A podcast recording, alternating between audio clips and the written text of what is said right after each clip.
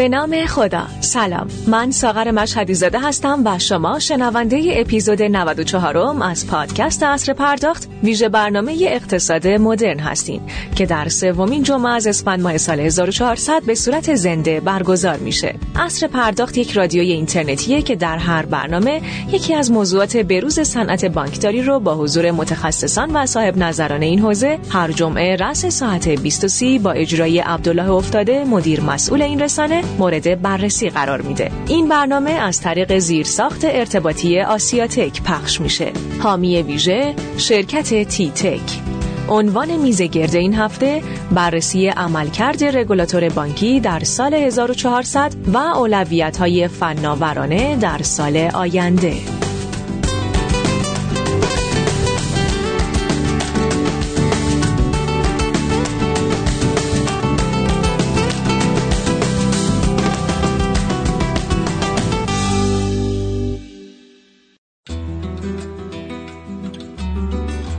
سال 1400 با تمام فراز و فروداش در حالی رو به اتمامه که هنوز بسیاری از مباحث مهم در حوزه فناوری بانکی به سامان نرسیده و فعالان این صنعت منتظرند تا رگولاتور بانکی در این حوزه ها تعیین تکلیف کنه. البته به این نکته هم اشاره کنیم که ما از شهریور ماه امسال مجدانه از معاونت فناوری های نوین بانک مرکزی درخواست کردیم که در یکی از برنامه های ما برای تعیین تکلیف بسیاری از پروژه های برزمین نماینده نظام بانکی حضور داشته باشند که متاسفانه با وجودی که ایشون در چند ماه گذشته حضور پررنگی در بسیاری از رسانه ها و رویدادهای دانشگاهی داشتن قبول نکردند که در آخرین برنامه سال 1400 رادیو اینترنتی اصر پرداخت حاضر بشن و نسبت به عملکرد خودشون شفاف سازی کنند.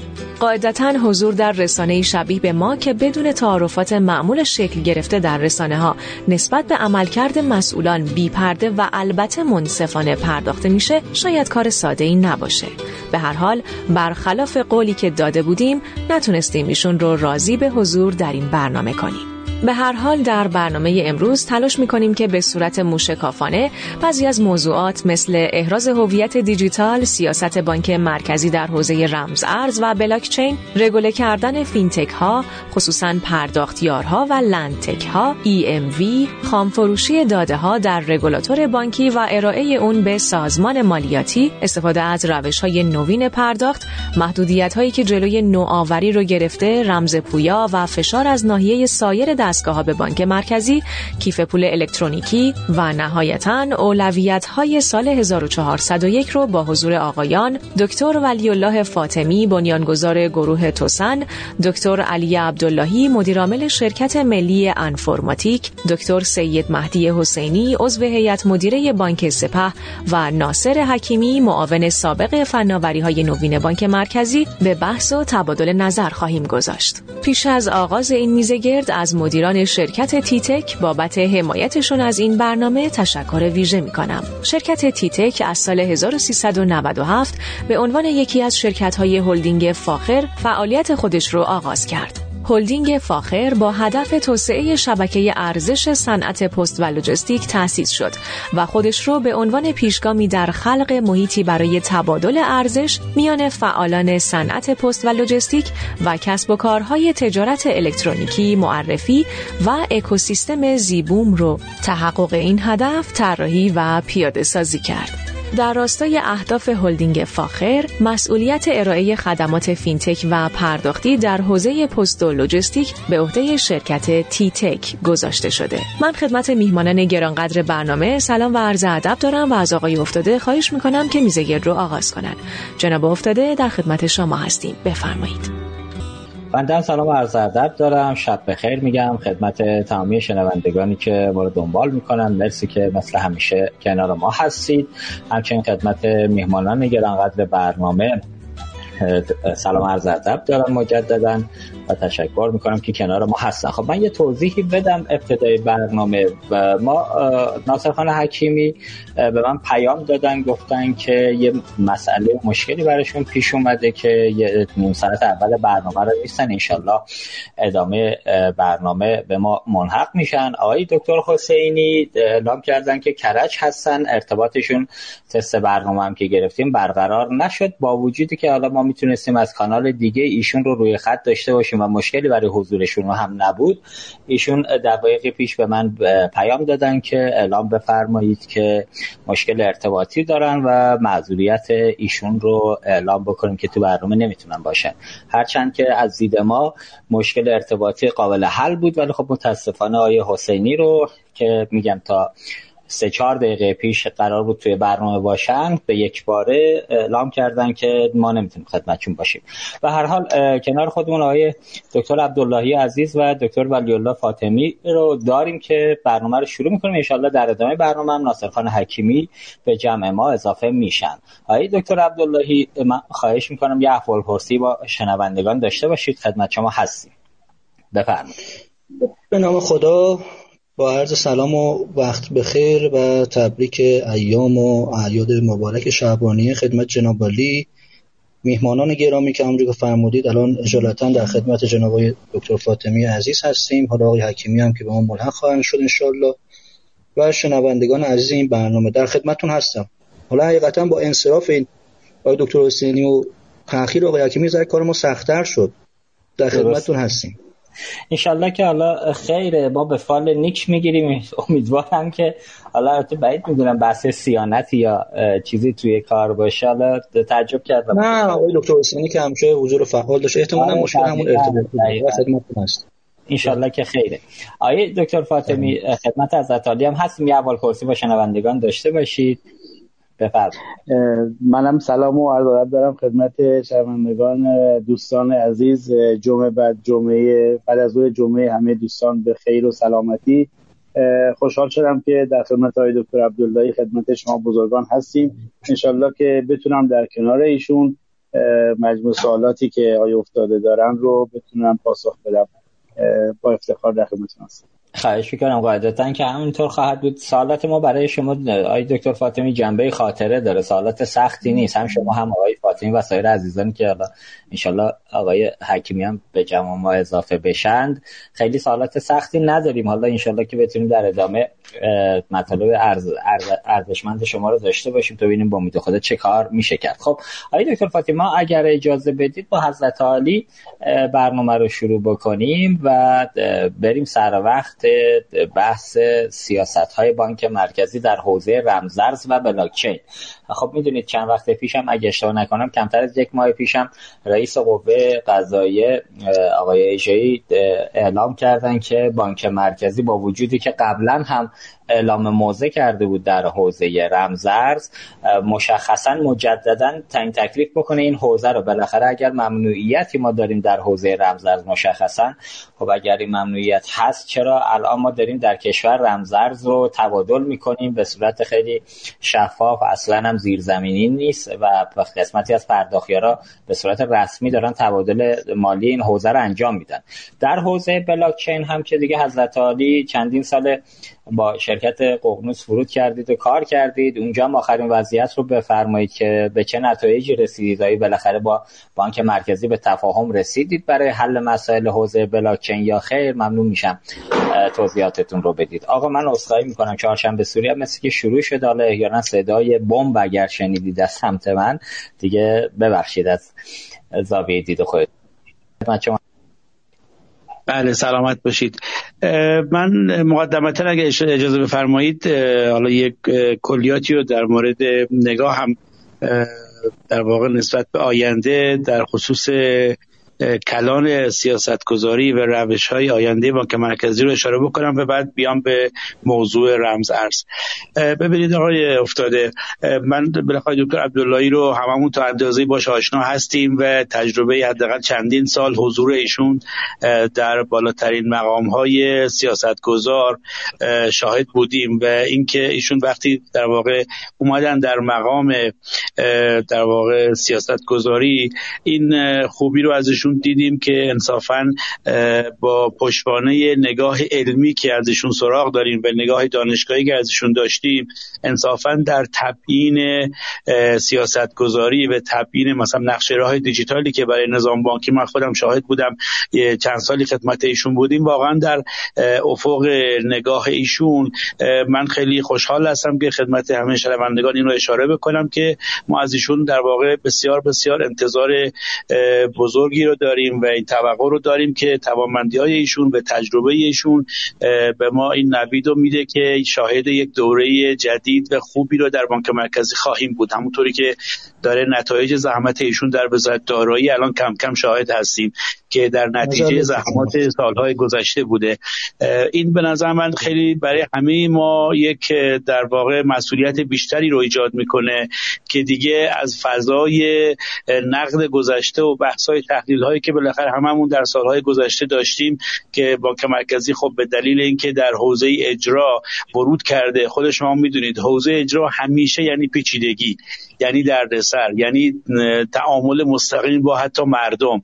یعنی بیشترین فشاری که افتا میاره و بالاخره مرتب دنبال هی چه سراغ گرفتن و فشارهای در واقع تکنولوژی و بحث‌های فراد و امنیت و حق و همه اینها رو گرفتن. به جایی رسیده که هممون دیدیم مدیر یا معاونت فناوری یا کلا جایگاه بانک مرکزی 24 ساعت هم بنده خدا وقت بذاره همچنان کم میاره. و ما شاهد هستیم هر موقع در واقع ایشون رو دیدیم همیشه در واقع فشار جلسات و فشار تعاملات مخصوصا فشارهایی که از سمت به واسطه مردم از سمت مثلا بحث به قول شما دستگاه غذایی و بحث های افتا و اینها میاد.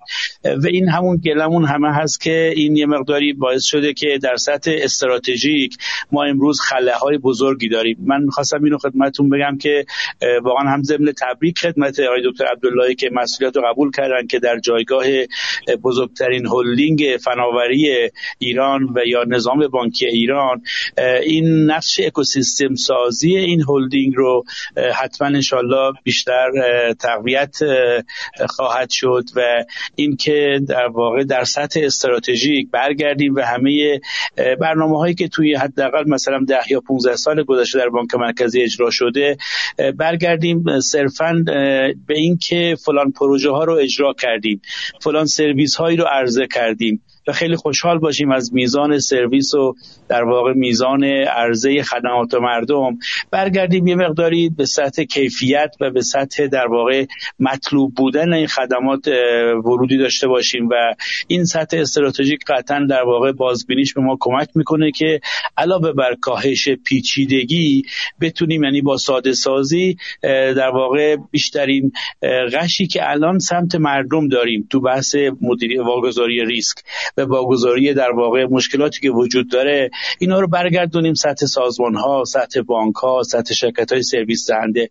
تو جلسات گذشته های افتاده؟ خود شما دیدید. همه بزرگان این گله داشتن که ما بالاخره سالی سرویس های زیادی رو در هر سال عرضه می‌کنیم. شرکت های فناور مرتب دارن develop می‌کنن و عملا کیفیت سمت مردم و سرویس گیرنده در واقع کمتر توجه شده. داریم می‌بینیم اصلا ریسک سمت هیچ کسی نیست و همه چیز سمت خود مردمه. در صورتی که ما خدمت دکتر عبداللهی که بودیم همیشه این تاکید من از شنیدم که در فضای بانک دیجیتال اگر ما big data رو نداشته باشیم و اگر موضوعات هوشمندسازی و مدیریت ریسک و سمت سازمان رو نداشته باشیم یه جایی واقعا مردم ممکنه که دیگه زده بشن از در واقع همراهی با فناوری و تکنولوژی. و من خیلی خوشحال هستم که بتونیم انشالله در این دوره جدید با زحمات و افق نگاهی که ایشون داره به کمک شرکت ها و بانک ها بتونیم یه بازنگری جدی در وضعیت سرویس رسانی یا سرویس دهی به سطح آخر که مشتریان بانک ها هستن داشته باشیم. خود شما می‌دونید واقعا اگر بخوام یک نگاه استراتژیک بکنیم بیشتر سطوح دولت آخرین حدی که بعد از regulator regulation در واقع یا قانون گذاری ورود می‌کنن این هست که مثلا پلتفرم پلتفرم ها رو داشته باشن. یعنی اون جاهایی که احساس میشه باید سرویس های حیاتی به پایه رو عرضه بکنه حکمران یا دولت یا بانک مرکزی یا بقیه سازمان ها و نهایتا بقیه بیان پلتفرم های خودشون رو روی اون پلتفرم عرضه کنن. و ما اگر تو این سطوح باشیم قطعا می‌تونیم انشالله بیشترین اثر بخشی رو تو حوزه به کارگیری فناوری داشته باشیم و امیدوار باشیم که همراهی مردم و رضایت مردم و در کنارش هم انشالله توسعه بازار اکوسیستم استارتاپی کشور هم رونق جدی بگیره که انشالله باعث ناامیدی و یک کمی در واقع سرشکستگی اون فضا که متاسفانه منجر به بعضا تعطیل شدن و خروج یا در واقع مهاجرت این جوان ها و استارتاپ ها شده بتونیم کمتر شاهد باشیم. برگردم سوال شما رو خیلی کوتاه اشاره بکنم به حالا بتونیم در ادامه روش گپ بزنیم.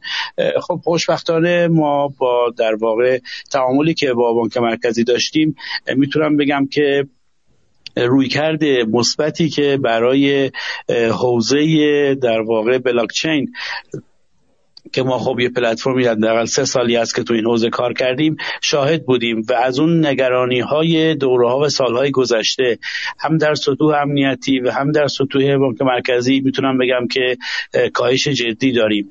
و این واقعا برای خود من خیلی امیدوار کننده هست که در این فضای مثبت بتونیم سعی و خطاها رو شروع کنیم. بتونیم در واقع use case های کاربردی رو عملا در فضای حالا حتی sandbox ی تمرین کنیم. ما خدمت دکتر عبداللهی واقعا درس پس بدیم و ایشون من افتخار دارم که بگم که ایشون واقعا میشه گفت که حتی به جرات میشه گفت که تنها sandbox موفق یعنی تنها ببخشید مرکز مجوزدهی sandbox موفق در وزارت دارایی رو ایشون واقعا با جلسات بسیار زیادی که در این ماهای گذشته داشتن این فضا رو شروع کردن و واقعا در کنار هفت تا هشت تا در سازمان های بزرگ این حس که سازمان ها کمک بکنن که ما اگر جایی می‌خوایم نوآوری بکنیم به این نوآوری بعضا براش مقررات موجود یه مقدار دست و پاگیر هست. اینها رو سهل کنیم تسهیل کنیم سبک کنیم و اجازه بدیم که در یک فضای sandbox ی ایده های جدید بیاد خودش رو ثابت بکنه مدل کسب و کاریش رو ثابت بکنه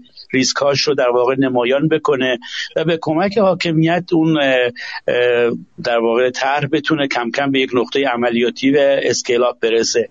من خیلی امیدوارم که این تجربه و این در واقع درس آموخته دکتر عبداللهی در وزارت دارایی الان در بانک مرکزی هم به سرعت در همین فضای در واقع cryptocurrency یا اصلا بگیم بلاکچین حالا من خیلی دوست ندارم بگم cryptocurrency یا رمز ارز چون بالاخره اون یک چیز خیلی محدودی هست و همه دنیا هم در موردش بالاخره نگرانی وجود داره و بانک مرکزی هم باید اتفاقا اینو حتما باید sandbox ی بره و احتیاط احتیاط بکنه تاثیراتش رو ببینه. واقعا تاثیرات تورمیش مهمه و همه اینها رو خوب مدل بشه و بر اساس اون یک توسعه جدی داشته باشیم. ولی اینکه اجازه بدیم که در سایر زمینه های فناوری هم بانک مرکزی sandbox رو انشالله که من اخبارش رو خوندم با حضور آقای دکتر اکوسیستم به روی استارتاپ ها باز بشه که بتونن در یک فضای اطمینان بخش بهتری ایده هاشون رو مطرح کنن و بتونن در واقع اثر فناوری های نوین رو برای سرویس های راحت و بهتر برای مردم فراهم بکنن. من عملا در حضور دکتر درس پس میدم و خیلی امیدوارم که این روی کرده جدیدی که با حضور آقای دکتر ایجاد شده بتونیم در واقع شاهد دستاوردهای خوبش هم برای فضای اکوسیستم استارتاپی باشیم و هم برای نظام بانکی که تو این حوزه بتونن در واقع یک تحولای بزرگ ایجاد بکنن. من خودم یک سوالی رو حالا ذهنم درگیر خیلی دقیق نمی‌دونم ولی اتفاقا می‌خواستم بگم که خود رمز ریالی هم که بانک مرکزی شروع کرده برام تعجبه که چه جوری سریع مصوبه شورای پول اعتبار گرفته شد. شاید باید همین هم اتفاقا در فضای محدودتری مثلا این کار میومد جلو و در یک در واقع مطالعه عمیقتری ما می‌تونستیم ببینیم. مثلا اولین سوالی که خودم دارم آقای دکتر شنیدم که این رمز ریال خب تو دنیا دو مدل پیاده سازی داریم. بحث لایه اول و لایه دوم. الان دغدغه‌ای که بانک‌ها دارن اینه که این چیزی که الان طراحی شده در یک محیط احتمالا خیلی چندان کارشناسی بیرونی صرفا در واقعیت در یک محیط خودمانی داخل بانک مرکزی و شرکت های وابسته که متاسفانه بلافاصله در شورای پول اعتبار تصویب میشه. اینه که این مدل یک لایه است و عملا بانک های تجاری در این وسط حذف میشن و صرفا مردم مستقیم ولتی که نصب می‌کنن در واقع مستقیم با بانک مرکزی سر و کار دارن به بانک مرکزی برای این ولت سیاست گذاری می‌کنه. حالا بعدا می‌خواد هر طوری باش عمل بکنه. در صورتی که دنیا در خیلی از کشورها این دولایه است و عملا بانک مرکزی فقط نقش ایشورر بازی می‌کنه و ولت خود بانک در واقع برای مشتریشون می‌زنن و کلی سیاست گذاری های داخل سرویس و استفاده و حتی اگه بخواد نرخ سودی داده بشه و کارمزد و همه اونهایی که در مثل یک سپرده بانک ها سپرده گیری می‌کنن از به واسطه از مردم و حالا یه سپرده قانونی نزد بانک مرکزی نگهداری می‌کنن. ولی در یک چارچوبی برای سپردهشون می‌تونن یک سری feature تعریف کنن. یک سری در واقع شرایط جذاب تعریف کنن. میزان سودشون رسوبش گردشش و خیلی مسائل. الان من شنیدم که این رمز ریالی که الان طراحی شده و متاسفانه مصوبه شورای پول اعتبار هم گرفته. خب خیلی هنوز اون پختگی لازم نداره که بخواد یک مصوبه شورا داشته باشه. خوشحال میشم که اگه در زمینه هم توضیح هست بشنوم از شما. ممنونم. مرسی دکتر فاطمی ممنون متشکر حالا خواهش می‌کنم در ادامه اگر حالا کوتاهتر پاسخ بدید آقای فاطمی سپاسگزار خواهم بود. آقای دکتر عبداللهی رو من یه توضیح کوتاهی بدم. با ایشون رو امشب به نمایندگی از بانک مرکزی به صورت مستقیم قاعدتا با توجه اینکه حالا ایشون مدیر عامل شرکت ملی انفرماتیک هم هستن و تازه تو این سمت قرار گرفتن 100 درصد نمی‌بینیم ایشون نمایندگی مستقیم بکنن. ولی خب یه جاهایی تو مباحث چون بعضی از موضوعات به شرکت به شرکت های زیر مجموعه هلدینگ ف... هلدینگ آقای عبداللهی برمیگرده. اونجاها رو دیگه عملا مستقیم نمایندگی می‌کنن ولی در این حال ایشون تو هر مبحثی که دوست داشتن که توضیحاتی بدن حالا چه به نمایندگی چه حرف کارشناسی می‌تونن تو مباحث ورود کنند و توضیحات خودشون رو بدن. آقای عبداللهی من خواهش کنم تو حوزه رمزریال پاسخ آقای فاطمی رو بدید. حالا دوستان شنوندم داخل اتاقم در مورد موضوع نوشتن. بعد من سوال خودم رو بپرسم از شما. بفرمایید خدمت شما هستیم. خب سلامت و پاینده باشید. نکته خوبی رو اشاره کردید تو این کامنت آخرتون که به هر حال من هم حدود سه چهار ماهی است که به مجموعه بانک مرکزی ملحق شدم در اون مدیر عاملی شرکت ملی انفرماتیک اگرچه خب به حال اکثر سابقه کاری من برمیگرده به کار در سازمان ها و نهادهای متولی regulation. اون 7 سالی که در سازمان بورس اوراق بهادار بودم که بحث اون زمان online trading دقیقا داشت شکل می‌گیره سامانه کدال و شکلگیری نهادهای مختلف و البته همش هم درگیر به حوزه های IT بورس انرژی فرابورس خود تفکیک مثلا سازمان بورس اوراق بهادار و شکلگیریش و تفکیکش از شرکت بورس اوراق بهادار تهران و بعد مباحث دیگه. و بعد هم که حالا نظر لطف جناب دکتر فاطمی بود نسبت به بنده که البته ما هم خدمت عزیزان درس پس میدیم و همه در یک فضای یادگیری و اینها داریم میریم جلو. در وزارت اقتصاد هم که باز نقش رگولیشن بود در حوزه های مختلف و الان هم که در بانک مرکزی در خدمتتون هستم ولی همونجور که اشاره فرمودید به من نمی‌تونم خیلی کامل نمایندگی اون بحث نهاد regulation رو در داشته باشم چرا که اونجا باز به نظر من الان اتفاقاتی که افتاده regulation در مجموعه مثل بانک مرکزی هم فقط و فقط به معاونت فناوری بانک مرکزی به نظر من بر نمیگرده. معاونت نظارت معاونت حقوقی تو بحث‌های دیگه معاونت ارزی بین الملل همه و همه دقیقا دست به دست هم میدن. یک دستور عمل شکل می‌گیره میره همونجور که اشاره کردم توی هیئت عامل و در بعد هم ابلاغ میشه و اجرا و اینها. ولی من دو تا نکته رو در باز به عنوان مقدمه دقیقت خدمتتون عرض کنم. تا همون در راستی همون نکاتی که آقای دکتر فاطمی گفتن و بعد بپردازم به پاسخ به این سال راجع به رمزیال و اینها. من هم معتقدم که سازمان هایی که مثل سازمان بورس اوراق بهادار مثل بانک مرکزی حتی سازمان امور مالیاتی تا حدودی باید یه خط مرزی قائل بشن. این نکته درستیه که ما تو چه لایه‌ای می‌خوایم وایسیم؟ تو لایه سیاست گذاری تو لایه regulation و یا اینکه وارد اجرا بشیم. این یک مرز به نظر من خیلی خیلی تعیین کننده است و اساسا چه چیزی رو target قرار دادیم؟ می‌خوام بگم اتفاقی که اخیرا افتاد خب این چند ماه اخیر تغییراتی که در بدنه بانک مرکزی مشخصا در معاونت ها رخ داد این نوید رو میده که این مرزبندی ها به نظر من در حال شسترفته شدن هستش. گرچه خب حال پروژه ها و اقدامات زیادی داره تعریف میشه برای اینکه کار خود بانک مرکزی به حال بحث IT ش پیش بره. ولی نقطه نگاه مهمه یعنی این که حالا چیزی که خود من در حقیقت دارم می‌برم جلو با کمک دوستان و تقریبا بر اساس تجربه است که تو اون چند ماهی که در وزارت اقتصادم تو همون کارگروه تحول دیجیتال که آقای فاطمی به دوستی اشاره کردن داشتیم اساسا مسئله regulation اگر معطوف به تحول دیجیتال تو اون end user ش نباشه ممکنه یه جاهایی وقفه ایجاد کنه. یعنی باز خودش یه نکی بشه. روی کردی که ما الان داریم می‌بریم جلو همینه. یعنی ما میگیم بانک مرکزی بایستی نقش آفرینی کنه تسهیل بکنه تسریع بکنه بحث تحول دیجیتال تو کل صنعت بانکداری کشور. پس بنابراین اگر می‌خواد اینجا regulation ی داشته باشه تنظیمگری داشته باشه قوانین مقررات و دستور عملهایی داشته باشه باید نگاه کنه به اینکه خب حالا درسته که بایستی در راستای مأموریت ها و انتظارات که از این بانک هست باشه. ولی آخرش باید ببینه که خلاصه کلام اینه که آیا اون end user حالش خوب میشه یا نه حالش بهتر میشه یا نه. ما چیلو تو تحول دیجیتال میگیم customer experience و customer journey و داستان های دیگه؟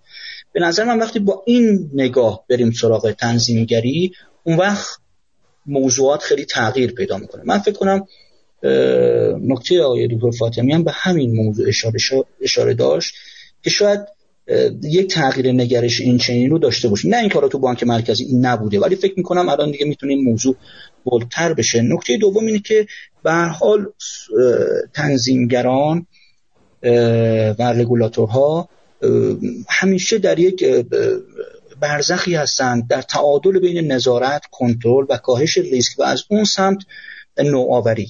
این خیلی در حقیقت تعادلی است که باید برقرار بشه.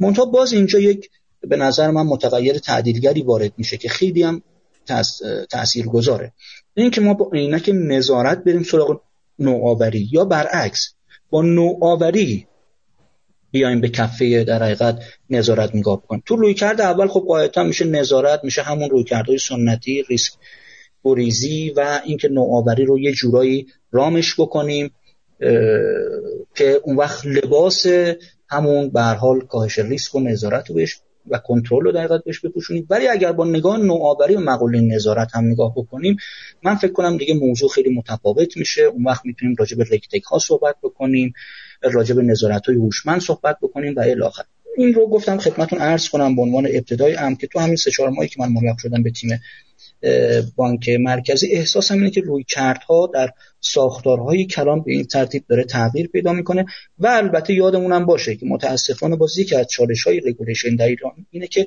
ما فقط فکر می‌کنیم regulation یعنی مقرره نویسی عمل نویسی آیین نامه نویسی. نه regulation خیلی فراتر از این هاست. ساختار می‌خواد business model می‌خواد نظام تعرفه گذاری می‌خواد قوانین مقررات حالا به هر حال همه ما می‌دونیم می‌خواد نهادسازی می‌خواد. همه اینها باید دست به دست هم بده تا اون جامعه پذیری می‌خواد. ببین تو همین بحث مثلا اینما یا تر سیانت ما داریم می‌بینیم دیگه عدم توجه به موضوعاتی از این دست. مخصوصا جام فرهنگ سازی و جامعه پذیریش می‌تونه چالش های خیلی زیادی داشته باشه. این یه مقدمه. مقدمه دوم هم حالا چون شما گذاشته بودید تو بحث ارزیابی سال 1400 به حال باید بدونیم که سال 1000 400 یک سال مایلستونی بود برای کشور ما. مایلستونی از این جهت که ما انتخابات رو داشتیم. خب توی به هر حال 28 خرداد انتخابات ریاست جمهوری بر برگزار شد. بعدش هم که به هر حال بعد 12 مرداد داشتیم تغییر ریاست جمهوری. بعدش هم باز به هر حال رأی گیری رو داشتیم تو اوایل شهریور دولت جدید اومد مستقر شد. می‌خوام بگم همه اینها دست به دست هم داد که شاید اون انتظاراتی که شما اول اشاره کردید محقق نشه. و این تا حدودی تو این سالها به نظر من طبیعی است. گرچه این توجیه کننده بعضی از حالا کمویا و کاستی ها نمیشه. اما برگردم به یعنی به عبارت دیگه. ما باید این سال رو و این انتظاراتمون رو در این کانتکس به نظر من مدیریت بکنیم. کما که همین الان هم هنوز هنوز ما درگیر تغییر و تحولات مدیران هستیم. هنوز توی سطوح بانک ها در سطوح ارشدش در سطوح میانیش داره این اتفاقات میفته. ولی چیزی که ما داریم می‌بینیم تو این چند ماه اخیر امیدوار کننده است. برای آینده توسعه آیتی در سطح کشور البته اگر حالا طرحهایی مثل طرح سیانت رو حالا بررسی بیشتری روش باید بشه که من وارد نمیشم فقط نظر کارشناسی دارم میدم. ولی به نظر من سایر حوزه خوب داره پیش میره.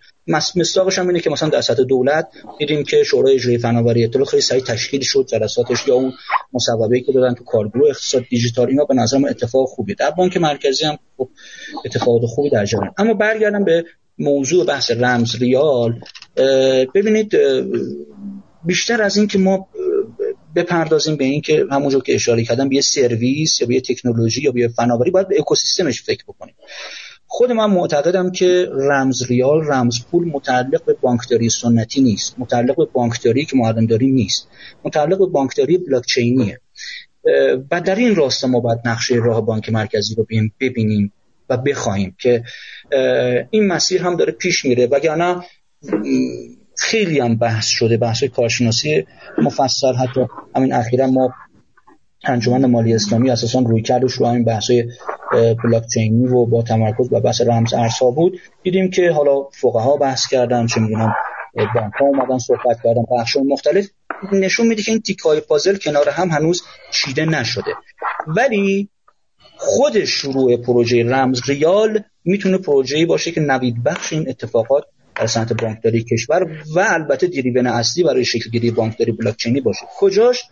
حالا من از این بحث اقتصادیش و اینا کاری ندارم که این چه تاثیراتی روی پای پولی و بحث‌های جایگزینی پول و آیا ابزار پرداخت نیست کجا می‌تونه نفوذ داشته باشه نه ولی از این جهت که ما می‌تونیم یک پول قابلیت برنامه نویسی داشته باشیم که در نهایت کمک کنه به توسعه بلاکچین مثلا تو smart contract ها خیلی می‌تونه موثر باشه. همین اخیرا دستوری رو ما داشتیم از ریاست کل بانک مرکزی که ابلاغ شده بود به شرکت ملی انفرماتیک که ما بیایم نقشه راه smart contract رو در بیاریم. این خیلی خوبه خبر خوبیه. چرا؟ چون این نگاه همون اکوسیستمی است نگاه به نظر من جامع و یک پارچه هستش. خب حالا رمزریال داره میاد ما از اون طرف smart contract داشت. اینا زنجیروار به هم دیگه مرتبط بشه. در خصوص اینکه گفتن لایه یک لایه دو درسته. مطمئنا بانک مرکزی هم بعید می‌دونم تو این چارچوب باشه که فعلا مثلا بخواد خود یعنی ذینفع هستش خود بانک مرکزی باشه. البته باید بریم جلو.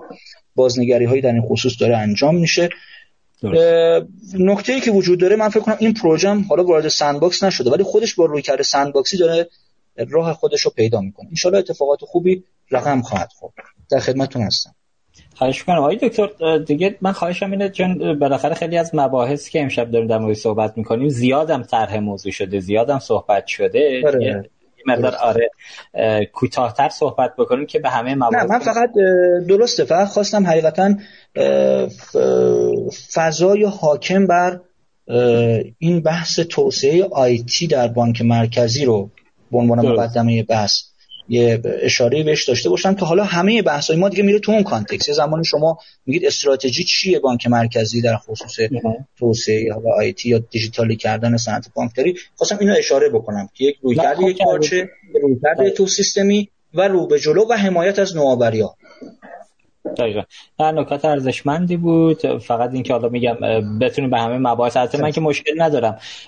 مباحث همش رو بخوایم بریم تا دوازده یک شب می‌کشه. ولی خب نمی‌خوام شما و شنوندگان عزیز رو اذیت بکنیم خب آیه دکتر عبدالله عزیز حضرت عالی. خب همونطور که آیه فاطمیان فرمودن شهره به راه اندازی box که موضوع خیلی مهم و اساسی هم هست در حوزه نوآوری در وزارت اقتصاد کارهای ارزشمندی رو انجام دادید با حضورتون در شرکت ملی انفرماتیک هم تو ماهای اولیه سریعا اقدام کردید و این موضوع رو تو هیئت عامل بانک مرکزی هم طرح موضوع شد تا فکر کنم مصوبش رو گرفت که انشالله تو شرکت ملی بله. این اتفاقات بیفته. خب می‌دونید ما تو چند سال گذشته بعضی از حوزه ها رو regulate کردیم بعضی از حوزه ها رو مثلا نرفتیم سمتش. مشخصا در حوزه پرداخیارها رگوله انجام شده ولی متاسفانه در ادامه مسیر روش به سمتی رفته که الان پرداخیارها خیلی وضعیت خوبی ندارن ناراضیان از وضعیت موجود. یه جاهایی هم توقع اینه که بالاخره وقتی حالا نهادی توی حاکمیت یه نوآوری رو به رسمیت می‌شناسه قاعدتا جاش هم که قرار می‌گیره توسط حالا سایر سازمان های دولتی و وزارت های دولتی اگر فشاری وارد میشه به اون سازمان رگولاتور بانکی نقش حمایتی داشته باشه از صنعت خودش. که متاسفانه ما مثلا مشخصا در حوزه نماد اجباری که از سمت عملا وزارت سمت فشار افتاد سمت پرداخیارها نه سمت رگولاتور بانکی نه سمت شاپرک. حالا شاپرک خیلی شاید مشخصا توی این موضوع ما هم توقعی نداشتیم ولی حتی در حد یک سخنرانی یا یک خبر که آقا بالاخره این نمادی که دوستان دنبالشن خوب هست یا نه اتفاق نیفتاد. بعضی از موضوعات هم مثل lendtech ها که این روزها دارن کار می‌کنن مثل neobank ها که دارن کار می‌کنن سیاست گذاری هم نشده و عملا تعیین تکلیف هم نشده. آقا بالاخره تکلیف چیست؟ مثلا فکر کنم چند وقت پیش بود یک ماه و نیم پیش بود معاونت نظارت بانک مرکزی به lendtech ها نامه زد که آقا شما ندارید data ی مشتریانات انقدر مشخص نبود. ولی تهِ ماجرا مثل این بود مثل این بود که lendtech ها حق ندارن data ی مشتری نظام بانکی رو داشته باشن. و رفتن سمت بحث احراز هویت نامه زدن که lendtech ها حق ندارن تو این حوزه کار کنن.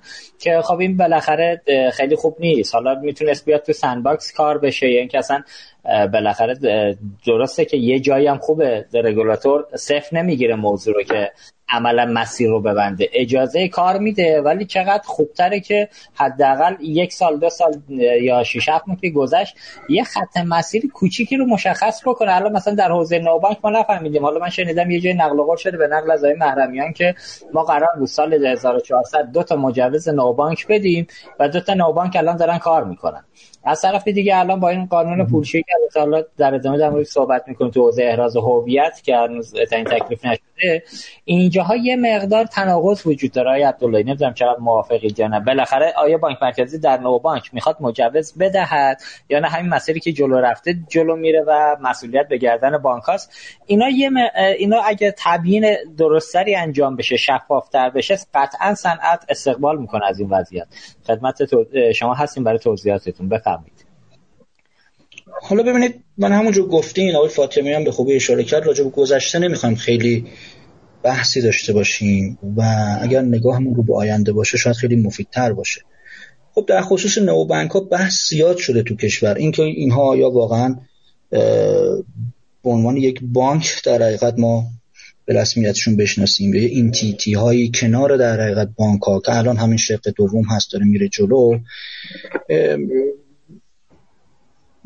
یه برنامه هایی توی بانک مرکزی در حال در برنامه ریزی هست در حال پیشبرد هست و به زودی به نظر من اتفاقات خوبی در این حوزه اتفاق خواهد افتاد. کما اینکه این موضوعی که گفتید بله معاونت نظارت بانک مرکزی تا جایی که من اطلاع دارم یه چارچوب هایی رو در قالب اون بحث کنترل ریسک هاشون و نظارت هایی که باید داشته باشه جدیدن ابلاغ کرد به همین دوتایی که در هستن. منتها یک گره کار توی نو بانک ها شما به خوبی اشاره کردید مقوله احراز هویت بود. که اصلا این مسئله اگر حل و فصل نشه نو بانک معنادار نیست. به ویژه برای اون خدمات پایه‌ای که حالا اصلی ترینش افتتاح حساب است.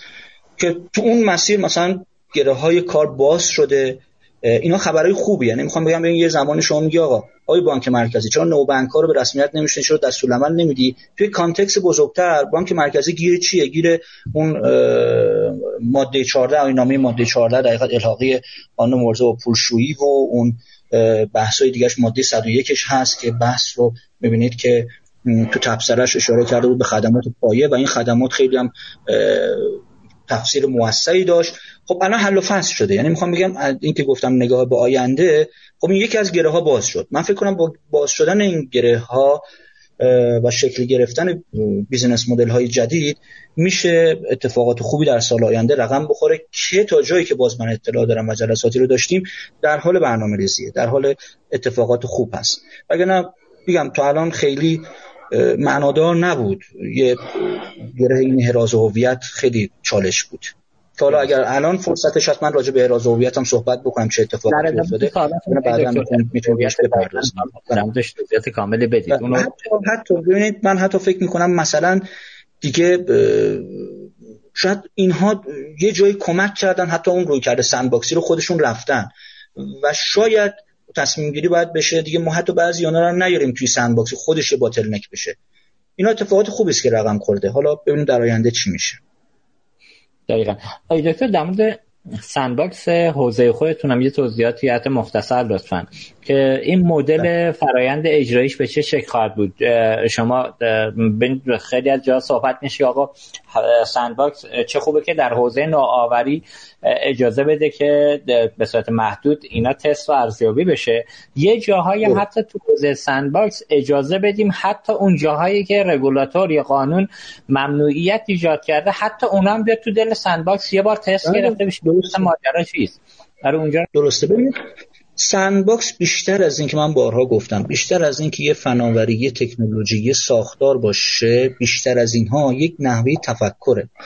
یک باوره یک تغییر نگرش نسبت به نوآوری هاست. یه تغییر نگرش نسبت به بخش خصوصی هستش و رابطه ای که بین حاکمیت و رگولاتور و بخش خصوصی می‌تونه شکل بگیره. sandbox مشخصا یک محیط آزمون واقعی یادگیریه. یعنی یک محیط یادگیرنده است. صاحب نوآوری میاد تقاضاشو به رگولاتور میده. رگولاتور خب به دلیل همین که درگیر اجراست نمی‌تونه ابعادش خوب شناسایی بکنه یعنی, یعنی درگیر روزمرگیه. خب باید R&D بذاره ببینه این فناوری چیه چیکار می‌کنه ریسکاش چیه. و البته بازم این کارو بکنه. الان همین اینها document روی کاغذ در عمل نیومده این تست بشه. از اون طرف نوآور هم همین جوره و ابعادش رو هنوز ندیده میان در فضای sandboxی خب از سال 2015 تقریبا تو دنیا. همین چالش که من گفتم رو تمامی کشورهای دنیا هم داشتن در مواجهه با نوآوری ها مخصوصا نوآوری های از جنس نوآوری امروز که نوآوری disruptive هستن. فضای sandboxی میاد این ارتباط رو برقرار می‌کنه. همه دور یک میز میشینن. در فضای همونجور گفتم یادگیری. ابعاد مختلف موضوع بررسی میشه و بعد ما آخرش هم می‌رسیم به یه decision document باز من اینجا بگم sandbox به دنبال این نیست که مثلا چون خیلی وقتها صحبت می‌شد جای مختلف می‌گفتن آقا شما می‌خوای مجوزای ما رو بایپاس کنی سیستم های نظارتی می‌خواد به هم بریزه. نه چون sandbox هایی که دنیا رو که نگاه می‌کنیم یه decision document آخرش داده گفته آقا این نوآوری با این شرایط با این معافیت ها و با این محدودیت ها می‌تونه فعالیتش شروع بکنه. و بعد این دیگه خودش حالا میشه یه مبنایی برای فعالیت سایر حوزه. sandbox بانک مرکزی هم خودتون می‌دونید خب سال 97 یک مصوبه ای رو دولت ابلاغ کرده بود و بانک مرکزی یه ذره کند پیش رفت. بعد اون مصوبه شکلگیری درگاه های یک پارچه حالا محیط های آزمون درگاه یک پارچه محیط های آزمون یا همون ایران تمام توسط مرکز ملی فضای مجازی و که برد تو شورای عالی فضای مجازی که مصوباتش در مصوبات هیئت وزیران هست ابلاغ کرد. اونجا اون درگاه واحد شکل گرفت توی وزارت اقتصاد که باز آقای فاطمی به خوبی اشاره کردن. چندین تا جلسه داشتیم نظامش شکل گرفت چارچوبش شکل گرفت و مهمتر از همه فرهنگسازی و جامعه پذیری شکل گرفت. حدود 13 تا طرح اومدن داخل محیط sandbox خب یه تعدادش رد شدن تو همون کارگروه. حالا خوبیش این بود که کارگروه از جای مختلف نقش داشتن. مثلا دادستان فضای مجازی نمایندش بود. بانک مرکزی سازمان بورس وزارت سمت خود وزارت اقتصاد به حضور نهادهای نظارتی دیگه مرکز ملی فضای مجازی. چند تا طرح پذیرفته شد. من جمله همین برات و صفحه مبتنی بر بلاکچین و دی و اینها که کاراش پیش رفت. اونجا اون تجربه مثلا همون تجربه سفته اینجوری بود که ما وقتی رفتیم تو جلسات مثلا خانم دادگر به عنوان نماینده خزانداری بود نماینده بانک مرکزی بود نماینده دادستانی بود یه متخصص فعال بخش خصوصی بود. خود ما بودیم. وقتی که نشستیم صحبت کنیم اساسا برگشتیم به ریشه کار. آیا سفته مبتنی بر بلاکچین یا دی یا برات خودش مثلا مفهوم دیگه سفته هست یا چیز دیگری است؟ ما اصلا اسم دیگری باید روش بذاریم. یعنی می‌خوام بگم ریشه ها میاد بررسی میشه. و تو همون ابتدایی کار ما سی تا ابهام داشتیم که بعد از جلسات مختلف و این همنشینی بین بخش خصوصی و صاحب نوآور و رگولاتور و ذینفعان دیگه این رسید به مثلا 5 تا concern. و در حال حل و فصل شدن بود تا اینکه برسه به decision document بره جلو. بانک مرکزی چه اتفاقی افتاد خب پروژه رو داده بود شاپرک. شاپرک هم مطالعاتش انجام داده بود. بعد از اینکه من ملحق شدم به این طرف به تیم بانک مرکزی در شرکت ملی انفورماتیک یه بررسی انجام دادیم. تشخیص داده شد که این بیاد در خود ملی انفورماتیک که شو قبلا هم گفتم دیگه من نمی‌پردازم بهش که وقت باید از دست ندیم. یه دلیلش بالاخره اشرافیت شرکت ملی انفورماتیک نسبت به زیر مجموعه ها و خب شاپرک جایگاه نظارتیش کار یه ذره پیچیده تر می‌کرد و خب معطوف به حوزه PSP ها و پرداخیارا و ایناست. این موضوع الان اومده در دستور کار هست. یه آیین نامه و یه مصوبه می‌خواست که ما فرستادیم. خوشبختانه به نظر مساعد پیگیری های خود معاونت آیتی بانک مرکزی و معاونت نظارت و نظر مساعد معاونت حقوقی این مصاحبه هیئت عامل گرفته شد. اونجا یه شورای راهبری داره که این شورای راهبری معاونت نظارت هست معاونت فناوری نوین رئیس شوراست معاونت نظارت هست معاونت حقوقی هست نماینده بانک‌های خصوصی هست نماینده بانک‌های دولتی هست و نماینده مجری که ما شدیم دبیرخانه و مجری. یعنی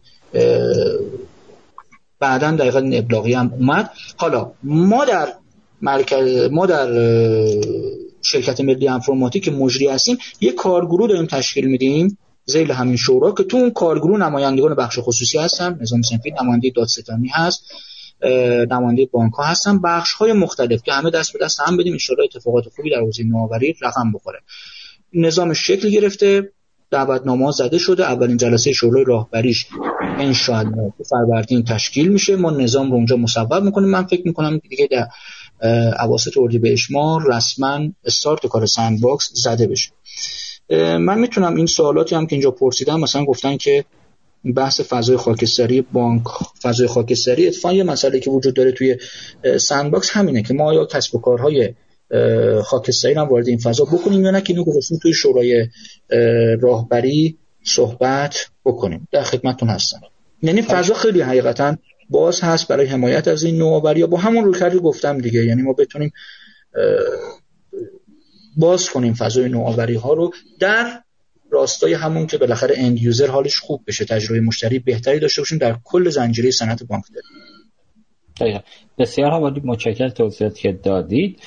خب آیه دکتر فاطمی حضرت علی توی مجموعه توسن یه شرکت هم دارید در حوزه امضای دیجیتال کار می‌کنه. حالا برای که تبلیغش نشه اسمشو نمیگم ولی راستش اسم شرکت یادم نیست دقیقا چه اسمی بود. ولی اخیرا فکر می‌کنم بانک مرکزی هم یه خبری اومد که یه این بحث مشکلش رو با وزارت سمت تونسته حل کنه.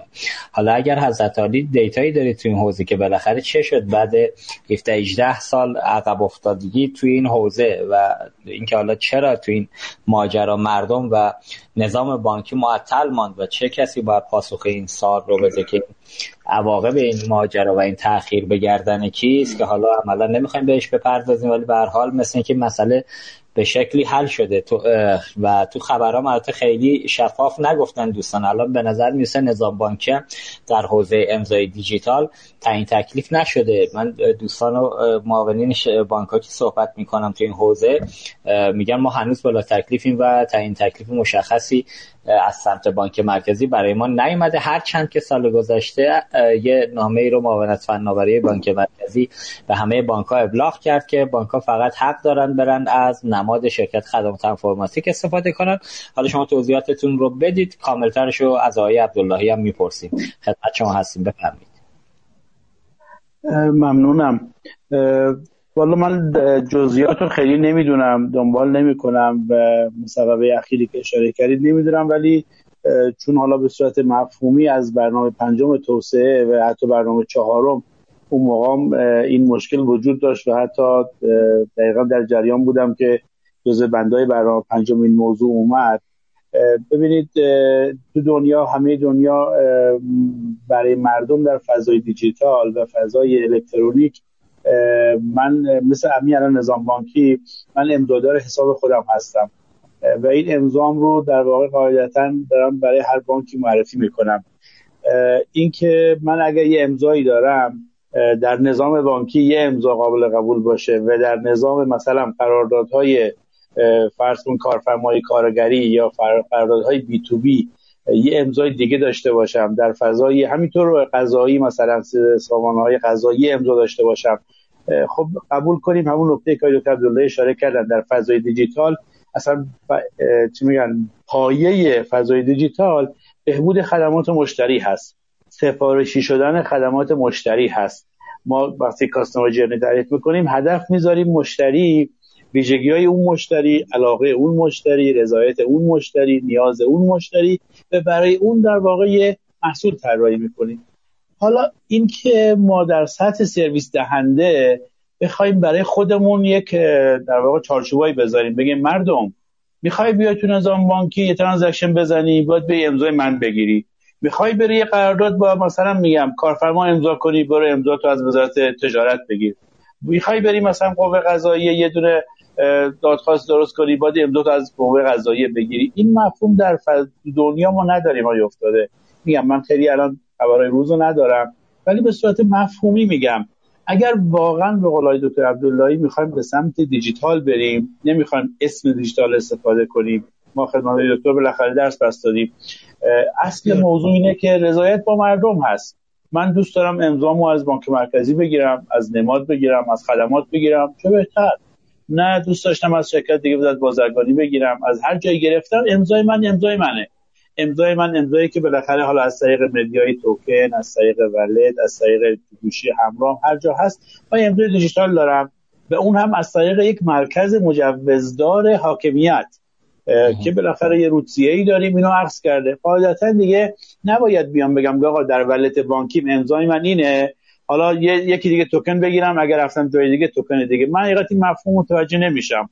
و این بخشنامه های معاملات بناوری و شرکت خدمات به نظر من فارغ از این که اصلا بحث بیزینس باشه یا شرکت خاصی باشه من مشکل مفهومی با این موضوع دارم و به نظر من احتمالا دوستان به قول دکتر به قول خودم خیلی با تحول دیجیتال آشنایی ندارن. وگرنه حداقل انتظاری که در فضای دیجیتال میره اینه که مردم فضای دیجیتال در واقع من منم فاطمی فاطمی هست. یه امضای دیجیتال می‌گیرم همه کارامو انجام میدم. و دیگه قرار نیست که چندین امضا بگیرم برای هر محیط خاص. این که من در نظام بانکی اصرار کنم اخشنامه کنم و ابلاغ بکنم که الزاما باید همه بانک ها از این امضای من استفاده بشه حقیقتش حتما دوستان با دیجیتال نمی‌شناسن. از دیجیتال آشنایی ندارن. و احتمالا خب من شخصا میگم بیشتر منظر کسب و کاری بوده. این موازه که در پوشش حاکمیت و رگولاتور و بانک مرکزی قایم شده. بنابراین من خلاصه کنم پاسخ شما رو. فارغ از اینکه الان مجوزی یا مصوبه یا ابلاغی مثلا فرض کنیم مخبر ابلاغ کرده وزارت سمت ابلاغ کرده یا خدمات یا بانک مرکزی من در فضای تئوری اقتصاد دیجیتال بحثم این هست که من end user در واقع انتخاب می‌کنم خودم علاقه خودم که امضام در کدوم در واقع mediaیی یا از طریق کدوم RA یا CA امضامو بگیرم. امضای من امضای من فاطمیه و باید بتونم در همه سیستم دیجیتالی که می‌خوام سرویس بگیرم از این امضام استفاده کنم و اگرم در واقع کارم کشید به قوه قضاییه امضای من احراز بشه. همون قوه قضاییه بتونه احراز بکنه. چون بالاخره اصل موضوع اونجاست. اونجایی که می‌خواد به انکار بپیونده و ما می‌خوایم عدم انکار بکنیم و می‌خوایم مثال سنجی بکنیم بالاخره باید یک مرجعی رو بررسی کنه. خب قضایی هم نمی‌تونه بیاد در واقع چندین مرکز بیاد بگه از این گرفتی از اون گرفتی بره به تک اینا چک کنه. و همینطوری بحث فروشش. من بگم آقا نظام ما کی تو شعب بگیری. مثلا میگم نظام قراردادهای وزارت کار و تامین اجتماعی بری از فلان جا بگیری. من خودم احساسم اینه که یه تصمیم به بر اساس برداشت غلطه. و قطعا انشالله در دوره آتی شاهد رفع خواهیم. بله متشکرم. خب، آقای فاطمی تموم شد صحبتتون؟ بله بله. بسیار عالی متشکر ممنونم. بله متاسفانه خب این مسئله چندین سال وجود داشته و مردم و نظام بانکی معطل موندن. به همین علتی که گفتید و عملا ما تو حوزه دیجیتال این که حالا یه گروهی گروه دیگری رو نپذیرند و تمکین نکنن به مسیری که حالا جالبه که هر دوتا هم خب دولتی هستن. و این وسط مردم قربانی بشن و نظام بانک معطل خب خیلی شایسته نیست و زیبنده نیست. حالا خواهشم این آقای عبدالله اگر توضیحات بیشتری در این حوزه دارند ممنون میشم کمک بکنن که بس شفافتر بشه. بالاخره شرکت از اتوماتیک مجری حوزه نماد هست در بانک مرکزی. احتمالاً دیتا داشته باشید آقای عبداللهی. خدمت شما هستیم بفرمایید. من نظر کارشناسی خودم رو اول بدم. در خصوص امضای دیجیتال و گواهی الکترونیک تو این تجربه تقریبا 15 ساله کشور ما به شدت ناموفق عمل کردیم. یعنی اینکه میگم به شدت چون ما سال 87 و بعد از اون رفتیم سراغ امضای دیجیتال همون زمانی که سازمان بورس بودم و برای کدال گرفتیم. قبل از اون یه سامانه همین املاک اینها بود که همون مرکز میانی عام دقیقا شکل گرفته بود. اینها تو اون زمان وزارت بازرگانی بود و مجموعه های دیگه راهبر و اینها شرکت های دیگه.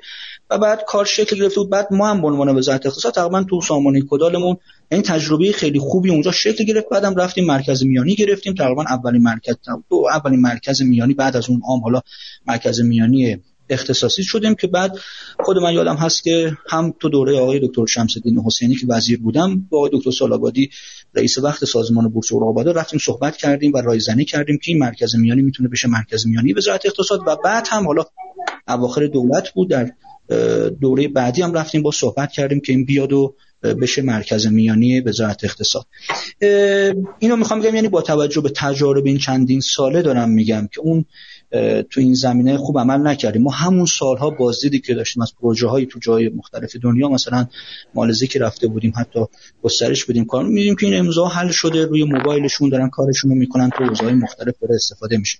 اشاره کردن آقای دکتر یعنی به عبارت دیگه می‌خوام بگم به نظر من باید یه بازنگری اساسی شکل بگیره. یه ریشه‌یابی باشه چرا اینقدر ناموفق عمل کردیم؟ چیزی که دیگه اصلا تو دنیا چی دیگه تموم شده رفته. یعنی شما هیچ منحنی hype cycle ی مثل منحنی hype cycle ی گارتنر نمی‌بینی که بگه آقا امضای دیجیتال گواهی الکترونیک دغدغه‌مه. نه business model درستی حالا اونجا بخش خصوصی هست VeriSign هست دولت هست بخش دیگه.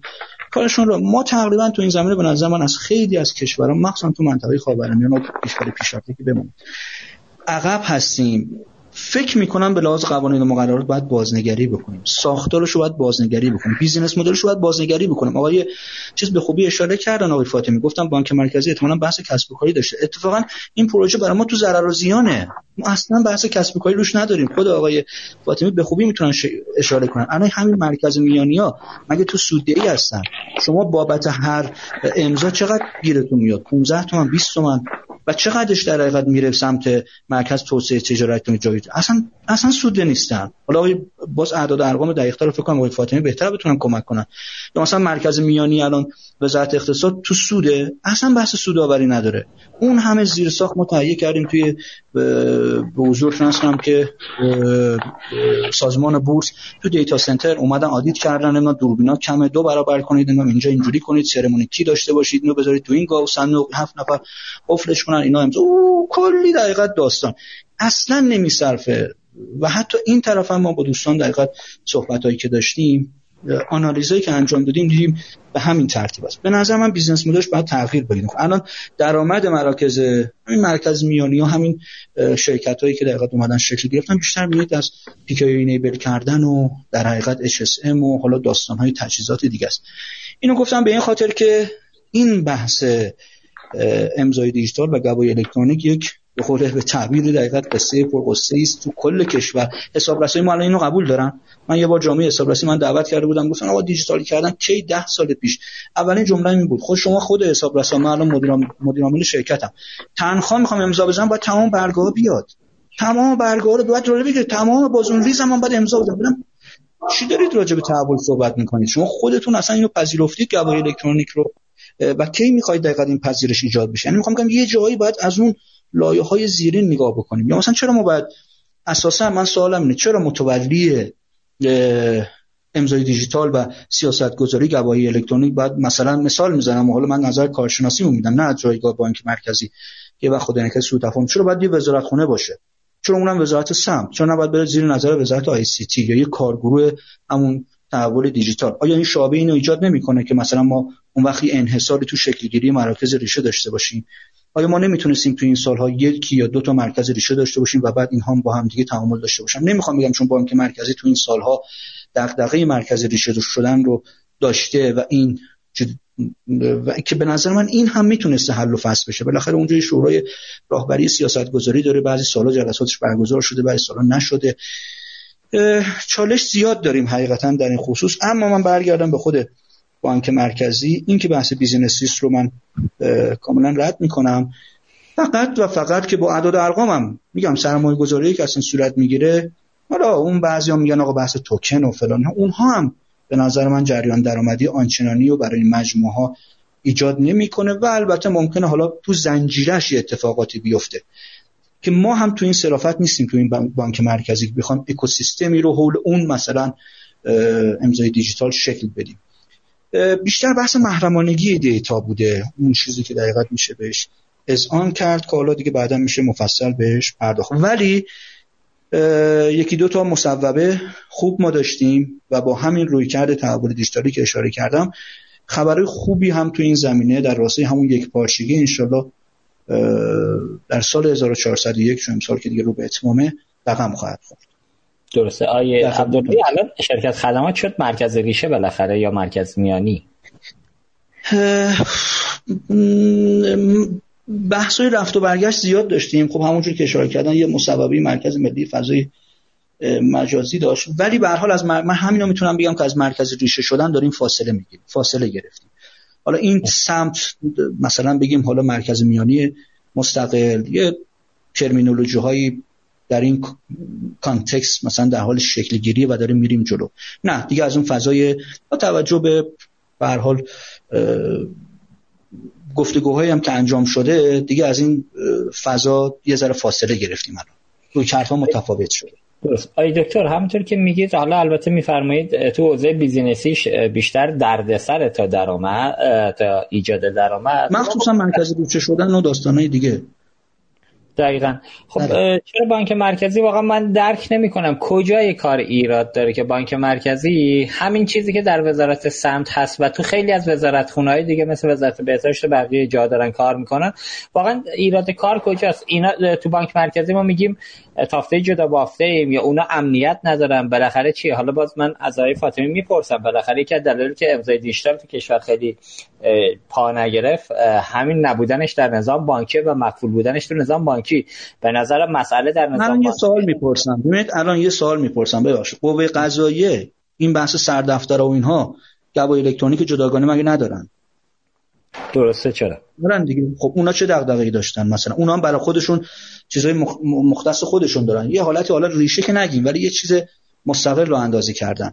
دغدغه‌شون چی بود؟ و همون فضا می‌تونه برای این طرف نمی‌خوام توجیه کنم و این که گفتم رادیکالی و ریشه یه سری چیزا درست پیش نرفت تو کشور ما از همین مستاقه دیگه. آقای فاطمی هم به تجربه مثلا نمی‌خوام عمل کرده اونا رو زیر سوال ببریم و آورالی من دارم میگم. درست ببینید بخشی از حرفتون درسته ولی بالاخره این من الان چیزی که متوجه شدم از صحبت های شما هنوزم مسئله امضای دیجیتال پس ما فکر می‌کردیم حل شد پس مشخصا حل نشده به صورت کامل. هنوز مثل که تفاهمات به صورت کامل برقرار نیست. حالا که شاهی رهبری رو من بتونم پیدا کنم. ایشون تیم حوزه. ان سال بعد به امید خدا دیگه اگر زنده بودیم و نفسی بود حتما خدمت ایشون باشیم که حرفای اون طرف هم بشنویم. ولی به حال از این نکته از سمت شما رد بشیم بریم سمت آقای فاطمی آقای فاطمی امضای دیجیتال. البته من گفتم الان چون نظام بانکی شروع نکرده قاعدتا کسایی که هستن شاید خیلی سودده نباشن شاید هم باشن. شما دیتایی دارید توی حوزه که اصلا مدل کسب و کاری دغدغه سوداوری برای شرکت ها چون من تصورم اینه که تای ماجرا حس بیرونی خودم اینه که بیشتر دعوای مالیه و بیشتر دعوای زرگریه که یه درآمدی حاصل بشه برای یه جای مشخص. و نمی‌دونم حالا میگم برایند موضوعی که به تفاهم نرسیدن و همه دارن هر کدوم از دو طرف دارن سنگ خودشونو به سینه می‌زنن و عملا کار رو زمین مونده. دارم من این نکته رو میگم. نظر شما چی فاطمی؟ والا من اولا که حالا برداشت همین بود که مرکزیه بانک مرگ چیز به قضایه زید ریشه کشور هست. یعنی جدا نیست. البته خب این که حالا داره به واحدهای خودش امضا رو میده می‌تونه باشه. ولی اینکه امضای سایر سی ای ها رو قبول می‌کنه شخصا برداشت این بود که می‌کنه. البته اطلاع دقیق ندارم ولی می‌تونم حتما بعدا چک بکنم. انتظار همین نکته که شما هست. ولی اگر بخوایم از منظر کسب و کار یا به قول شما اسکیل شدن نگاه کنیم آیا افتاده؟ به نظر من قبول کنیم که ما هنوز در نقطه پذیرش هم خیلی مشکل داریم. اینکه اپلیکیشن هایی که از این استفاده بکنن به قول دکتر حالا حتی مشکل اپلیکیشن ها حل بکنیم. از اون درم بحث هنوز چیز داریم. دستگاه های نظارتی و دیوان محاسبات و بحث های حسابرسی و, و خود قوه قضاییه که خوشبختانه در واقع به نظر من داره مجموعه این اکوسیستم حل میشه. حالا خود این متاسفانه بحث بیمار کرونا هم علیرغم مشکلاتی که داشت به این حوزه کمک کرد. من فکر می‌کنم اگر آماری نگاه کنیم ما افتاده ما مثلا نزدیک یک و نیم میلیون حالا بین یک تا دو میلیون در واقع الان اگر امضای دیجیتال در کشور صادر شده حدود مثلا حداقل فکر می‌کنم 80 یا 90 درصدش همین مصوبه است که در واقع دولت که اون هم خود عبدالله کمک کردن برای بحث تحصیلاتی که حالا به صورت خرد مردم در واقع گرفتن از محل همین بحث توثیق سهام عدالت یا در واقع بحث که در واقع تو اون فضا بدون مراجعه حضوری این تاییدیه داده شد و این کار انجام شد. اون اون تسهیلات همش بر مبنای امضای دیجیتال هست. یعنی چون بدون هیچ گونه مراجعه حضوری هست. هم موضوع احراز هویت توش تا اندازه‌ای حل شد و همه contract های اون تسهیلات با امضای دیجیتال اجرا شد. خب این کمتر از یک سال میشه این سابقه که ما الان مثلا به یک کنیم میلیون دو میلیون امضا رسیدیم. به نزدیک یک و سیصدش مثلا همین آخرین مصوبه دولت هست که نقطه پذیرش موضوع رو و در واقع توضیح عملی این موضوع رو عملیاتی کرد. به نظر من این بزرگترین چشماندازی برای ما هست که من خودم احساسم اینه که در سال آتی حجم خیلی خیلی زیادی از این کار رو خواهیم داشت. البته من هم در جلساتی که دورهای قبل بوده با وزارت کار و تامین اجتماعی رو مطرح کردم بهترین روی کرد برای دکترم اشاره کردم به نظر من بحث بی تو بی و بی تو سی هست که مثلا تامین اجتماعی یک می‌تونه تسهیلگر باشه. من اشاره کردم تجربه که من خودم تو کره هم دیدم.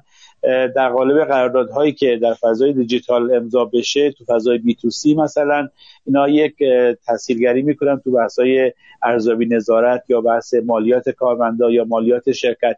با دو تا مصوبه تسهیلگری میشه. یه دفعه ما امضای دیجیتال رو به یه حجم خیلی زیادی برسونیم و این حجم به قولای دکتر کاغذبازی و امضاهایی که برای تک تک قرارداد افراد و دادن و ندادن و دادگاه های کار و بحثای در واقع همه بحثای کار بی تو بی هم قرار بی تو بی هم داریم. می‌تونه درست بشه که من احساسم اینه که در یکی دو سال آینده دوره خوبی رو خواهیم داشت. از نظر کسب و کاری که اشاره کردید یا مدل درآمدی خب واقعیت اینه که این business مثل مثلا سال فرض کنیم 84 85 خود PSP هاست. البته اون موقع PSP نبود شرکت های پرداخت بودن. چون ما فکر کنم 85 به بعد PSP ها رو ایجاد کردیم. ببینید اون موقع خب همه گله داشتن ولی همه هم دوست داشتن فعالیت کنن و یه حجم network ی رو داشته باشن. و بعد که خب ما اولین جایی که اومدیم یارانه رو روی کارت و پوز واریز کردیم تازه یه دفعه اصلا فضای PSP عوض شد درآمدها عوض شد scale عوض شد. الان قطعا هنوز مدل خب خیلی سودده نیست ولی این انشالله اولین سرویس های عمومی که دولت در واقع توصیه بکنه یا حداقل به صورت دستورالعملی ورود بکنه و تسهیلگری بکنه این business هم قطعا می‌تونه به یک مقیاس خوبی برسه. حالا اینکه چرا در واقع بعضا اجزای حاکمیت دوست دارن که تو این business باشن نکته دکتر عبدالله من رد نمی کنم احتمالا دغدغه امنیت بوده. گرچه همه هم می‌دونیم که بالاخره یک وقتی مثلا میگم وزارت سمت میشه و اون شورا میشه در واقع مجوزده نظارت امنیتی هم داره. خب همه می‌دونیم الان هزینه های سنگینی هم برای پیمانکاران می‌ذاره. باید بالاخره قبول کنیم که در دوره شروع هستیم و business model اش هم گرچه مشکل داره. کمک بکنیم انشالله این فضا به توسعه بهتر برسه. حتما هم ممکنه دغدغه‌های امنیتی وجود داشته باشه همکنه حتما هم ممکنه مشکلاتی به وجود بیاد. ولی مهم اینه که ما نگران نشیم و راحل ها رو سریع اجرایی بکنیم و دغدغه ها رو رفع بکنیم. من یه مثال کوچولو بذارم می‌خوام بگم انشالله اینطور نشه. ببینید ما مثالی که مثلا رفتیم رو بحث همیشه می‌گفتیم آقا ما به سمت دبیت کارت رفتیم مسیر اصلی درستش کردیت کارت بود. نه تنها کردیت نرفتیم که تو دنیا تجربه چندین ساله نوپین رو داشت و واقعا هم هیچ وقت مردم اینقدر نترسیدن از یک کارت نوپین اعتباری. ما آمدیم کارت debit با PIN دادیم و بعد اینقدر fraud درست شد و مشکل شد اومدیم در واقع بحث رمز یه بار مصرف رو دادیم. همینطور داریم هی فناوری رو به خدمت می‌گیریم که یک مسیری که خب دنیا واقعا روش proven نبود. خیلی نمیشه نیومده بود با فناوری مشکل مردم رو حل کنه بلکه مثلا ویزا با مدل های fraud detection و در واقع تحمل خطا و ریسک به بیمه موضوع رو حل می‌کرد. ما آمدیم با فناوری حل کردیم. امیدوارم مسئله امضا هم به این منجر نشه که ما هی بخوام با فناوری و به قول شما تعدد سی ای و آر ای و همه این بحث حل کنیم. مسئله اصلی امضا در نقطه پذیرش هست و در این هست که بتونیم در حد اکثر در واقع سهولت موضوع رو جا بندازیم. گرچه حالا ممکنه یه جایی هم مثلا یه مقداری امضا هم حتی مشکل دار بشه. انشالله که این تجربه بر اساس تجربه قبلی این مسیر رو بتونیم به خوبی طی کنیم به شاهد این باشیم که تمام کارتابل های شرکتیمون تمام کارتابل های بانکیمون تمام در واقع قراردادهایی که یک مدیر در طول یک روز کاریش در طول یک هفته در طول یک سال داره که الان هنوز من خودم بعضی روزا با آقای دکتر میشینم پای کارتابل مثلا در یه مجموعه بزرگ معدنی. باورتون نمیشه ما مثلا در روز شد نیم ساعت یک ساعت فقط داریم امضا می‌کنیم. بتونیم انشالله اینا رو از طریق امضای دیجیتال انجام بدیم که هم مسئله مکان رو حل می‌کنه مسئله زمان رو حل می‌کنه مسئله امنیت رو حل می‌کنه مسئله جعل رو حل می‌کنه و در واقع قطعا می‌تونه بر اساس big data که اونجا ایجاد میشه به خود من هم در امضاهای دیگه هم و بعدیم کمک بکنه که تا اندازه ای بتونم هوشمند بکنم کارتابل هامو و خود کارتاب بشه انشاءالله یک فضایی برای توسعه خدمات دیجیتال به جایی که دغدغه دیجیتالی رو زیاد بکنه. بسیار متشکرم آقای دکتر فاطمی عزیز. ممنون توضیحات که دادید. حالا آقای بساطان سفری هم تو گروه گفتن البته هر جا ما ترکن چرخه ترکنشا رو بردیم خارج از زیر ساخته صنعت بانکی مشکلاتی رو خوردیم مثل حالا سرویس ثبت احوال و پیامک و ما بقیه موضوعاتی که وجود داره که البته حرف درستی هم هست. ولی به هر حال هر جایی بله. آره. یعنی اینم در کنار همون دغدغه‌ای است که حالا به خوبی جناب مهندس اشاره کردن. در کنار همون دغدغه محرمانگی امنیت و بعد سطح سرویس اسلایی که ما می‌تونیم داشته باشیم. خود ما تجربهمون آقای افتادی عزیز و آقای دکتر فاطمی در تجربه اشاره کردن. تو اون تسهیلات کرونایی که برای کسب و کارها داشتیم اومدیم از امضای دیجیتال استفاده کردیم. خب اونجا تو وزارت اقتصاد رفت و اتفاقات خوبی هم رقم خورد. ولی باز هم مسئله داشتیم تو SLA و تو این بحث های دیگه. حالا بریم جلو بر در خدمت هست. حالا نکته این که به حالا نماد شرکت خدمات باشه یا سی ای های زیر مجموعه وزارت سمت باشه من از سمت شهروندان های دکتر عبدالله این خواهش رو دارم که حداقل هم برای نظام بانکی و هم به عنوان یه شهروند این قال قضیه رو بکنید. این 18 سال 15 سالی که توی صحبت هم اشاره شد دیگه بسته دیگه. به هر حال یا شرکت خدمات یه مقداری شای افتادی عزیز من همین که واقعا اعتقاد دارم. یعنی این نکته جنابالی واقعا درست یعنی ماها که از ابتدا اصلا شروع کردیم به این بحث امضای دیجیتال الان که وای میستیم و به اون خاطرات 13 سال پیش داریم نگاه می‌کنیم واقعا از درون در حقیقت خیلی افسرده میشیم و نگران میشیم که چی شد. یه موجی شروع شد و اینقدر دقیقت فروکش کرد و خوب پیش نرفت. و من بله. علی عبداللهی به عنوان یک شهروند آقای فاطمه هم اشاره کردن. به عنوان یک مدیر عامل به عنوان یک شهروند همش باید برم امضا کاغذ کاغذ امضا و الی آخر. تو سیستم های اتوماسیونی تو همه سیستم سیستم های مالیمون به به ویژه. و واقعا دردناکه. ولی من فکر می‌کنم این مسیری که الان داریم میریم نیازمند بازنگری در سطوح کلان. به شدت به این اعتقاد دارم. اگر می‌خواد ریشه و فاندامنتالی هست حل بشه موضوع. ولی ما هم داریم تلاشمون رو می‌کنیم تو بانک مرکزی. همونجور گفتم حتما اتفاقات خوبی به زودی رخ خواهد داد. انشالله حالا به هر حال ما هم به عنوان رسانه و اولا نماینده افکار عمومی هر جایی که کمک از دستمون برمیاد برای اینکه این مسئله بالاخره حل بشه به هر طریقی که می‌تواند چون در انتها به هم به نفع نظام بانکی و هم به نفع مردمه. آقای عبدالله من یه توضیح هم بدم. توی چند تا برنامه قبلا در حوزه امضای دیجیتال که ما برنامه داشتیم یه data ی خامی رو من اونجا گفتم. حالا اینجا هم میگم شما اگه data داشتید بگید اگه نداشتید لطفا بررسی کنید بعدا بگید. سال 93 شرکت خدمات انفورماتیک نزدیک 3 میلیون توکن سخت افزاری اگه اشتباه نگم با عدد 10 میلیون دلار از شرکت هلکام خریداری کرده برای همین امضای دیجیتال. از اون موقع تا الان تو انبار خاک خورده و جدیدن کاشف عمل اومده. چون ما تو وضعیت تحریمی هستیم هلکام هم عملا کلید کلید رو در اختیار شرکت خدمات قرار نداده و خدمات هم هر کاری کرده که بتونه این مسئله رو حل کنه که بتونه دیتا روی توکن بارگذاری کنه شدنی نبوده. این هم حالا مسئله در این نوع خودش. به نظرم تو حوزه مدیریتی شرکت خدمات این نکات رو یه مقدار توجه ویژه‌تری بهش قرار بدید. حتی خیلی نبوده مثل که همین یه مورد بود ولی تو سایر قراردادها هم شما توجه بیشتری داشته باشید. بالاخره پول اونجا مثل این که خیلی زیاده. رد بشیم از این نکته. اگر توضیح دارید بگید اگه نه که رد بشیم. نه راستش. حالا بذارید این فرضی که مطرح فرمودید این نکته که مطرح فرمودید ببین بررسی بیشتر بکنیم ببینیم دقیقا چگونه است. البته آره، خب به حال بحثایی رو آره شنیدم من هم ولی بایستی دقیق تر بررسی کنیم و ببینیم چه اتفاقاتی رقم خورده و مطمئنا اینها در آینده مورد استفاده خواهند گرفت. در خدمتتون هستم. انشالله که قطعا بشه قابل استفاده بشه. به حال این عدد و خرید همین تعداد سخت افزار در وضعیت کنونی قاعدتا ارزبری زیادی خواهد داشت. انشالله که اینا قابل استفاده بشه و بشه ازش به نوعی کار گرفت. البته این خب که من گفتم تاییدی بر اون اعداد ارقام نیست نه. بله بله بله حالا اگه حالا بتونید تایید بدید. خوبه. نهایتا بررسی بکنید که دقیق ترش چیه آره، آره. قابل بررسیه ببینیم.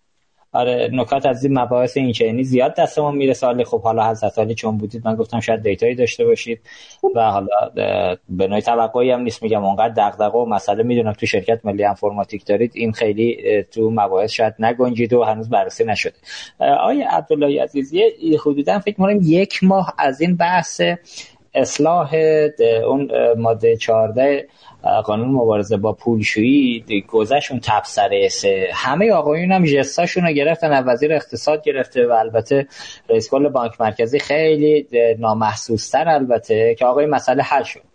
من پیگیری مجدانه کردم از خود دبیرخونه شورا تو وزارت اقتصاد که آقا یه نسخه از این دستورالعمل رو بدن هر کاری کردیم ندادن. رفتیم گفتم ما میدیم بانک مرکزی بانک مرکزی بده. بالاخره بانک مرکزی اینو فکر می‌کنم دو هفته پیش اگه اشتباه نگم طبق دیتایی که از خود مدیران بانک مرکزی گرفتم به صورت محرمانه از دبیرخونه شورای عالی پولشویی گرفت. حالا برای منم جالبه که اصلا چرا باید همچین مصوبه که رفته کار قانونیش انجام شده محرمانه ابلاغ بشه؟ حالا هم خود مصوبه هم دستورالعملش جای سواله. مگه داریم قانون رو به صورت قانونی که حالا استفاده عمومی هم داره به صورت محرمانه ابلاغ بشه؟ بانک مرکزی هم تا به الان اینو ابلاغ نکرده. دو هفته گذشت نمی‌دونم چرا. حالا دوستان مثلا یه بحث رو من شنیدم که حالا شما لطفا می‌دونم که این دستورالعمل رو دیدید و مطالعه کردید. در هرچند ما نتونستیم از شما هم بگیریم چون گفتید محرمانه است. خواهشم اینه چون موضوع مبهمه شما شفافش کنید. یکی از نکاتی که آقایون گفتن این بود که ما تو دستورالعمل صرافی ها و هولدینگ از صرافی ها و عملا لیزینگ ها رو هم مثل نظام بانکی دیده بودیم که اونم بتونن از این امکان استفاده کنن. ولی خود عملا دبیرخونه شورا خودسر این دوتا رو حذف کرده. حالا به حال اگرم حذف کرده که گفتن حالا داریم رایزنی کنیم دوتا حل بشه. فقط مسئله اینه یا چیزای دیگه هم هست آقای عبداللهی. واقعا خب نکته که برای همه همه هم براشون سوال ایجاد شده. من خواهشم اینه شفاف بگید. که بله همونجور که جناب فرمودید خب به تازگی ابلاغ شده و مجوزهایی داده شده توش کلیاتش رو بیان کرده طبق اون دستور عمل. و اینکه بحث خب هویت همون تبصره سه اگر که یادتون باشه که ممنوعیت اعلام کرده بود در خصوص خدمات پایه و بعد قرار شد که همون سال 99 مصوبه ای که دادن ماه اسفند ماه که گفتن این بره دستور عمل در بیاد و حالا طول کشید تا الان که جلسه تشکیل داده شده حالا یه تغییرات دولت و اینها و اون دستورالعمل اومده. نکته ای که وجود داره تو اون دستورالعمل گفته شده که یه ترتیبات اجرایی برای عملیاتی شدن خود این دستورالعمل باید توسط بانک مرکزی تدوین و ابلاغ بشه. ما الان در حال مدون سازی این ترتیبات اجرایی هستیم. یعنی این یه یکی دو ماه در حقیقت حالا هنوز اومده و ما ابلاغ نکردیم به خاطر اینکه اون دستورالعمل اگه ابلاغ می‌شد خب خودش باز منوط به این شده که ترتیبات اجرایی برای عملیاتی شدنش باید تدوین بشه. الان تیمای ویژه کارشناسی شکل گرفته هم معاونت نظارت بانک مرکزی دنبالش هست پیگیر جلسات مختلف هم معاونت فناوری هم ما این سمت تو ملی انفرماتیک پیشنهاداتی رو داشتیم. انشالله به زودی یک پکیج جامعی در این خصوص ابلاغ خواهد شد. به صورت راهگشا. و با همین رویکرد تحول دیجیتالی هم داریم میره جلو. یعنی اند یوزر گذاشتیم مبنای کار و اینکه کار تسهیل بشه برای اون اند یوزر که این خودش گفتم گرهگشای خیلی از مسائلم خواهد بود. تنها نکتهش همین بوده. اینکه ابلاغ نشده ابلاغ به تنهایی این دستور عمل یعنی گرهگشا نبود. تا اون ترتیبات اجراییش هم تدوین بشه و حالا در یک لایه باید به تصویب هیئت عامل هم برسه. که من فکر کنم همین این داستان ها به زودی ابلاغ خواهد حالا تو این که اون مصوبه اتفاقا اون کارگروهی که قبلا داشته بانک مرکزی کارگروه بحث احراز هویت و یه سری مستندات دیگه جای دیگه دقیقا تدوین شده. همه اینها داره تو اون ابلاغی نهایی مد نظر قرار می‌گیره. یعنی اینجوری نیست که اون دانش و تجربه قبلی کنار گذاشته شده. نه نمی‌خوام بگم یکیش مبنا قرار گرفته نه. document های مختلف خود ما تو ملی انفرماتیک معاونت نظارت نظر داره معاونت فناوری های نوین. اون کاری که قبلا انجام شده. همین اینها داره یک پارچه میشه و من فکر می‌کنم به زودی ابلاغ میشه. آی دکتر یعنی اون عملا مستندی که توسط کارگروه بانکداری دیجیتال که آقای ترک تبریزی رئیس اون کارگروه بودن اون من آخه شنیدم از آقای محرمیان که معاونت فناوری نظرش رو اون بوده و اونو دادن به عملا کمیته. نه نه نه اصلا ببین اصلا اون ما خودمونم ابتدا یه چیزایی در این خصوص من شنیدم. حتی ما قبلش هم شروع کردیم به تدوین یک اون رو سعی کردیم خلاصه تر کنیم ارائه بدیم. ولی حقیقتا مستندی که در شورای عالی مبارزه با فروشی تدوین شده هیچ نسبت و هیچ رابطه نداره با اون. از اون استفاده کردن ولی اصلا چیز دیگری است. مثلا اومده اشاره کرده به همون قانون مبارزه با پولشویی گفته اون ترتیباتش رو گفته و بعد اومده المان هایی رو مطرح کرده در خصوص اینکه می‌تونید از اینا استفاده کنید. همین که اشاره کردید scope رو مشخص کرده. به این detail ی که الان اومده بود تو اون سند حدودا 14 15 صفحه‌ای هم بود من دیدمش بررسی هم کردیم. نه نه به اون detail ی نیست. سند خلاصه و مختصر و مفیده. و گره گشایی کرده. مجوزهای لازم رو داده. گفته احراز می‌تونه اینجوری صورت بگیره و به جزئیات آنچنانی نپرداخته. این جزئیات آنچنانی همونجور گفتم داره تو این فضای امروز داره بحث میشه و گفتگو میشه و به زودی ابلاغ میشه. ترتیبات اجرایش اساسا تفویض اختیار شده به بانک مرکزی. آخه یه صحبت هم شده ای دکتر که بانک ها برای ارائه سرویس احراز هویت غیر حضوری غیر از بانک مرکزی باید برن از نهادهای دیگر دیگری هم تاییدیه بگیرن. این درسته؟ نه. درسته؟ نه نه نه نه نه نه, نه. چیزی نیست. البته به حضور فرنس کنم که مرکز افتا هم می‌تونه نقش آفرینی موثری داشته باشه در این قضیه. حالا بعد ببینیم به چه ترتیب باید بریم جلو دیگه. دکتر من دستور عمله به هر حال جایگاهایی بهش داده شده. درسته. اون دستورالعمل یه بخشیش به صورت ناقص رو سایت خود دبیرخونه مبارزه با پولشی گذاشته شده. آره. آره. فرستادم.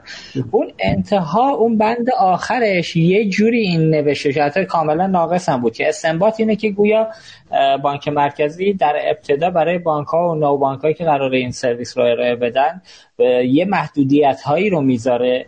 در صورتی که بعد از یک سال حالا دوباره باز بیانیه ریسک و حالا مباحث اینچینی رو بانک ها تهیه کردن. رفتن سمت بانک مرکزی بانک مرکزی مسیر رو بر اساس عملکرد یک سال گذشته بررسی می‌کنه. بعد مجوزهای دیگر رو میده که حالا یه گام جلوتر برن. این رو توضیح دارید در موردش بدید یا تفسیر ما اشتباه بود از اون موضوع؟ ببینید این رویکرد که به نظر من رویکرد خیلی خوبیه. یعنی این که ما تدریجی بریم جلو تو بحث احراز هویت به نظر من روی کردی که خیلی پایدارتره. به جای اینکه یه هویی بخوایم بریم خب بگیم مسئله احراز هویت تو کشور حل شد و حالا همه برید و تا هر سختی و بعد ریسکایی که داره اونا. گرچه تو همون مصوبه ابلاغی مرکز مبارزه با پولشویی و اون شورا اومده که باعث پروفایل ریسک کاربران شکل بگیره و موضوعاتی از این دست.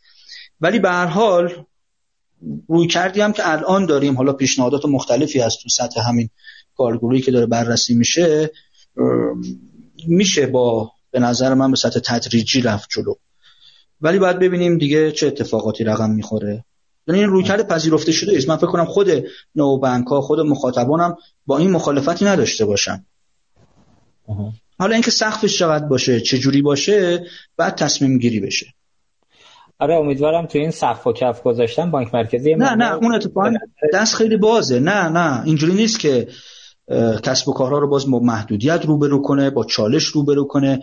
اونم خیلی توسعه‌ایه. یعنی میگه که شما بیا یه ارزیابی. حالا من الان عنوان دقیق یادم نیست. میگه که بیا یه ارزیابی صورت بگیره. بر اساس اون باز می‌تونی معافیت های بیشتر مجوزهای بیشتر رو ارائه بدید ولی دست ما رو اینجوری بهتون بگم. ما, ما تو این جلساتی که داشتیم برای نهایی کردن این بحث اعراض این یکی کانسرن ما نبوده. یعنی اینجوری نبوده که اینو مبنا قرار بدیم. من واقعیت هم رو بگم خدمتتون. میگم خب حالا این مبنا بر اساس این بیم سایر موارد بچینیم. نه نه این استپ آخره. یعنی اساسا برای همون تسهیلگری و حل و فصل موضوع احراز هویت یک بار برای همیشه کار داره جلو میره. کاملا با روی کرده گفتم خدمتون مثبت و تسهیل کار کار داره جلو میره. حالا اون محدودیت هم بعدا میشه در نظر گرفت. این, این, این الان مبنا نیست. نه اصلا دغدغه ما این نیست. این محدودیت اصلا دغدغه نیست. دغدغه اون کارگروه نیست. آی دکتر تای این ماجرا تو همین حوزه مسئولیت مگه با بانک ها نیست؟ خب محدودیت بله مسئولیت می‌تونه با بانک ها باشه. به هر حال ببینید حالا مسئولیت با بانک ها اصلا شما به این ریشه فکر کن که کی اینو محدود کرده؟ خب مرکز مبارزه با پولشویی دیگه. اصلا مسابقه قانون مرکز هم نگیم. قانون مبارزه با پولشویی. پس یک دغدغه ملیه دغدغه فرابانکیه دغدغه فراتر از نظام بانکی. اینجوری نیست که بگیم خیلی خب. حالا ما این بحث اعراض هویت رو کلا بسپریم به دست بانک ها و اگر اون مسبب اون قانون نبود که از همون اول با همین دست فرما می‌رفتیم جلو دیگه. چه کاری که بانک مرکزی بیاد وسط و کار خودش رو انجام بده. کما اینکه تو همون مسبب هم اول و آخرش گفته که باز مسئولیت به خود بانک ولی تمام این بحث احراز و هویت و محدودیتاش و اینها مربوط به همون بحث مبارزه با پولشویی که نکته درستی هم هست. حالا ای دکتر در مورد اینکه این منطقی که دوستان دارن استفاده می‌کنن ازش در حوزه مبارزه با پولشویی و مبارزه با تقلب و اینها رو که در ادامه حتما بهش می‌پردازیم که تا چه اندازه این منطق منطق درستی است. ولی به هر حال منظورم این بخشش که حداقل ببینید همین الان ما تو دوران کرونا هستیم. خریدای پایان سال رو داریم. من ای میرم پول بگیرم 200 هزار تومان. خب با 200 هزار تومان الان چرا باید 200 هزار تومان باشه این سقف بانک مرکزی گذاره عدد بیشتر کنید. چه ایرادی وجود داره؟ یه زمانی اومد جلو اگه اشتباه نگم.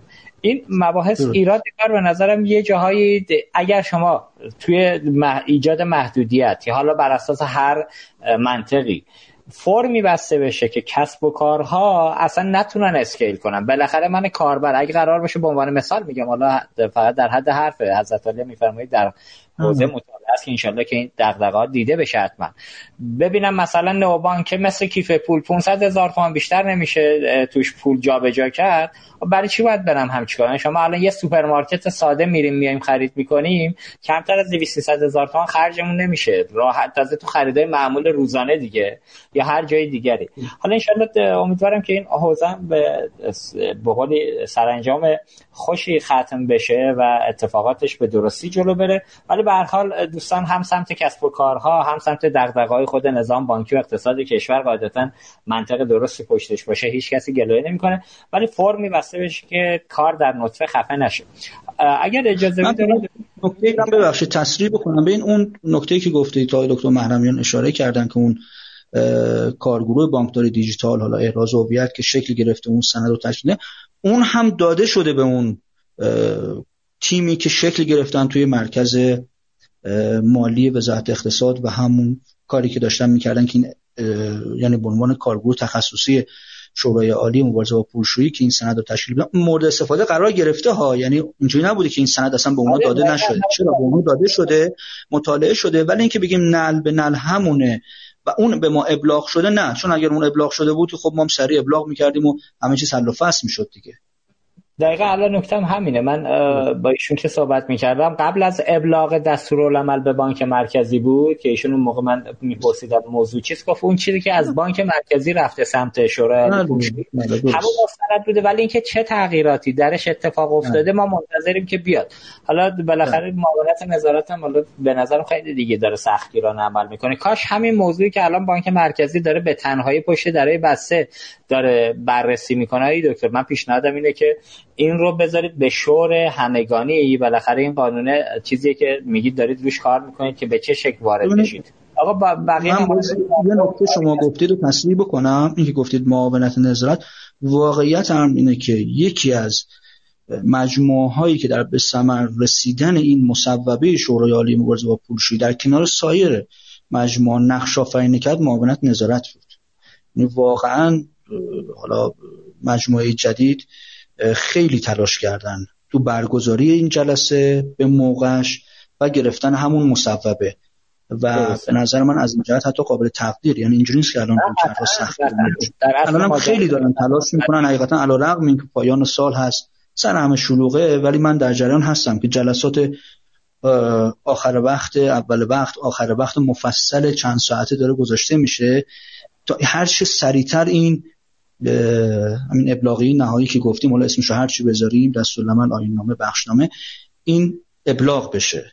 درسته. و به هر حال خودتون می‌دونید این گرهیه که چندین سال تو کشور بوده حالا باید باز بشه. یه ذره باید تحمل داشته باشیم. برای یه کار خوب پخته دو سه ماه روش انجام بشه و و من فکر می‌کنم حتما وقتی که یک درفت اولیه ای از این کارگروه شکل گرفته بیرون بیاد مطمئنا نظر صاحب نظران رو هم و زینفان بیرون هم خواهیم گرفت کما اینکه کارهای قبلا انجام شده الان داره مبنا قرار می‌گیره.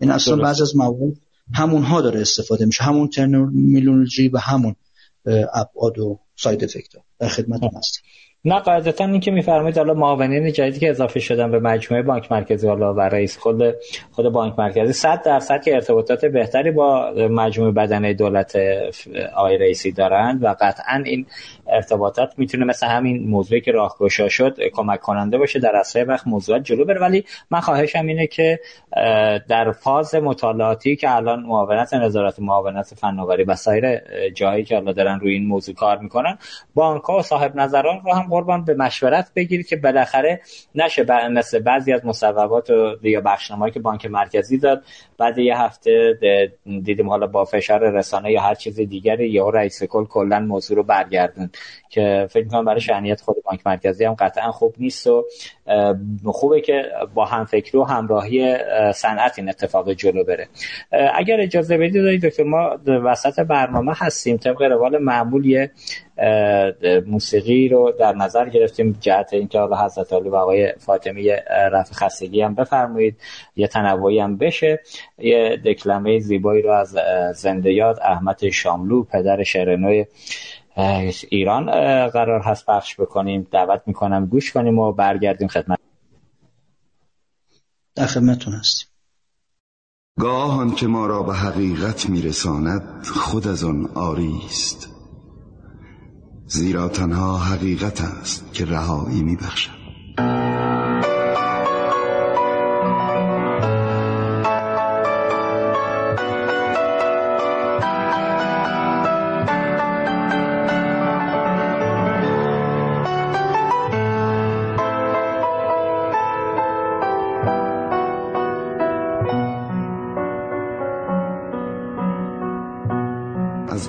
بختیاری ماست شاید که آنچه می‌خواهیم یا به دست نمی آید یا از دست می گریزد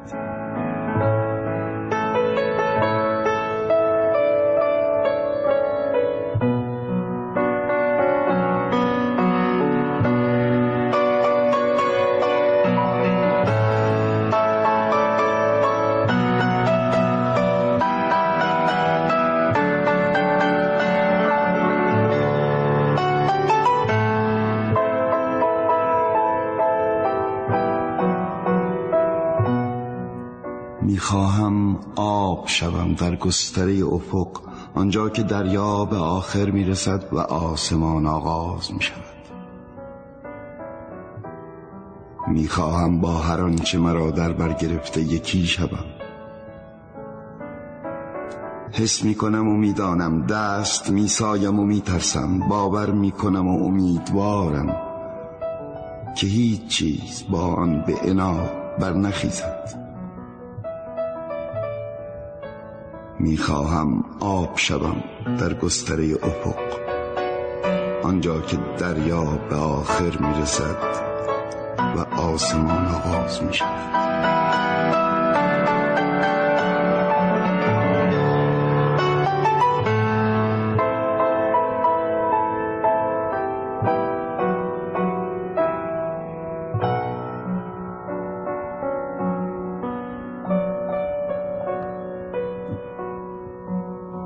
عرض سلام مجدد خدمت تمامی شنوندگانی که ما رو دنبال می‌کنن. امیدوارم که تا به اینجای برنامه بهره لازم رو برده باشن.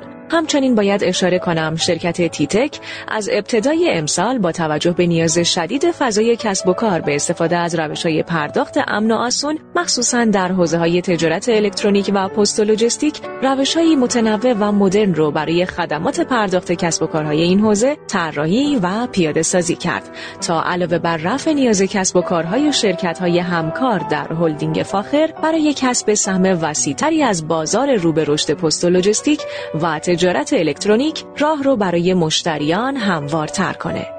در این راستا ابتدا برای شرکای تجاری سامانه تسهیم پرداخت های مالی رو مجهز و بهینه کرد. سپس با توجه به پتانسیل های مالی و ظرفیت های شبکه بانکی در راستای خودکفایی در پرداخت های صنعت و کسب و کارهای کوچک به ارائه بسترهای مالی به صورت مستقل به شرکت ها اقدام کرد. تیتک برای سریعتر شدن راه های ارائه خدمات و اطمینان از پشتیبانی 24 ساعته قصد داره در سال پیش رو شبیه به یک نئوبانک قوی تر ظاهر بشه. خب آقای افتاده برای ادامه برنامه خدمت شما هستیم بفرمایید. بله متشکرم مرسی خدا قوت میگم خدمت میهمانان ارجمند برنامه و شنوندگان عزیز که ما رو همچنان دنبال می‌کنن من دلیلی که این دکلمه زیبا از یاد احمد شاملو گذاشتم این بود که گفتن گاه حقیقت آن است که خود آری از حقیقت کسی که ما رو به حقیقت می‌بره خودش آری از حقیقته. ما در رسانه است واقعیتش اینه که تمام تلاشمون رو داریم می‌کنیم که مباحثی که طرح می‌کنیم به سمت شفاف سازی به دور از هر گونه عملا مشکل شخصی یا هدایت شده توسط برخی از افراد که خب حالا می‌بینیم در حوزه سیاسی و جاهای مختلف حتی تخصصی متاسفانه بعضی از رسانه ها گرفتار بعضی از موضوعات شدن و مباحث رو به صورت شخصی گروهی سیاسی و جناهی دنبال می‌کنن. ما در اینجا همیشه تو خیلی از مباحثی که دنبال می‌کنیم از نفرات درگیرش سعی می‌کنیم دعوت کنیم خدمتشون باشیم که بتونیم از زبان خودشون مشکلات و موضوعاتی که داشتن برای اینکه حالا بعضی از موضوعات به نتیجه رسیده یا بعضی از موضوعات به نتیجه نرسیده خدمتشون باشیم. من یه توضیح کوتاه هم بدم تماس کوتاهی رو با ناصرخان حکیمی داشتم. متاسفانه مادر ناصرخان چند وقت مشکل مشکلاتی رو دارن. سلامتشون دچار مخاطره شده. چند وقتی هم بیمارستان بودن. حالشون خوب نبود. مثل اینکه مجدد همین امشب یه چند دقیقه قبل از برنامه حالا یکی چند دقیقه قبل از برنامه حالشون بد شده و ایشون متاسفانه بیمارستان هستن. خواهش می‌کنم که برای سلامتی مادر ایشون هم دعا بفرمایید که انشالله در این ایامی که نزدیک به تحویل سال هم هستیم ایشون رو به صورت کامل با سلامتی کامل کنار خانوادهشون حضور داشته باشن.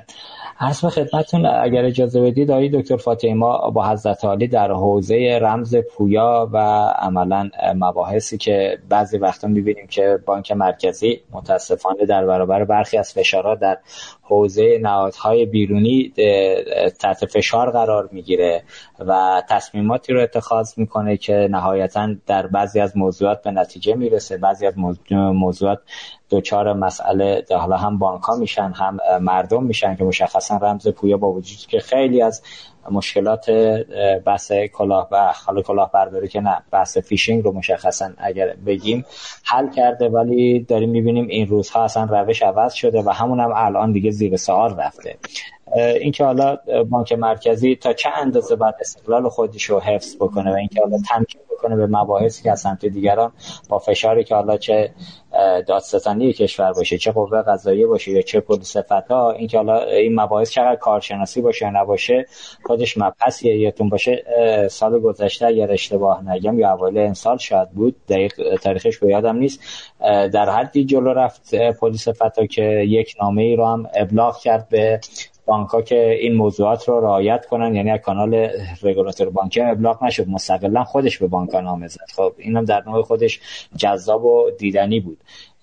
اینجاها آیه فاطمی نظر شما چیست؟ بانک مرکزی چه برخوردی رو باید بکنه؟ چیکار باید بکنه که حداقل اگر نهاد بیرونی قرار هست دغدغه رو مطرح کنه بحث بحث کارشناسی پخته بیاد بعد بانک مرکزی ورود بکنه تو این حوزه. نظر شما چیه؟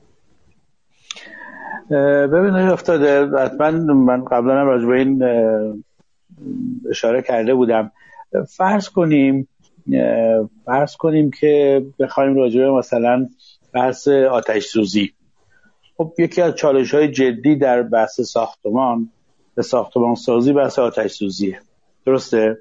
بله. خب واقعا ما میایم برای اینکه آتش سوزی رو به طور کامل مدیریت کنیم. چقدر برای ساختمان میایم هزینه می‌کنیم و مثلا یک پروژه عمرانی رو به چالش می‌کشیم سنگین می‌کنیم. مثلا فرض کنید هر نفری که می‌خواد توی ساختمون مثلا فرض کنید مثل برج پلاسکو یا جایی می‌خواد بره هر روز درگیر مسائل خاص خودش می‌کنیم تکون نخور آب نخور آب بخور و و و تا آخر. ببینید من به نظرم ما یک راههایی رو در سایر زمینه های زندگی رفتیم. که وقتی می‌خوایم بیایم تو فضای دیجیتال یه مفهومی به نام lifestyle داریم digital lifestyle. ببینید ما اگه بخوایم همه دغدغه ها رو بریم با فناوری در واقع مرتبطش حل کنیم مثل نمونهش آتش سوزی. آیا واقعا میاییم مثلا یه ساختمون رو با دو سه برابر هزینه عادی بسازیم که این بگیم آقا ضد در واقع آتش سوزیه؟ یعنی واقعا آتش شیشکاش نمی‌تونه بکنه. یا اینکه آخر سر میگم آقا یه مثلا میگم موضوع بیمه مطرح میشه. میاد میگه آقا تو مثلا میگم در ساخت این یا در بهرهوری این می‌تونی اینقدر مثلا به جای هزینه سنگین مثلا استفاده کنی می‌تونی بیمش بکنی که جبران هزینات بکنه.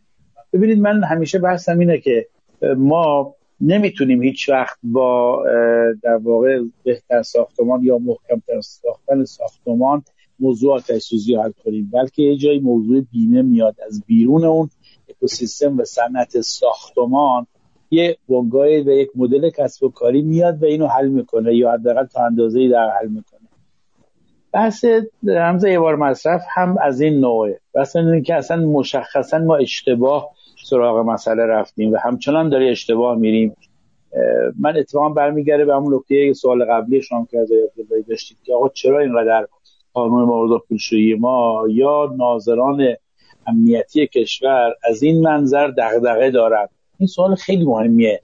چرا اینقدر دغدغه ایجاد میشه برای مسئولی که داره به در واقع داره داره داریم جاهایی که به اندیوزر نهایی سرویس میدیم که عملا داره یک سری تبهکاریایی رخ میده تقلبی رخ میده و می‌خوام جلو اونا رو بگیریم.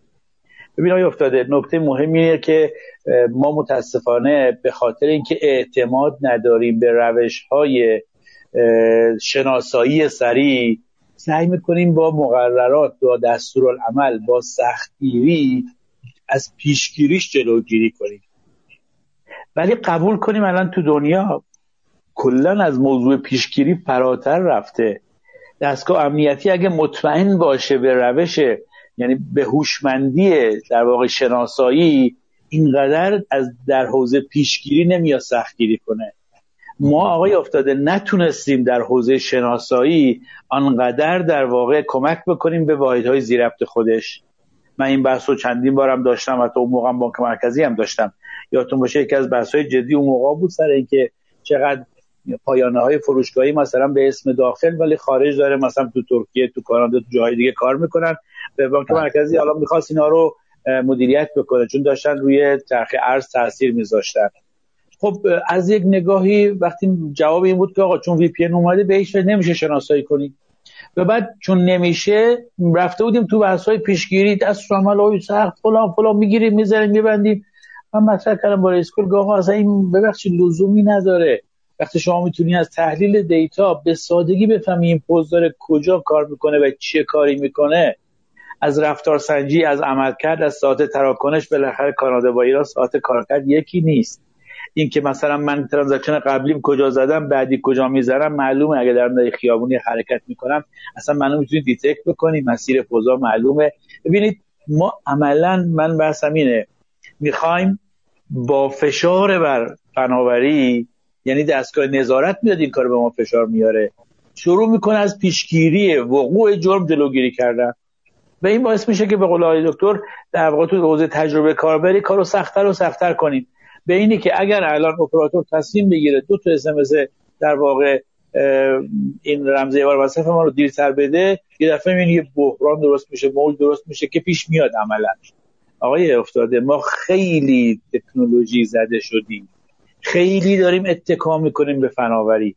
ولی واقعا من سراغ ندارم این جای دنیا. اینقدر به فناوری برای پیشگیری و برای در واقع زیرساخت عملیاتی آنلاین اینقدر اعتماد شده باشه. اونهایی که صاحب تکنولوژی هست اونهایی که اینقدر از ما جلوترن نمیاد اینقدر 99 درصد تراکنش کشور رو به اسمسش وابسته بکنه. ولی ما رفتیم کردیم. من که می‌دونی من مشخصا مخالفم با این روی کرد. و به نظر من تو این سالها بسیار اشتباه رفتیم و من اعتقاد جدیم به بحث شناسایی هست. ما اگر دوستان امنیتی رو دوستان قضایی رو دوستان بتا رو و همه اینها رو یه سیستم شناسایی خیلی خوب اجایل می داشتیم می‌تونستیم کوچکترین در واقع انحراف استفاده رو شناسایی کنیم و بلافاصله خودمون پیش کنیم به واحدهای نظارتی بدیم. قبل از اینکه مردم مراجعه کنن قبل از اینکه دوستان امنیتی کیسی دیگه داشته باشن از ما دیتا بگیرن ما بهشون بدیم. اونها اصلا با یک رویکر دیگه می اومدن اینجا نظارت می‌کردن.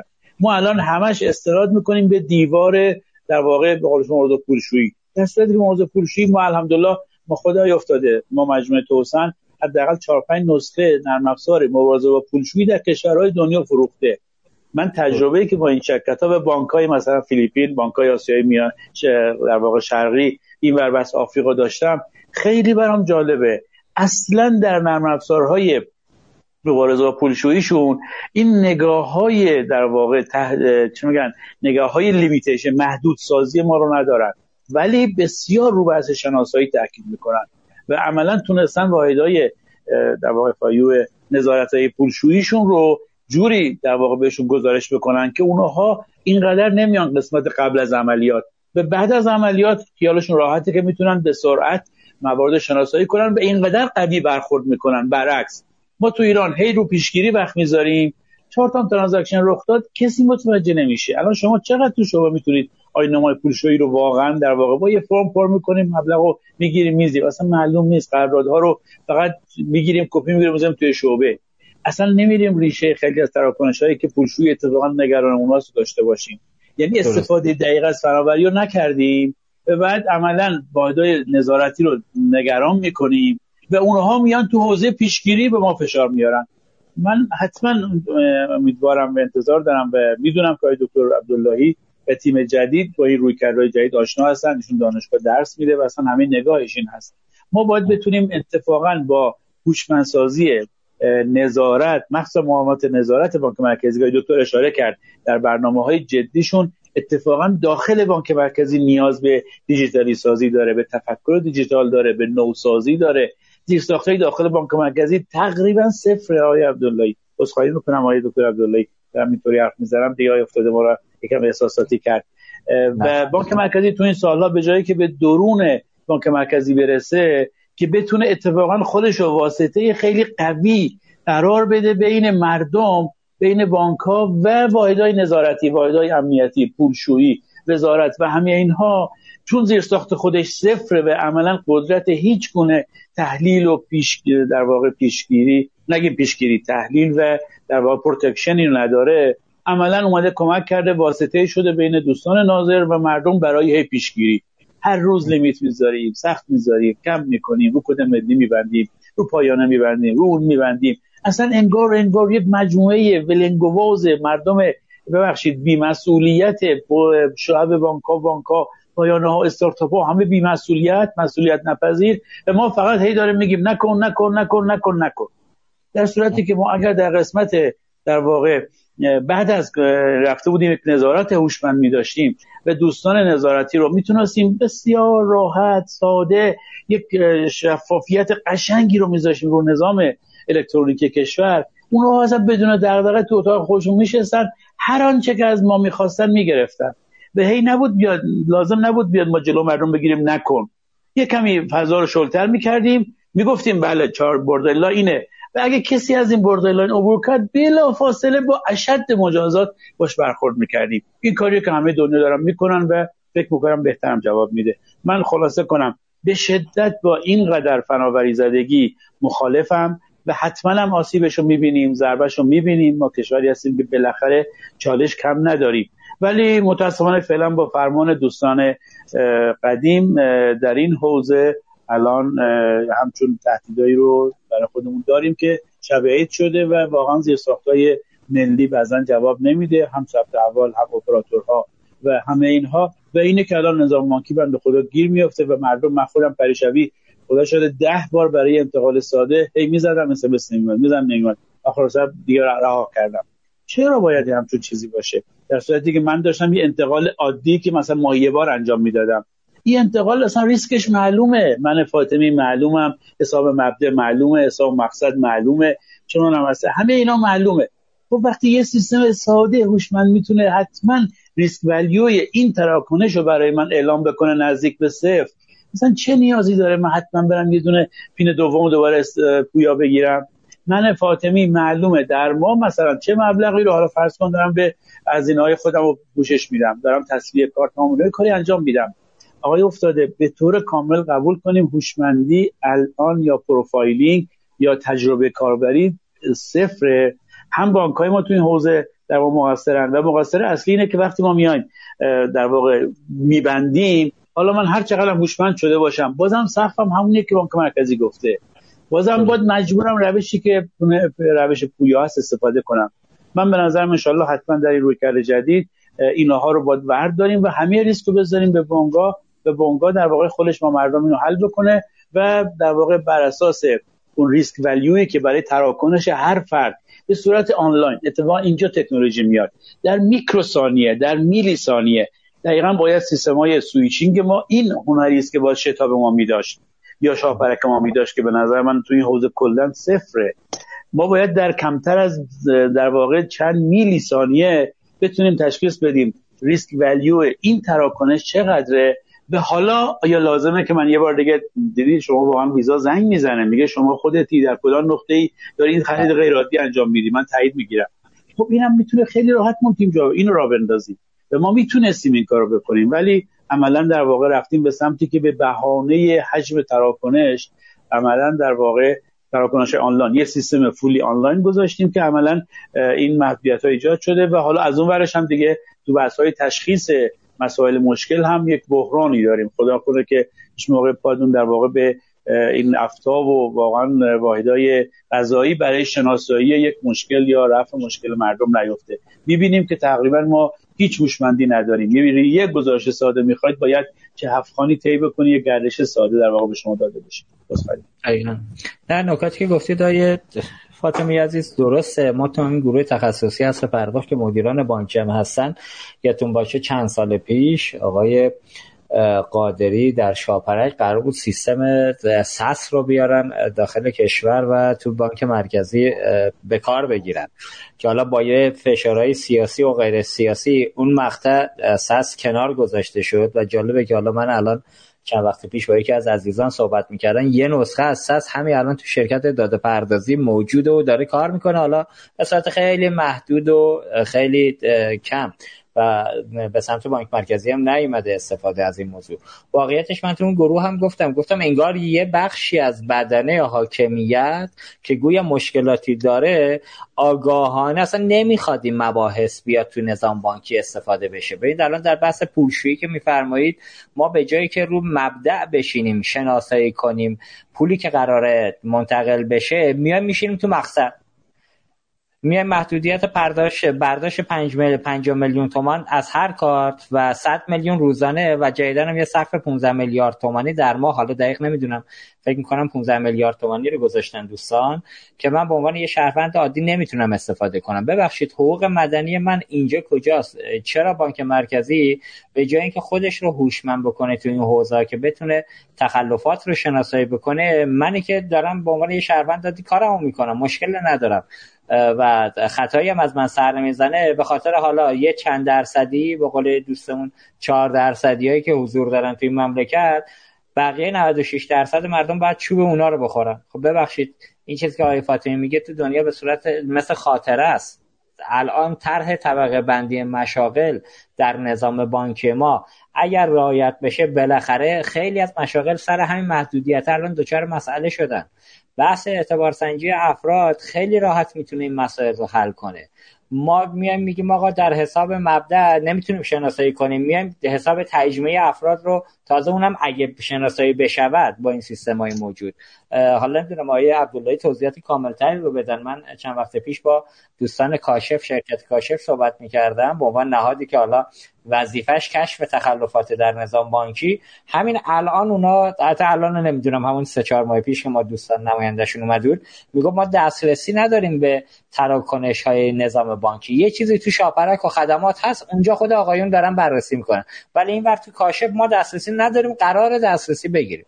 خب اگه خود بانک مرکزی بیاد خودش رو مجهز به رکتک بکنه و سیستم های نظارتی هوشمند قاعدتا من مردم هم صد درصد دچار مسئله نخواهم شد و اینها چیزایی که به نظر می‌رسه بانک مرکزی خیلی مجدانه باید تو برنامه هاش بذاره و حتی تو اولویتاش باشه به نظر من. آیه عبدالله نظر از عطالی رو میشنوید سلامت باشید. حالا چند تا نکته مطرح شد. این نیمه دوم رو یه ذره سخت شروع شد به قول این فوتبالیستا نیمه به قول معروف. مربیان آره. در خصوص خب بحث مکانیزاسیون سیستم های بانک مرکزی کاش آقای حکیمی بود بالاخره کمک می‌کرد به ما که چقدر آیتی بیس شده. ولی چون نکاتی که آقای فاطمه اشاره کردن ایشون خب قاعدتا چند سالی اونجا بوده می‌تونست در خصوص سامانه ها و مکانیزاسیون و اینها بیشتر توضیحات بده. ولی چیزی که من در همین فضای سه چهار ماهه دیدم اینجوری هم چون به قول معروف خیلی دیگه نیمه خالی لیوان رو دیدیم. کارهای خوبی اتفاق افتاده. علا رقم این که حالا سامانه های زیر ساختی اومده ولی من می‌دونم که توی بحث همین مبارزه با پولشویی سیستم های نظارتی سامانه های خوبی اومده و شاید به دلیل همون بحث محرمانگی اینها چون برادکست نشده صحبت نشده یه ذره فضای عمومی و حتی گاهی وقتا فضای تخصصی با این سامانه آشنا نیست. البته آقای فاطمی که کلا با مجموعه بانک مرکزی و سیستم های بانکی و حتی سایر حوزه سیستم های بورسی کاملا اشراف دارن. این یه نکته نکته دکتر ببخشید من می‌خوام بگم که دوستان واحد مبارزه با پولشویی باید به این سطح اعتماد برسن. اصلا لازم نیست که سمت مردم چیزی گفته بشه. ما دوست داریم اونها بله. بله. ببین این بحث رمز پویا رمز یک بار مصرف که فرمودی من ارتباطش با بحث پولشویی رو متوجه نشدم که این برای جلوگیری از کلاهبرداری و بحث‌های در حقیقت پلیس فتا و این هاست بیشتر کار کرده. حالا من چرا بحث رفت سمت پولشویی بارز با پولشویی. چون ببینید خود پلیس فتا گزارش داده که تو سال 97 مثلا 20 تا 25 هزار تا پرونده داشته از برداشت‌های غیر مجاز حساب‌های مشتریان بانکی. که مهمترینشون هم همین بحث های فیشینگ و صفحات جعلی و این هاست. و الان که داره آمار میده میگه همین بحث رمز یک بار مصرف تقریبا 90 درصد اینها رو کاهش داده. و اینا اتفاقات خوبیه. حالا من نمی‌دونم چرا این موضوع الان و بعدم ما که خب اینو پذیرفتیم اتحادیه اروپا اینو اجباری کرده و داره استفاده میشه. حالا قبول دارم که سری زیر ساخت های مربوط به پیامک ها و داستان های دیگه اپراتورها و اینها ضعف داره و همین الان هم ما یه نامه زدیم و بهشون اعلام کردیم این داستانی که اشاره کردم تو بحث تأخیرات تو بحث داستان و باید ظرفیت ها افزایش پیدا کنه. ولی آورالی من متوجه نشدم که چرا این موضوع یعنی روی کرده مناسبی نبوده. البته میپذیرم که در یک حالت ایدئال ما باید بریم به سمت چه می‌دونم پیشگیری ها و نظارت های پیشگیرانه و اینها رو داشته باشیم. ولی این یک چیز ایدئالی است. و البته خب نمی‌تونیم به صرف این که به اون حالت از ایدال برسیم راهکارهای میانی که می‌تونه جلو خیلی از حوادث و رخدادهای نامناسب رو که اتفاقا خودش کمک به اون اندیوزر رو بگیره رو اینها رو بایپس کنیم. بگیم خب حالا به اینا نپردازیم تا بریم اون ایداله بیاد. من می‌خوام بگم خودش مطمئنم اگر سال 97 مثلا اون 25 هزار تا بوده الان خودتون می‌تونید ازوان کنید. اگر بحث رمز پویا نیومده بود حتما این عدد سه چهار برابر شده بود. شاید هم بیشتر. مخصوصا با این داستان کرونا و مراجعه مردم به سمت چیز و اینها بفهم آقای عبدالله اصخایی می‌کنم میونه کلامتون میام. من یه سوال دارم. آقا در حوزه رمز پویا و تراکنش هایی که حالا میره سمت فیشینگ بانک مرکزی چرا خودش ورود می‌کنه روش به نوعی دیکته می‌کنه به نظام بانکی و میگه باید این روش استفاده کن آقا توی این مسئله خیلی راحت بانک مرکزی مسئولیت رو که البته همین الان هم مسئولیت گردن بانک هست. اون موقع یه مقدار تاکید بیشتر می‌کرد. مثلا میگم همین الان بانک ها آقا من به عنوان یه شهروند سه تا device دارم دو تا اینترنت دارم. چرا برای هر عملیات بانکیم؟ به جایی که بانک بیاد منو از روش های نوین فناوری که عین آب خوردن همه جا دارن تو دنیا استفاده می‌کنن تو کشور خودمونم یه جایی استفاده می‌کنن بیاد احراز کنه که آقا این device ه با این ID با این اینترنت با این IP و این اینترنت مال افتاده است و این الان خودشه. خب بانک ها می‌رفتن یه روش بهتری رو اجرا. حالا ما میگیم رمز پویا در مقطع اولیه okay.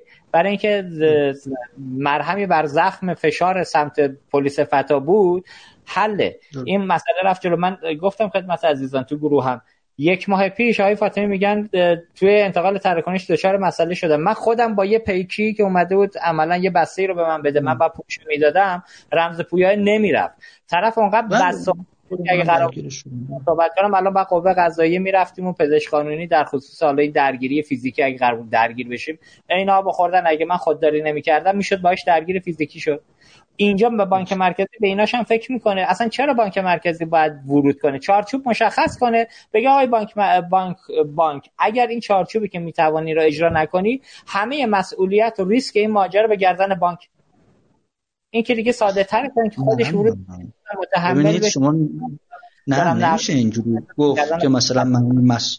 ببینید همه مسئولیت سمت بانک ها ما راجع به یه دونه پرونده و دو تا پرونده صحبت نمی کنیم ما. آیا افتاده سال 97 20 تا 25 هزار تا پرونده.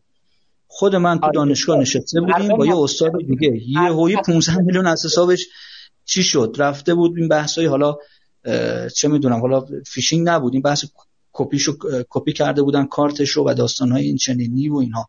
حالا من می‌خوام بگم منم الان نمی‌خوام خیلی بگم این مسیر مسیر بهینه است ولی می‌خوام بگم تو اون تاریخ ما داریم راجع به سال 97 صحبت می‌کنیم بله. و اون حجم از پرونده ها اتفاق خوبی بوده. این, این اصل موضوع رو به نظر من رشش رو نزنیم.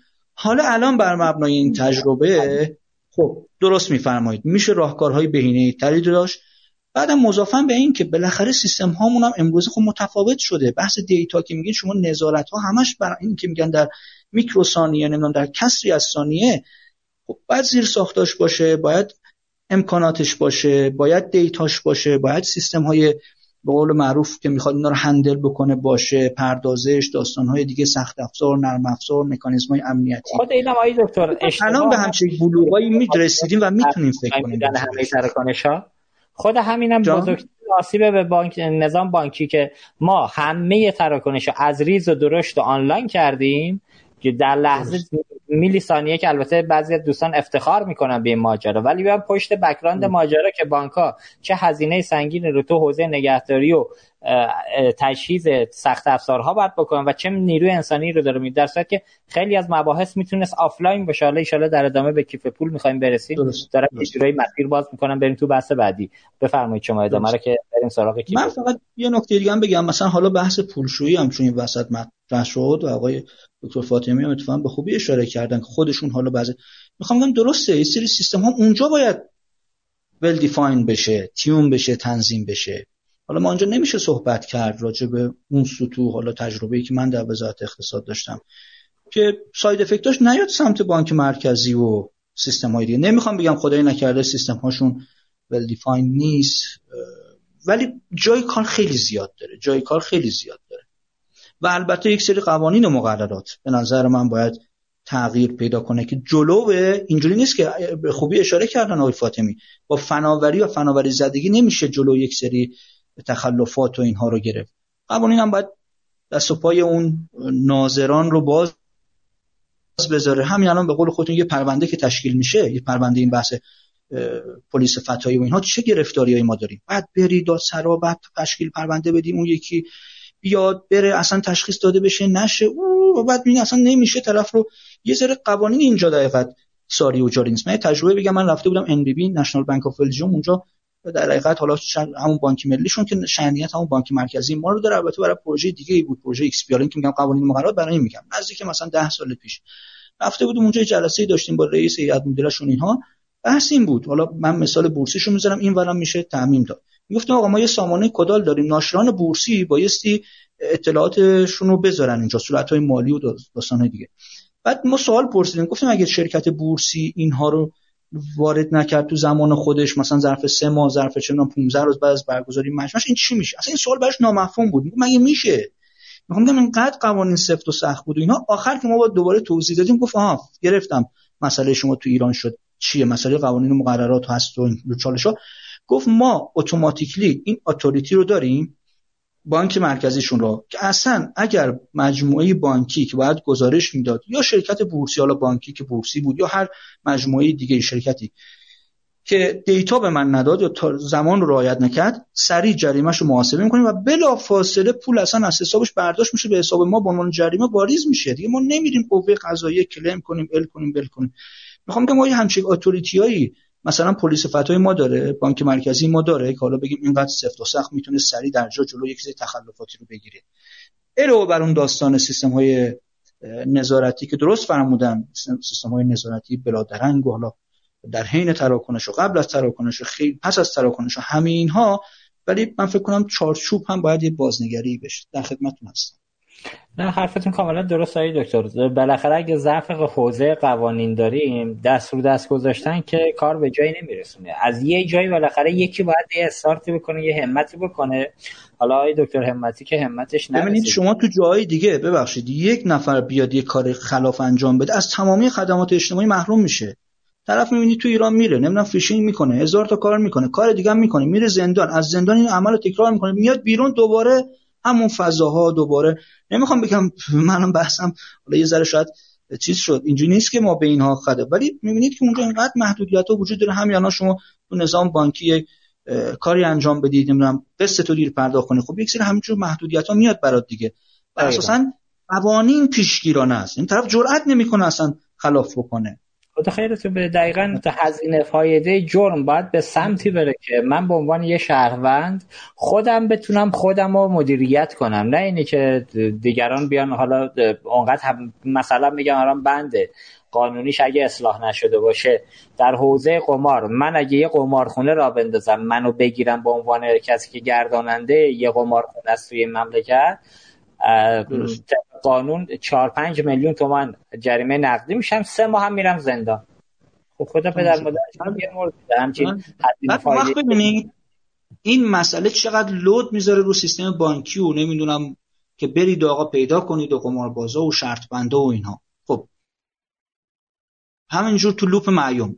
تو لوپ معیوم. می‌گیریم می‌بره قوه قضاییه دوباره طرف میاد دوباره دوباره. تکرار نه این مباحث هم که میفرمایید مباحث درستیه و متاسفانه نکاتیه که باید حالا میگم بحثش به قول شما بحث ریشه که حالا ما تو قوانینمون هم باید قطعا باید اصلاحاتی رو انجام بدیم که نهایتا از همون گام اول که خودش فرد میشه به این فکر کنه. ببینید الان در حوزه فیشینگ صحبت شد.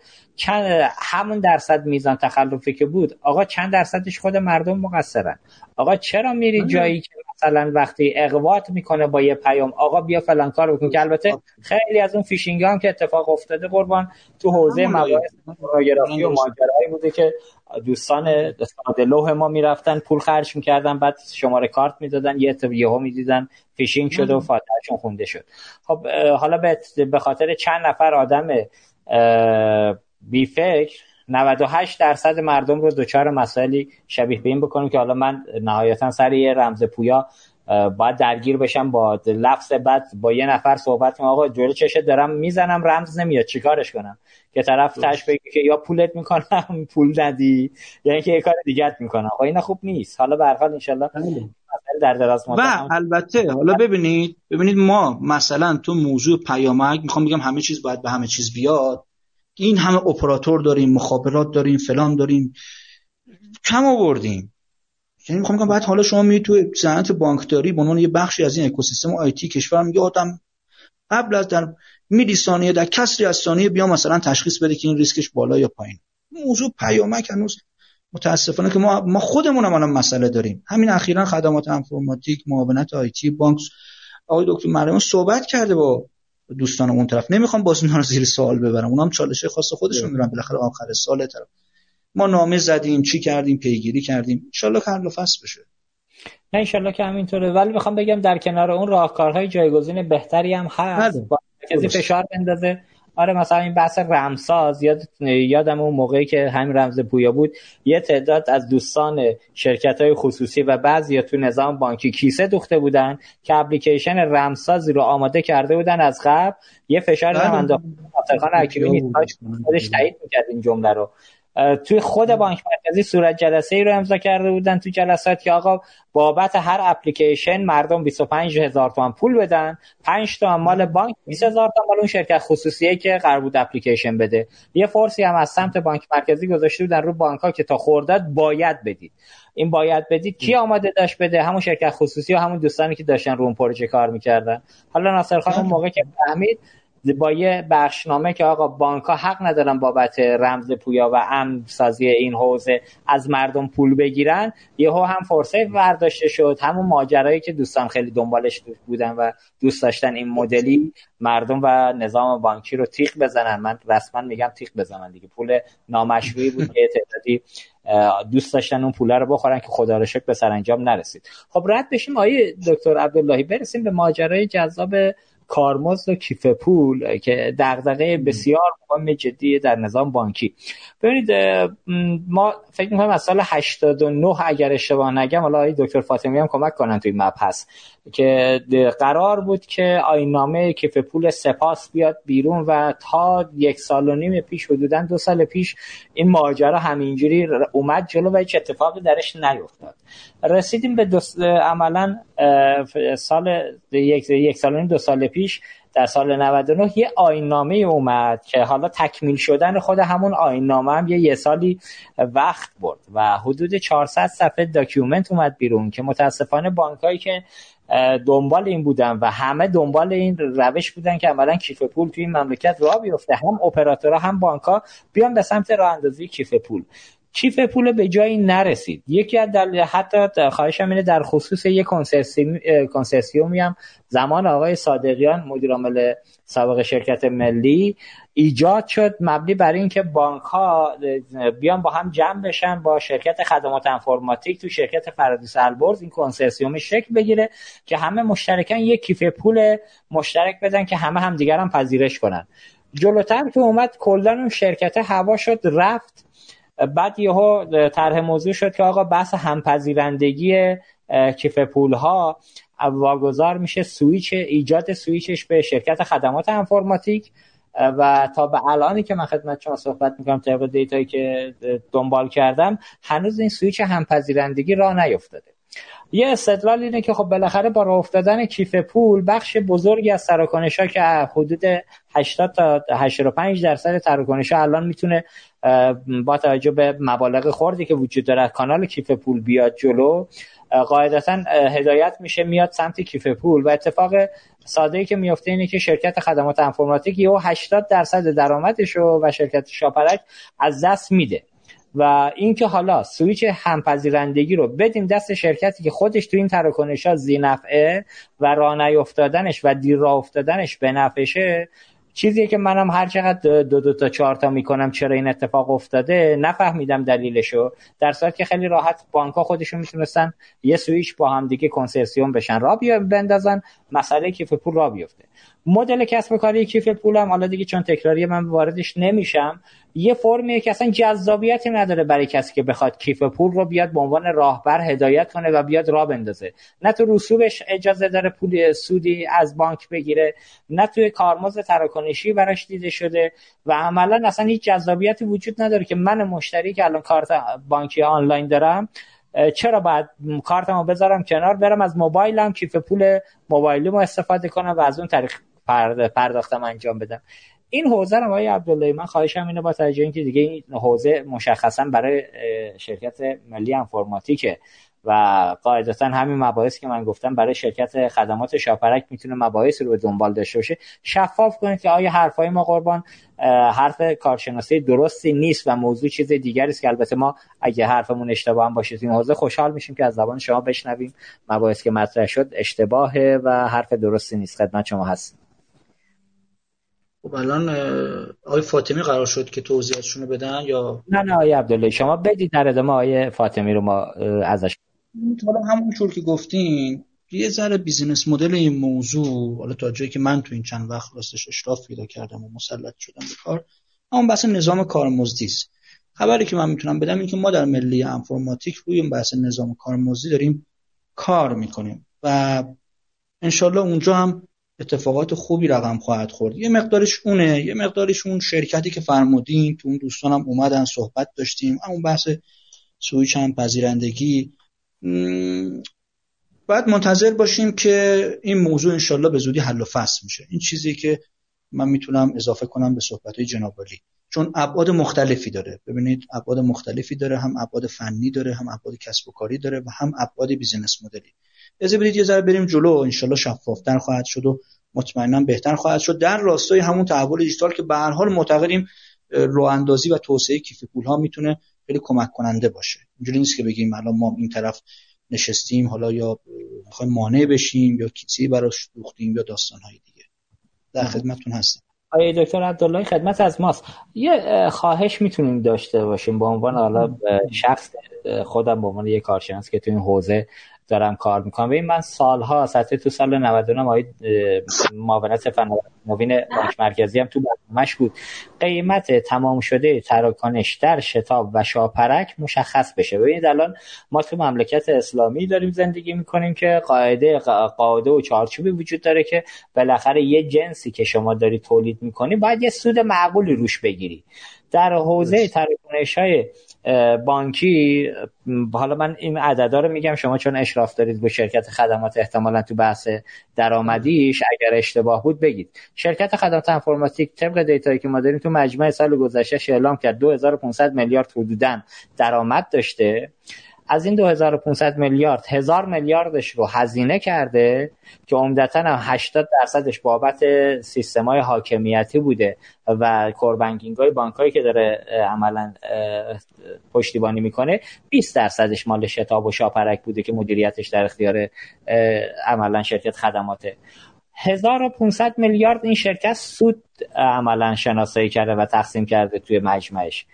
این چجوری با کدوم دو دو تا چهار تا این عدد الان عدد منطقیه که 25 تومن ثابت رو هر تراکنش شرکت خدمات انفرماتیک تو شتاب داره ور میداره. از دید حضرت عالی این عدد عدد درسته. ببینید من شاید این عدد کمه ها. من الان دفاعی ندارم بابتش چون فرمول تعرفه گزارش اصلا نمی‌دونم چیه چقدر هزینه می‌کنم. ولی وقتی صورت مالی شرکت رو می‌ذارم جلو دستم 2500 تا درآمد 1000 تا هزینه 1500 تا سود می‌بینم یه جای کار میلنگه. این عدده باید قاعدتا باید الان خیلی کمتر بشه حداقل تو حوزه قیمت تمام شدهش.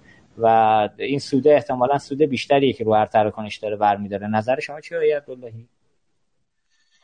بذارید من یه ذره میگم بیشتر چون اینا میگم اعداد و ارقامی است که مطرح میفرمایید. یه مقدارش به حال درآمدهای عملیاتی یه درآمدهای غیر عملیاتی داستان خاص خودشو داره. توی فضای دیگه به نظر من بیشتر میشه صحبت آره من آره.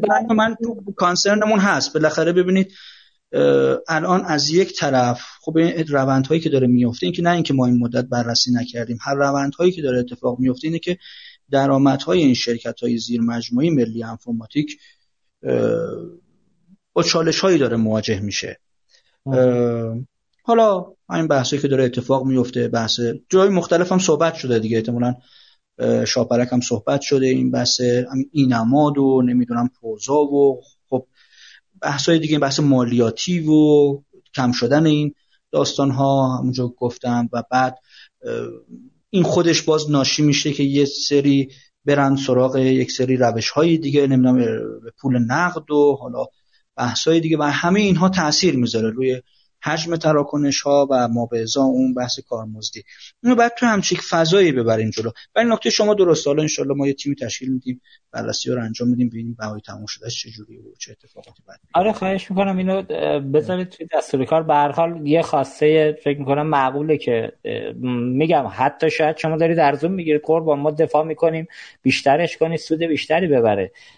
ولی خواسته معقولیه که هم نظام بانکی بالاخره این پولی که از جیب بانک‌ها داره پرداخت میشه بخشش مال بیت المال قاعدتا و بخش حالا بانک ها عملا به خاطر هزینه‌ای که دارن می‌کنن تو حوزه بانکداری الکترونیک با روش موجود. جلوی توسعه فناوری در بانک هم این روزها گرفته شده. دقت کنید با توی نظام بانکی الان چندین ساله که اتفاق خارق‌العاده‌ای جز همون بانکداری الکترونیکه هنوز شاهدش نیستیم. حالا اخیرا صحبت از بانکداری دیجیتال و مباحثی شده که به نظرم بازمون به خاطر هزینه بر بودن از دید زاویه دید مدیران مالی بانک ها فناوری رو دیگه بهش به چشم سرمایه گذاری نگاه نمی‌کنن به عنوان یه عملا حوزه هزینه بر برای بانک ها به حساب میارن. ما ولی من یه نکته تاکید بکنم. رویکرد جدید تیم مدیریتی بانک مرکزی این است که ما حقیقتا نه در ملی انفرماتیک من در, در شرکت های زیر مجموعه دنبال سوداوری و سودسازی و اینها نیستیم. و هدف اینه که تمامی این حالا منابع مالی که در اختیار هست سرمایه گذاری بشه. به قول شما از جنس هزینه هم نیست. سرمایه گذاری بشه برای همون که گفتم برای این که بانک مرکزی نقش تسهیلگریش رو و سرعت بخشیش رو و تسریعش رو در تحول دیجیتال صنعت بانکداری به خوبی ایفا کنه. حالا این محصول هم که جناب فرمودی تو همین کانتکست قابل بررسی و بازبینیه. آره قاعدتا در فضای موجودی که عملا بخش بزرگی از کشورهای دکتر به خاطر هزینه‌هایی که مترتبش هستش تو حوزه فناوری دقت بکنید ما چندین سال داریم در جا می‌زنیم حداقل توقع این بود بلی. اگر شرکت ملی انفرماتیک یا مشخصا شرکت خدمات درآمد خوبی رو داره. بخشی از این درآمده بیاد تو حوزه توسعه فناوری تو کشور استفاده از روش های جدید. این حوزه متاسفانه ما ندیدیم. حالا در حد یه فینودا حالا اسمش هم یادم نیست دقیقاً خوبی افتاده. من باز اینجا یه پرانتزم میگم. بها یادتون باشه شرکت خدمات انفرماتیک ما شرکت بورسیه. حالا به درست یا غلط یه زمانی سهامش وارد بورس شده و قاعدتا سهامداری که اومده به این بیزینس مدل سرمایه گذاری کرده انصراف سوداوری داره. حالا درسته من ما به عنوان بانک مرکزی نمی‌خوام بگم که سهامدارا بگن ای بابا چی شد؟ بانک مرکزی ال شد بل شد. نه. اون شرکت که باید روند خودش رو داشته باشه. به حال این همه سهامدار اومدن سهم خریدن سرمایه گذاری کردن پای سهام موندن تو فراز و نشیبا اون پس از اون لایه اگر بخوایم فکر بکنیم آقای افتادی عزیز باید شرکت مسیر شرکت داریشو بره جلو. ولی اون نگاه که نقش آفرینی هم بکنه در حوزه همین که گفتم تحول دیجیتال کل صنعت بانکداری یا مثلا شاپرک ما به همین ترتیب. ولی خدمات انفرماتیک موضوعش واسش پیچیده‌تر از این حرفاست اتفاقا ما به دنبال این نیستیم که سهامداری که اومده سهم رو خریده ضرر بکنه حالا بگیم آقا سود نمی‌خواد فلان. نه اون اصلا برنامه مفصلی برای اونجا داریم. حالا با روی کرده مختلف افزایش درآمدها کاهش هزینه ها به قول شما و سرمایه گذاری موثر و مفید. اون هم حتی بیاد کمک کنه به اون جریان های درآمدی و شرمنده دقیقا سهامدارامون نباشیم. اینا یه کفه ترازوه دیگه. یعنی بحث controversial ای که جلسات هم زیاد داشتیم. میگم دیگه این اصلا business model شرکت های حاکمیتی که بعد خصوصی یه ذره سخته. واقعا تعادلشون سخته. حالا شرکتی که میره بورسی دیگه اون دیگه خودتون ببینید دیگه چقدر مسئله ساز داره ذینفعان مختلف سازمان بورس شرکت فرابورس او هزار تا مسئله داره. خود بله. سهامدارا شما بالاخره تو مجمع پارسال نمی‌دونم حضور داشتید یا نه بالاخره رو نمیدم هزار دارن دیگه. بله بله. در خدمتتون هستم خواهش کنم حالا البته دایی دکتر اون بواس شرکت داره که سر جاش بالاخره هیچ کس قائل به زیان شرکت خدمات نیست. ولی من میگم سودی هم اگر داره میگیم سود معقول باشه. این الان مثلا قرارداد که تمدید کرد شاپرک با شرکت خدمات انفرماتیک. حالا دوستان میگن سهام شاپرک هم مال بانک است. ولی خب نکته اینه که همه بانک نیست. و از اون طرف هم حدود 80 درصد شاپرک به خاطر یه پشتیبانی عملا سویچ شاپرک تو خدمات داره واریز میشه به حساب شرکت خدمات انفرماتیک در صورت که خدمات الان تو شاپرک ما هاب مالی فناورانی رو داریم که به گفته آقای محسن خان قادری مدیرعامل قبلی شاپرک می‌تواند حکم یه شتاب دو رو بازی کنه. در این حد آمادگی و قابلیت اجرا و پشتیبانی توی اون هاب فناوران فناوران مالی دیده شده. ولی به حال حالا با حضور حضرتعالی حالا نکته هم که گفتی من توضیح بدم. حالا اینا دیگه بحثی در اون گروهی خود ماست که اتفاقا ما به عنوان ملی انفورماتیک خیلی خوب می‌تونیم این موضوعات رو حل و فصل بکنیم. الان رفتیم سراغش. انشالله حل و فصل بشه که هم شاپرک جایگاه خودش رو داشته باشه هم خدمات بالاخره اونها یه نکته میگن اینا یه نکته میگن اون بحث فنی داره این بحث business ی حالا بریم جلو ببینیم چه اتفاقاتی میفته در خدمت ان که همین اتفاقات بیفته. ما کنار خودمون آقای دکتر صادق فرامرزی مدیر عامل هلدینگ فناوری بانک صادرات رو داریم. سلام شب بخیر میگم. خدمت آقای فرامرزی نکاتی رو داشتن اومدن روی خط. خدمت شما هستیم آقای فرامرزی. سلام دارم عرض سلام و ادب دارم. خدمت همه عزیزان. شبتون بخیر. صدای من داری افتاده؟ بله قربان.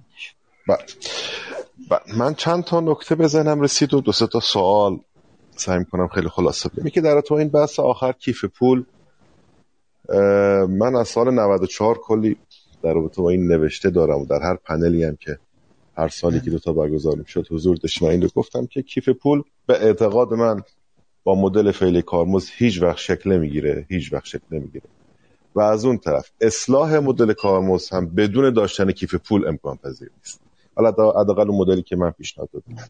بنابراین به نظرم برای جوری جنس و آمادگی برای انشالله اون جراحی کارمز ما کیف پول رو لازم است داشته باشیم و بعد بریم سراغ اصلاح که به نظرم در سال 1401 با توجه به افزایش حقوق ها که اخیرا ابلاغ شد بحثای دلاری که می‌تونه می‌تونه انتظار داشته باشیم تغییرات باز بالاتری داشته باشه. و از اون طرف بحث مالیات که به نظرم در کوتاه مدت حداقل حتی در میان مدت باعث کاهش درآمد PSP میشه. من فکر می‌کنم 1401 PSP در وضعیت خطرناکی قرار می‌گیره. و فکر می‌کنم که باید مدل کارمزد آزاد بگذاریم شکلش عوض بکنیم و چیز دیگه. این فرصت آخر است واقعا. به نظرم فرصت زیاد دیگه بابت این قضیه نداریم چون به نظرم PSP از معدود صنایعی هستن صنعتی هستن که داره چرخشون میچرخه و من همینجوری حساب می‌کردم سرانگشتی ظرف سه یا چهار سال گذشته. فقط افزایش هزینه PSP از محل نیروی انسانی یک نیم برابر تا دو برابر بوده اگر تصاعدی محاسبه بکنیم. در حالی که درآمدهاشون حداقل نرخ کارمزد تغییر نکرده هرچند درآمد کلی به خاطر رشد میزان تراکنش رشد کرده. این در کیف پول. در تو رمز پول آقای دکتر عبدالی من برداشت در صحبتی که در صنعت میشه فکر می‌کنم در فرمایش دکتر فاطمی هم بود اینکه این آمدن رمز پویای به قول شما کاملا درست قیمتش متناسب با هزینهش که اون طرف یعنی گرفتاری که برای ما داشت نبود. مقصد مدلی که بود. و مدلش هم مناسب نبود. من می‌دونم خبر دارم هم مطمئنم که در واقع تیم محترم بانک مرکزی هم با توجه که اوایل حضورشون بود شاید اگر فرصت کافی برای تحقیق این قضیه داشتن شاید این مدل انتخاب نمی‌کردن. ما در مدلی که رفتیم در واقع اطلاعات داشتنی و دانستنی دارنده کارت ازش گرفتیم و کل مسئولیت بانک مرکزی برداشت. و توی این مدل منینده میدلا می‌تونن همه کار رو در واقع خراب بکنن که دارن می‌کنن در واقع. به نظرم اون زمان فشاری که پلیس فتا و نهادهای نظارتی داشتن باعث شد که تیم که جدید اومده بود در بانک مرکزی خیلی سریع کاری که از قبل شروع شده بود رو ابلاغ کنه و اجرا بکنه با هزینه خیلی بزرگی که به اون 25 هزار تا نمیارزید واقعا. یعنی من واقعا هیچ وقت در تا فیشینگ من با توجه به حضورم در پی بارها بابت فیشینگ احضار شدم در پلیس جای مختلف. و واقعا اعتقاد داشتم که فیشینگ بیش هیچ چیزی به جز بی در واقع مبالاتی اون کسی که از این کارت استفاده بد کرده نیست و چیزی غیر از این نیست در واقع. ولی بابت همین ها در واقع ما آمدیم هزینه مضاعفی گذاشتیم که حالا اشکال نداره تی سیکیور همه جا استفاده میشه.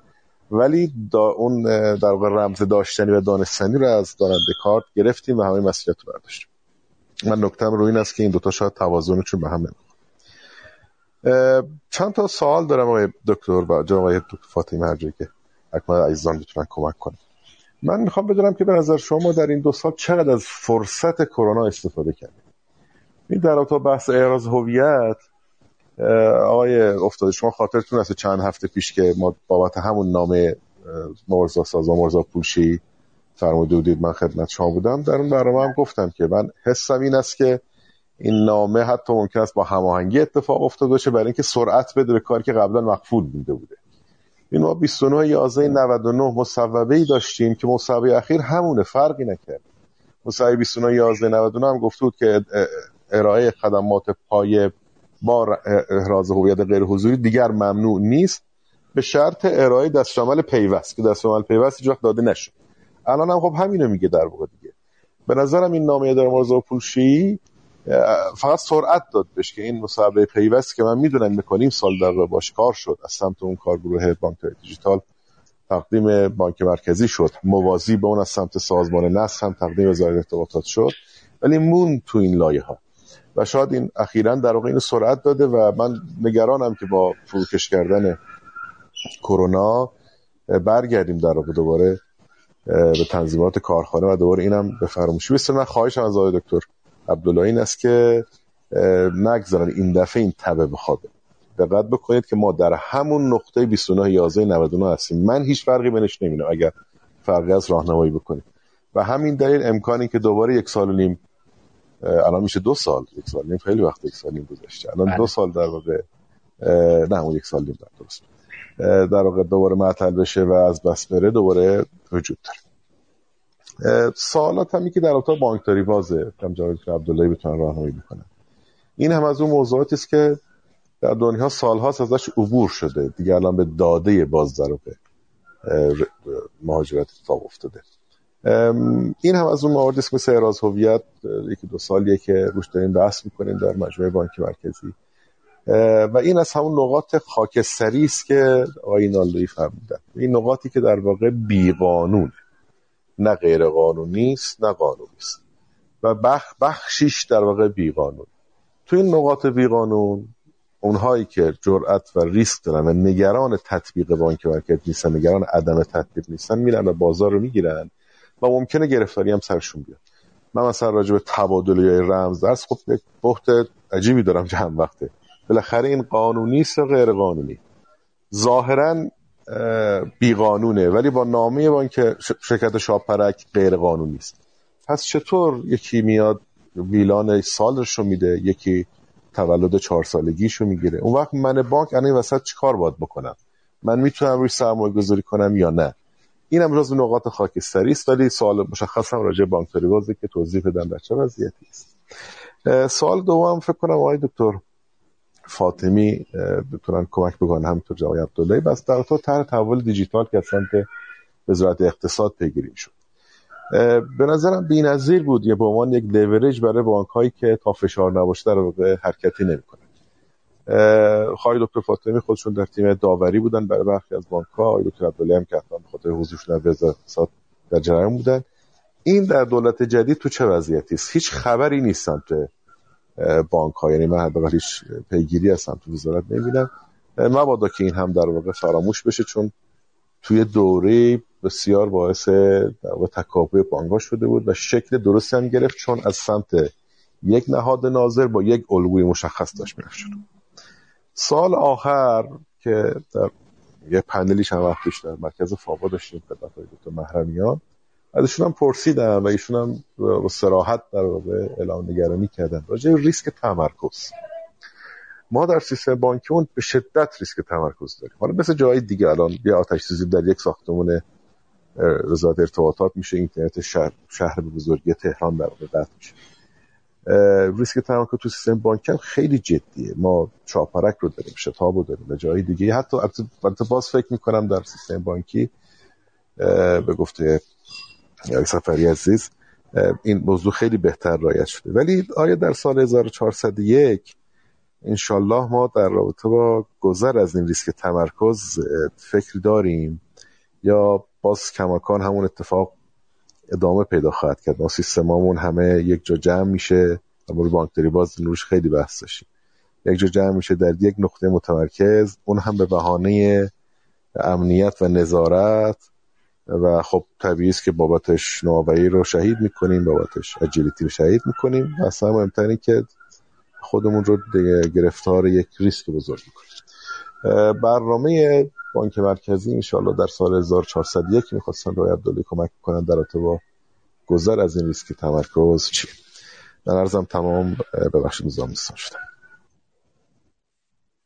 خواهش کنم متشکر آقای فرامرزی عزیز که شما همراهی می‌کنید کنار ما هستید. مرسی. خب آقای عبدالله می‌خواید از علی در حوزه بانکداری باز ابتدا پاسخ بدید. خیلی ممنونم متشکرم آقای دکتر فرامرزی ملحق شدم و توضیحات بسیار بسیار راهگشایی رو در خصوص موضوعاتی که تا الان صحبت کردیم مخصوصا کیف پول. خب همونجور که اشاره کردم دانش و تجربه خیلی زیادی دارن. گفتن و در خصوص نظراتشون راجع به رمز پویا که انشالله منم گفتم این رمز پویا عنوان مسکن راهکار خوبی بوده. بالاخره وقتی برمیگردیم چون هر تصمیم رو باید در کانتکس خودش بررسی کرد ولی درست میفرمایید. می‌تونه بیزینس مدل تغییر بکنه و الان اتفاقا وقتشه. من حتی میگم از این چالشی که الان داریم توی بحث عدم همراهی اپراتورهای موبایل می‌تونیم همین رو این تهدید رو تبدیلش کنیم به یه فرصت و بریم به راهکارهای نو فکر بکنیم. به نظر من این نکته دقیقت درستیه. من اجازه بدید راجع به اون سوال اولشون بپردازم که چقدر از فرصت کرونا استفاده شده. درست میفرمایید. به نظر من حالا من اون زمان که وزارت اقتصاد بودم می‌تونست صنعت بانکداری بیاد از اون ستاد مبارزه با کرونا مجوزهایی رو در خصوص بایپس کردن یک سری روش های احراز هویتی بگیره. کاری که ما تو بورس داشتیم که خب به حال یه مصوبه کلانی گرفته شد و بعد هم رفت تو شورای عالی بورس و اونجا دیگه دیدین دیگه سجام و احراز هویت و سجام که از قبل بود و بعد احراز هویت های غیر حضوری و توسعه پیدا کرد و خیلی هم خوب بود هم در گرفتن کد بورسی و در ادامه در گرفتن حالا بکنم برای کد آنلاین هم خرید فروش آنلاین هم عملیاتی شد. اونجا ما خودمون حقیقتا رکامندیشن داشتیم که از این فرصت می‌شد استفاده بشه. احتمالاً توی جایی هم استفاده شده. شاید من حضور ذهن ندارم ولی نکته دوم در خصوص ایشون اشاره کردن که ما در بحث اعراض هویت و مسئله اعراض هویت به صورت غیر عضوی خدمات تو همون استاتوس 21299 هستیم. منتها ایشون اشاره کردن که با یه دستور عملی که اون زمان گفتن به پیوسته. نه. اینو من تصریح بکنم. به این تبصره سه دقیقا چی می‌گفت؟ در ابتدای امر می‌گفت ارائه خدمات غیر حضوری خدمات پایه به صورت غیر حضوری ممنوعه. اصلاحیت چی گفت توی 1299 جناب آقای دکتر فرمازی گفت ارائه خدمات پایه به ارباب رجوع توسط اشخاص مشمول به صورت غیر حضوری با رعایت دستور عملی که به تصویب شورا می‌رسد. نگفت دستور عمل الان داریم. یعنی اون عملی بس نداره نه منم ارزم همین حالا اینو من بگم. آره آفرین. با دستور عملی که به تصویب شورا می‌رسد خواهد بود. حالا این این دستور عمل کی باید تهیه می‌کرد؟ خود اون کارگروه هایی که زیر نظر شورا بود که بانک مرکزی هم یکی از زینفعان بود. و اتفاقا بانک مرکزی به نظر من به عنوان فعالترین عضو اون شورا عمل کرد. تا جایی که حالا خود منم توی وزارت اقتصاد دنبال می‌کنم بلافاصله همون چیزی که در اون کارگروهی که جناب و آقای دکتر دقیقت تبریزیان دقیقت تو بانک تجارت بودن حالا دوستان دیگه ارائه شد به بزرگتون. کنم که اونجا. و اون دستورالعمل اتفاقا خیلی کمک کرد به شکل گیری اون کلیات کار. می‌خوام بگم این یک سالی که طول کشید کمکاری بانک مرکزی نبود. خب همونجور گفتم بالاخره شورا آخر کار خورد به این تغییر و تحولا به این شما فضای دوی دوازه 99 رو حساب کنید. دیگه بعدش خب تعطیلات نوروز نمی‌خوام توجیه بکنم و بعد سریع رفتن توی فضای انتخاباتی نمی‌دونم تبلیغات اصلا این تیم می‌خواد تغییر پیدا کنه. اعضا شورا داستانهای دیگه میان می‌رسیم به انتخابات ریاست جمهوری خورداد بعد تیم جدید و اصلا اعضا شورا باید عوض شن. میان تغییر پیدا می‌کنن. به محض اینکه تغییر پیدا می‌کنه تو اولین یا دومین جلسش با پیگیریایی که بانک مرکزی داره میره اون مسببه گرفته میشه. و تو این فضا شاید حتی یه مقداری هم باز تسریع شده. ولی این نکته درسته که ما دیگه از این به بعد که تو اون مصوبه که اون دستورالعمل الان گفته که باز ترتیبات اجراییش رو بایستی بانک مرکزی داشته نباید تاخیر داشته باشه همونجور گفتم تیمی شکلی گرفته. ما هستیم معاونت نظارت هست معاونت فناوری هست. مطمئنا اون کاری که اولا انجام شده توی بخش خصوصی با گرفتن اون نظرات لحاظ شده در ادامه هم حتما از نظرات زینفعان این مجموعه استفاده خواهد شد. حالا رو این من نمی‌دونم جناب باز کانسرنی داشتید یا نه؟ نه من اتفاقا فرمایش شما رو داشتم. من حالا جملم این شکلی بود که این دوتا فرقی نمی‌کنه چون در برج در سال 99 هم گفته به شرح مستند پیوستی که قرار است در شورا ارائه بشه. من نه نه در توضیحاتم دادم که نه نه نه نه می‌دونم. من حالا از روش که نمی‌خوام. من جلوم هست که با رعایت دستشماری که دست به شورا می‌رسه. چیزی نبوده من دعوای کلامی ندارم. نه تو این قضیه با هم اختلاف نظر نداریم. ارزم یه جای دیگه است. یا بانک مرکزی هم می‌دونم که همون کاری که در واقع در کارگروه انجام داده پیگیری کرد. یک آره. سری آره. عوامل دیگه ای وجود داره که به نظرم الان اون عوامل پررنگتر شد نسبت به اون سال که مانع شکل شده. نکته این بود که آقای دکتر عبدالله یزید انشالله الان که بحثش داغه نذاریم سر. چون عوامل سر جاشه. عواملی که در واقع نگران در واقع هر چیزی هستن که نمی‌بینیم سر جاشن. بذار بچسبیم اینو تمامش بکنیم مرزمی نه انشالله منم حالا من نمی‌خوام زمان بدم ذره محتاطانه می‌خوام ولی فکر نمی کنم دیگه بیشتر از یکی دو ماه آینده ماکزیموم. حالا چون یه سری به حال مصوباتی هم باید گرفته بشه تو کارگروه مربوطه طول بکشه ولی نمی‌خوام زمان قطعی بدم شاید این موضوع یه ذره طولانی تر بشه ولی هدف اینه که هر چه سریعتر میگم تو این شلوغی کار من اینو بگم مثلا ما همین چهارشنبه هفته قبل یه جلسه مفصل دو سه ساعته. آخر وقت روز چهارشنبه رو همین داشتیم. یعنی علی رغم این که همه سرشون.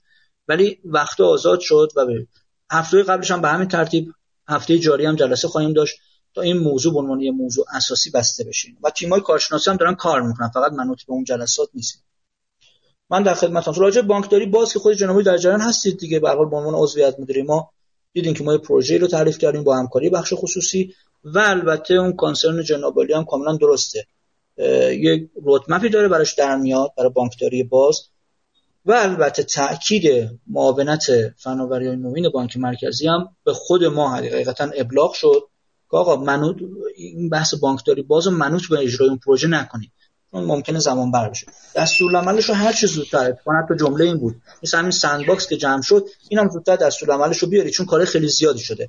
که ما ان اونور سال حتما این کارو خواهیم کرد. این دستورالعملش رو چارچوبش حالا بگه چارچوب. نهایی خواهیم کرد. منتها اون نقشه راه رو هم همزمان با اون پیش خواهیم رفت. من دیگه بیشتر از این صحبت نکنم. فکر کنم آقای فاطمی بتونن کمک کنن روی سوال سوم که تحت تحول دیجیتال بود. آقای دکتر من چون مباحث هیئت مدیره در واقع از دیدم محرمانه است خواستم شما بگید در واقع چون از زبان شما فکر می‌کنم خبر ندارم نه نه نه. می‌دونم دقیقا شما لطف داشتید و بحثش. ولی می‌خواستم دقیقا بگم که یعنی با هم دیگه کمک کنیم که بحث دقیقا بره جلو. می‌دونم. ببینید حالا من برای اینکه شفاف بکنم خب موضوع هم خیلی جنبه محرمانگی نداره.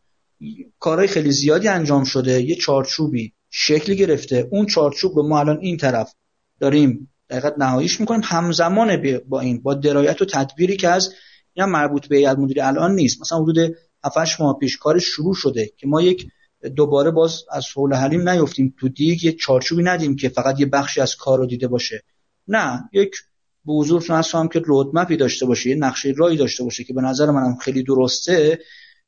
این در دستور کار قرار گرفته. اخیرا هم مصاحباتش تشکیل شده. با همکاری بخش خصوصی داره رودمپش شکل می‌گیره. اینا انشالله همزمان پیش میره. یعنی ما تو بانکداری بازم دستاوردهای خوبی خواهیم داشت. و اتفاقا اینجا من بعد از آقای فرامرزی دقیقت تشکر کنم که واقعا تو به ثمر نشستن خیلی از مباحث تا همینجا تو بحث ارادویت تو بحث بانکداری باز کیف پول واقعا کمک کردن توی بانک مرکزی و هر جا که ما نگاه می‌کنیم یه رد پای خیلی خوب و موثری از ایشون این داستانه هست. در خدمتتون هستیم. انجام وظیفه انجام وظیفه. دکتر عبداللهی قبلا صحبت از این بود تو حوزه بانکداری باز یه دیبایی رو عملا شرکت خدمات آماده کرد و صحبت از این بود که دیبا مثل شتاب بشینه وسط و عملا همه حوزه بانکداری باز بانک وسط دیبا رد بشن اون موضوع کاملا منتفی شد یا آره. دیگه تو همین مطالعات اونم جنبندی می‌کنیم دیگه. اینکه گفتم مطالعات بشه همینه دیگه. یعنی به اینا باید بپردازه وضع موجود رو ببینه فرصت ها رو ببینه تهدیدا رو ببینه نقاط قوت و ضعفمون رو ببینه و بتونه یه راهکار موثر بده. بسیارم عالی. خب آیه دکتر فاطمی عزیز ما خیلی وقت صدای گرم شما رو نشدیدیم عذرخواهی می‌کنیم بابت این تاخیر. این سوال بحث تحول دیجیتال رو هم حضرت عالی پاسخی داشته باشید. بدید ممنون میشم خدمت شما هستیم. والا من اطلاع دقیقی ندارم که دوستان تو وزارت خونه الان برنامه برای پیگیری و ادامه کار رو دارن و چون نشنیدم جلسه تشکیل بشه یا حداقل دعوتی به عمل نیومده در ماهای اخیر. احتمالا توی برنامهشون هست که حالا بعد از یک روند استقراری به این موضوع بپردازن. واقعا هم توصیه شخصی هم همین توصیه دکتر هست.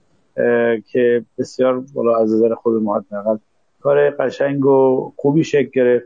انشالله که وزارت خونه به عنوان حداقل سهامدار بانک های بزرگ ما بانک های دولتی و گذار در بانک های خصولتی این رو در محور پیگیری و دستور مجمعی که قرار داده شده بذاره که این نهزت انشالله به خوبی ادامه پیدا کنه. من اطمینان دارم حالا خود حضور دکتر عبداللهی هم در فضای بانک مرکزی و توصیه‌ای که تو این حوزه دارن به دوستانشون در وزارت اقتصاد. این موضوع رو انشالله به طور خوب خواهیم داشت و بتونیم برسونیمش اثراتش رو به سطح مردم. همون نقطه که قبلا هم بهش اشاره شد. ما باید موضوع تحول دیجیتال رو برای مردم شیرینش بکنیم و انشالله اثراتش رو بتونن مشتری بانک حس کنن.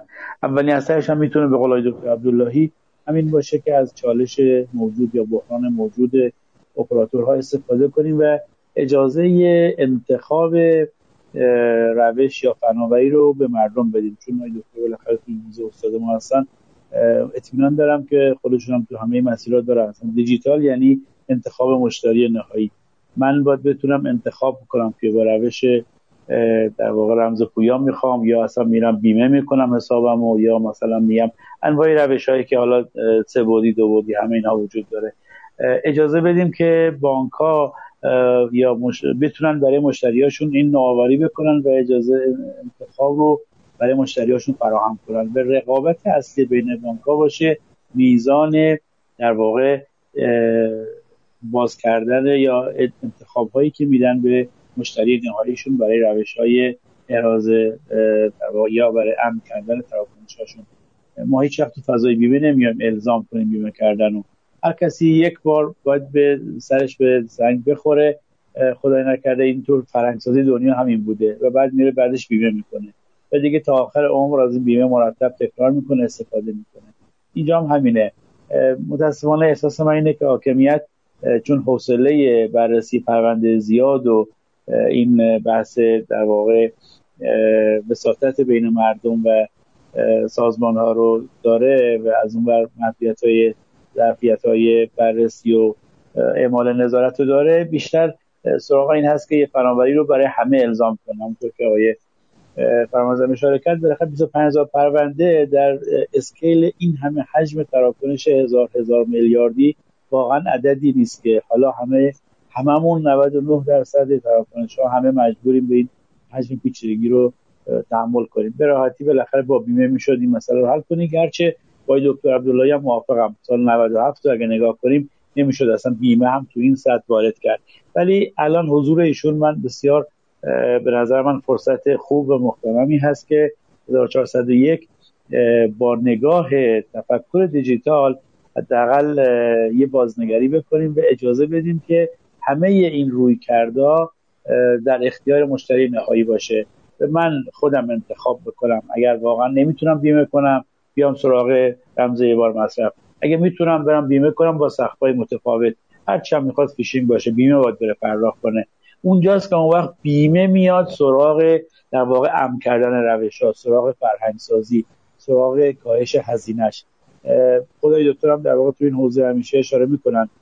ما قطعا هر چقدر جلوی بروز این موارد بگیریم اتفاقا داریم جلوی رشد فناوری رو می‌گیریم و قبول کنیم باید بعضا از این موارد رخ بده تا در واقع هزینه بشه و اون هزینه باعث بشه که فناوریش فناوری متقابلش رشد بکنه و جایگزین بشه.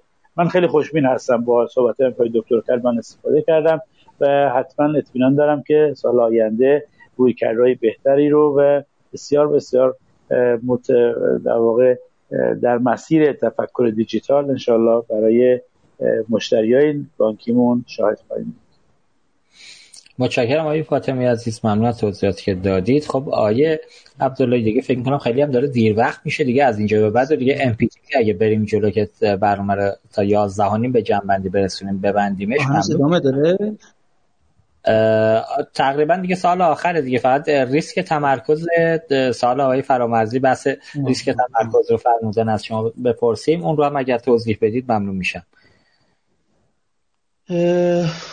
راستش اگر سوالشون یه بر می‌فهمم دقیقت حالا چون لابلای سوالات دیگه بود این که به حال ما باید توی فازی بریم به سمت decentralize کردن یک سری business model ها یک سری ساختارها.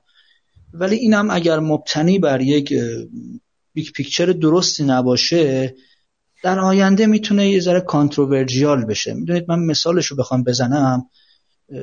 مثل همین های مثل خصوصی سازی. مثال می‌زنم. ولی البته تقریب بزن بخواد بشه شاید بگید از اون فضای دیگری است. یه زمانی می ما کاملا بریم همه چی خصوصی بکنیم بعد میریم بعد اینو چرا خصوصی شد؟ این خصوصی شد واگذار شد نمی‌دونم به یه جایی. آقا اونا خوردن و بردن آقا دولت کجایی؟ برگردونید.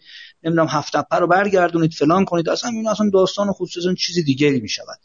می‌خوام بگم تو این بحث centralize عمل کردن و decentralize عمل کردنم اگر با توجه به تجارب کشور در حوزه های مختلف من می‌خوام یه استاد عزیزی داریم آقای دکتر بدی که خدا حفظشون کنه همین اساتید میشناسنشون یه تئوری داره تئوری strangification که میگه حالا داستان خاص خودشو داره که ما از یه حوزه‌ای برمی‌داریم یه سری مفاهیم رو در حوزه علم می‌بریم در حوزه دیگری. و این گرته برداری خودش منجر به شکل گیری رویکردهای نوین باشه. من علت این که از حوزه خصوصی مثال زدم در راستای همین بود. که با توجه به این تجاربی که تو کشور داشتیم بر مبنای یک big picture ی و درست بریم جلو فکر کنم راهکارهای یعنی نتایج بهتری در بلند مدت همراه داشته باشه. برای این بحث decentralize کردن در حالت کلان باید فکر کرد. مخصوصا که تکنولوژی الان هم داره همینو میگه دیگه حالا DeFi کردن اینا می‌تونه کمک بکنه. هم تکنولوژی باید به کمک بیاد هم قوانین و مقررات و هم business model های درست. مصادیق هم که ذکر کردن من کاملا درست می‌دونم. ولی overally این رو باید توی context کلان دید که میگم ده سال دیگه با نیستیم بگن بانک مرکزی چی شد؟ این اختیاراتش رو واگذار کرد اینجا اینو کرد این business model چرا داد به اینجا؟ بعد اونجا میدیم یعنی decentralize می‌کنه یه طرف اون سمت میره یه مشکلاتی رو ایجاد می‌کنه. بعد میگه چی شد؟ چرا این مشکلات ایجاد شد؟ بانک مرکزی کجا بودی؟ چرا تو این کارا رو کردی؟ این یعنی این نقاط قوت و ضعف و فرصت و تهدید رو باید در کنار هم ببینیم. بسیار عالی. متشکرم آقای دکتر عبداللهی عزیز. اما اینکه من یه نکته بگم. همین من تو همایش دقیقت انجمن مالی اسلامی که صحبت می‌کردم شما اگر بری این منحنی hype cycle گارتنر رو نگاه کنی همین الان بحث DeFi کردن توی اون منحنی توی اوج توهمات حالا انتظارات توهمی که اونجا مطرح میشه دقیقت هستش. توهماتی که انتظار دارن مردم هست این سمت trigger innovation ش می‌دونید چیه؟ CeDeFi ه یعنی centralized decentralized finance یعنی هنوز چیز نشده هنوز عملیاتی نشده نیومده تو شیب روشنگری و بعدش بهره برداری همون تو هم منحنی گارتنر به این نشه که نه نه نه decentralize کاملا جواب نمیده مبتنی به همین تکنولوژی بلاک چین اومدن الان رفتن سمت CeFi DeFi. برای خود من خیلی جالب بود که چه زود در حقیقت این decentralize کردن این تکنولوژی یه سری جاها خودشو داره نشون میده و کشورها رفتن به سمت تکنولوژی نو که هم از مزایای centralize استفاده کنن هم decentralize. یعنی این جنبه فناوریشو ببینید حالا جنبه business model ش که دیگه بر مراده امیدوارم پاسخ داده باشم. حالا بازم جای بحث خیلی زیاده در خدمتتون هست بسیار من بخوام یه مثال تو اینجا بزنم. یادتون باشه ما تو دهه هفتاد مشخصا یه موج جدی توی decentralize شدن سرورها رخ داد. اون موقع بحث این بود که IBM تو حجم در واقع قدرت های بزرگ خب همه مثلا سی و همه معماری نرم افزار متمرکز بود. یه دفعه یه موج سنگین را افتاد decentralize. و بعد از مثلا تو دهه 80 دوباره برگشتیم میگه آقا مگه میشه decentralize تو سطح database رفت؟ و دقیقا به قول شما همین مفهوم را افتاد که مثلا database ها متمرکزه ولی application server ها decentralize یعنی در واقع رفتیم client رو قدیم موضوع client server اومد جلو. آره موضوع client server اومد و حالا تیک, تیک, تیک رفتیم تا همه یعنی عملا رفتیم قدرت محاسبات رو بردیم روی client های قوی. و فقط database رو گذاشتیم در نقطه متمرکز که distribution ش سخت بود. کاملا نکته مشابه من نظر من تو فناوری processing هم تو معماری نرم افزار همین دو دهه ما طی کردیم. یه دهه کاملا اومدیم فکر کردیم که آقا اصلا mainframe چیه؟ گذاشتیمش کنار. و بعد دیدیم نه بابا نمیشه که مثلا در هزار نقطه دو هزار نقطه ده هزار نقطه در واقع سراغ بحث distributed رفتیم در واقع centralize database و distributed در واقع processing توی سطح client و اپلیکیشن ها رفتیم.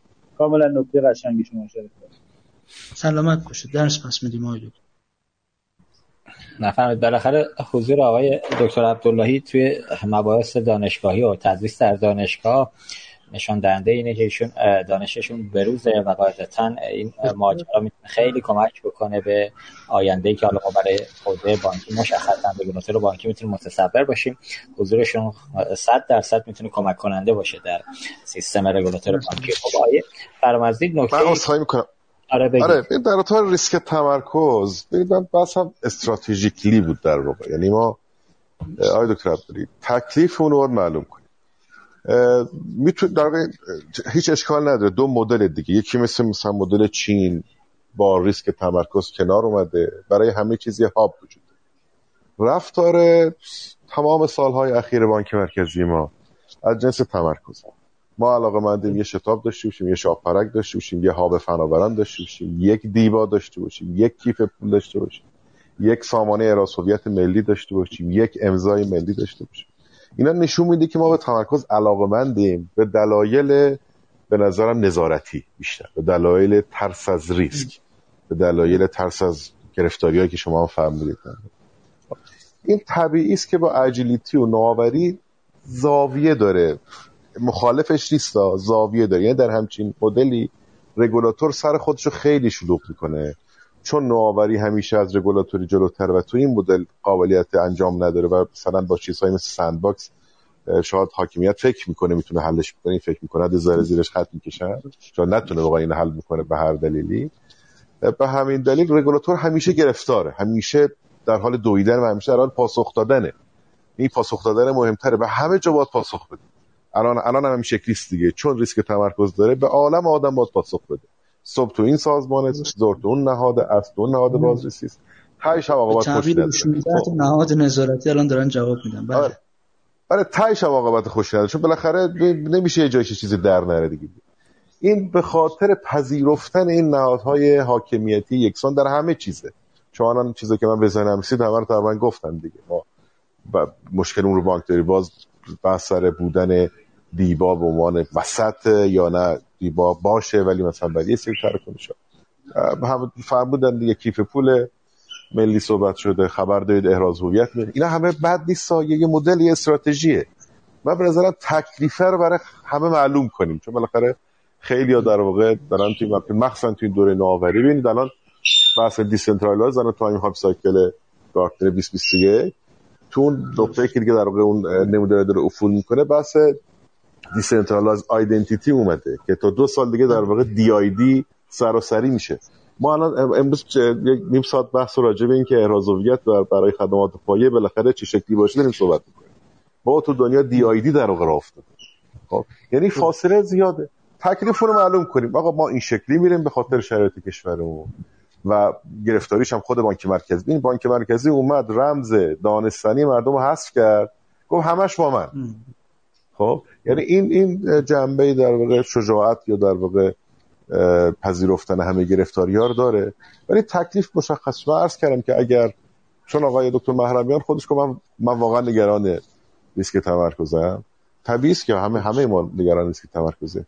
اگر قرار است اتفاقی بیفته این بحث استراتژیکلی زودتر شکل بگیره. حتما خیلی آبادم. این اصلا منظورم این است این نیست که اینو خصوصیش می‌کنیم یعنی شاید ناچار باشیم تیکاش مثلا دیگه بریم سراغ رکتکا. تو تو وضعیت فعلی رکتک جوکه به نظر مثلا شدنی نیست در تکلیف مشخص من نکته بود نه نه کاملا نکته درستی رو فرمودید. ان حالا با کمک جناب و سایر عزیزان مثل آقای فاطمی و بخش رسانه بتونیم استراتژی رو شفافتر بکنیم. ولی موضوع پیچیده و چند بودی و حالا حاکمیت و غیر ها و حالا فرصت ها و تهدیدها و نقاط قوت و ضعفش رو باید کامل ببینیم. و با نگاه بلند مدت این کارو بکنیم و تجربیات جهانی. درست فرمودید منم بهش بله آقای افتاده من خیلی تشکر می‌کنم از اساتید و اگه اضافه رفت زحمت کنم ممنونم از مرسی از شما که تا این لحظه بودید که ما شنونده و اومدید روی خط دغدغه‌هاتون رو مطرح کردید انشالله که سال پیش رو که از همین الان هم چیزی بهش نمونده. همین الان هم هوا بهاری عملا رسیدیم به بهار. امیدوارم که برای شما و سایر شنونده ها سالی پر از نعمت و سلامتی و هر چی که می‌خواید باشه. دکتر ممنون. شما برای همه ایزان آی دکتر عبدالله خیلی متشکرم. آی دکتر فاطمی استفاده خواهش می‌کنم. خیلی خیلی ممنون. متشکرم از مشارکت عالی. خب آیه فاطمی عزیز آخرین سوال رو اگر اجازه بدید بپرسیم. با توجه به حالا دغدغه حضرت علی که حالا همیشه در نظام بانکی بودید. اخیرا البته تو برنامه قبلی گفتید یه مقدار می‌خواید دور بشید ولی می‌دونم که اونقدر دغدغه دارید که دست دورم دنبال می‌کنید مشکلات این طرف رو. از زاویه دید حضرت علی اولویت هایی که رگولاتور بانکی در سال 1401 باید بهش بپردازه رو خیلی خلاصه و کوتاه و جنبندی پایانی و دیگه خداحافظی. ممنون میشم خدمت شما هستیم. بفرمایید. والا فکر می‌کنم در چند کلمه به صورت مفهومی صحبت شد و من خودم اشاره کردم که با توجه به حضور آقای دکتر عبداللهی این سیگنال رو می‌گیرم و این امید رو هممون داریم که در یک جمله خلاصه تفکر دیجیتال در فضای رگولاتور عینیت ببخشه و همه مصادیق این تفکر و این تحول رو انشالله زمینه پیدایشش در واقع بتونیم فراهم کنیم برای نظام بانکی برای مردم و بانک بالاخره نظام بانکی های افتاده در همه صنایع پیشتازیش واقعا مشخصه و این باعث افتخار هست که به جرات می‌تونیم بگیم در نسبت به همه صنایع و خب خیلی فاصله زیادی داره و تو این فضای دیجیتالی شدن هم قطعا انشالله من امیدوارم که با حضور های دکتر بانک مرکزی تو این مسیر پیشرو خواهد بود و باعث میشه که بتونیم نظام تامین اجتماعی کلا نظام رفاه مردم رو بتونیم به یه مقدار بهبود ببخشیم و من سال 1401 رو به طور جد فکر می‌کنم به سمت واقعا بهبود lifestyle حرکت کنیم. حالا همه دولت هم سعیش این هست بالاخره یه الزاماتی رو خواهیم داشت. ولی اگر الگو رو بذاریم در واقع بحث personal lifestyle که lifestyle مردم رو سعی کنیم بهبود ببخشیم. حالا هر کدوم یه قسمتیش در یک در واقع منظریش. حتی به اندازه میلیمتری همین بهبود حاصل بشه. فکر می‌کنم که بتونه این حرکت ها مجموعش در سال و در یک دوری دو سه ساله حس بشه اثر بخشیش. و واقعا حس کنیم که مدیریت هوشمند و متفکری جایگزین شده و انشالله این تفکر که می‌تونه همیشه مقایسه کنه می‌تونه تصمیم های بهتری رو بگیره. به هممون این امیدو بده که به قول شما باز هم پرتلاش تو این مسیر در خدمت نظام و دوستان بانک مرکزی باشیم و کمک بکنیم که اهداف بانک مرکزی به بهترین شکل انشالله عملیاتی بشه.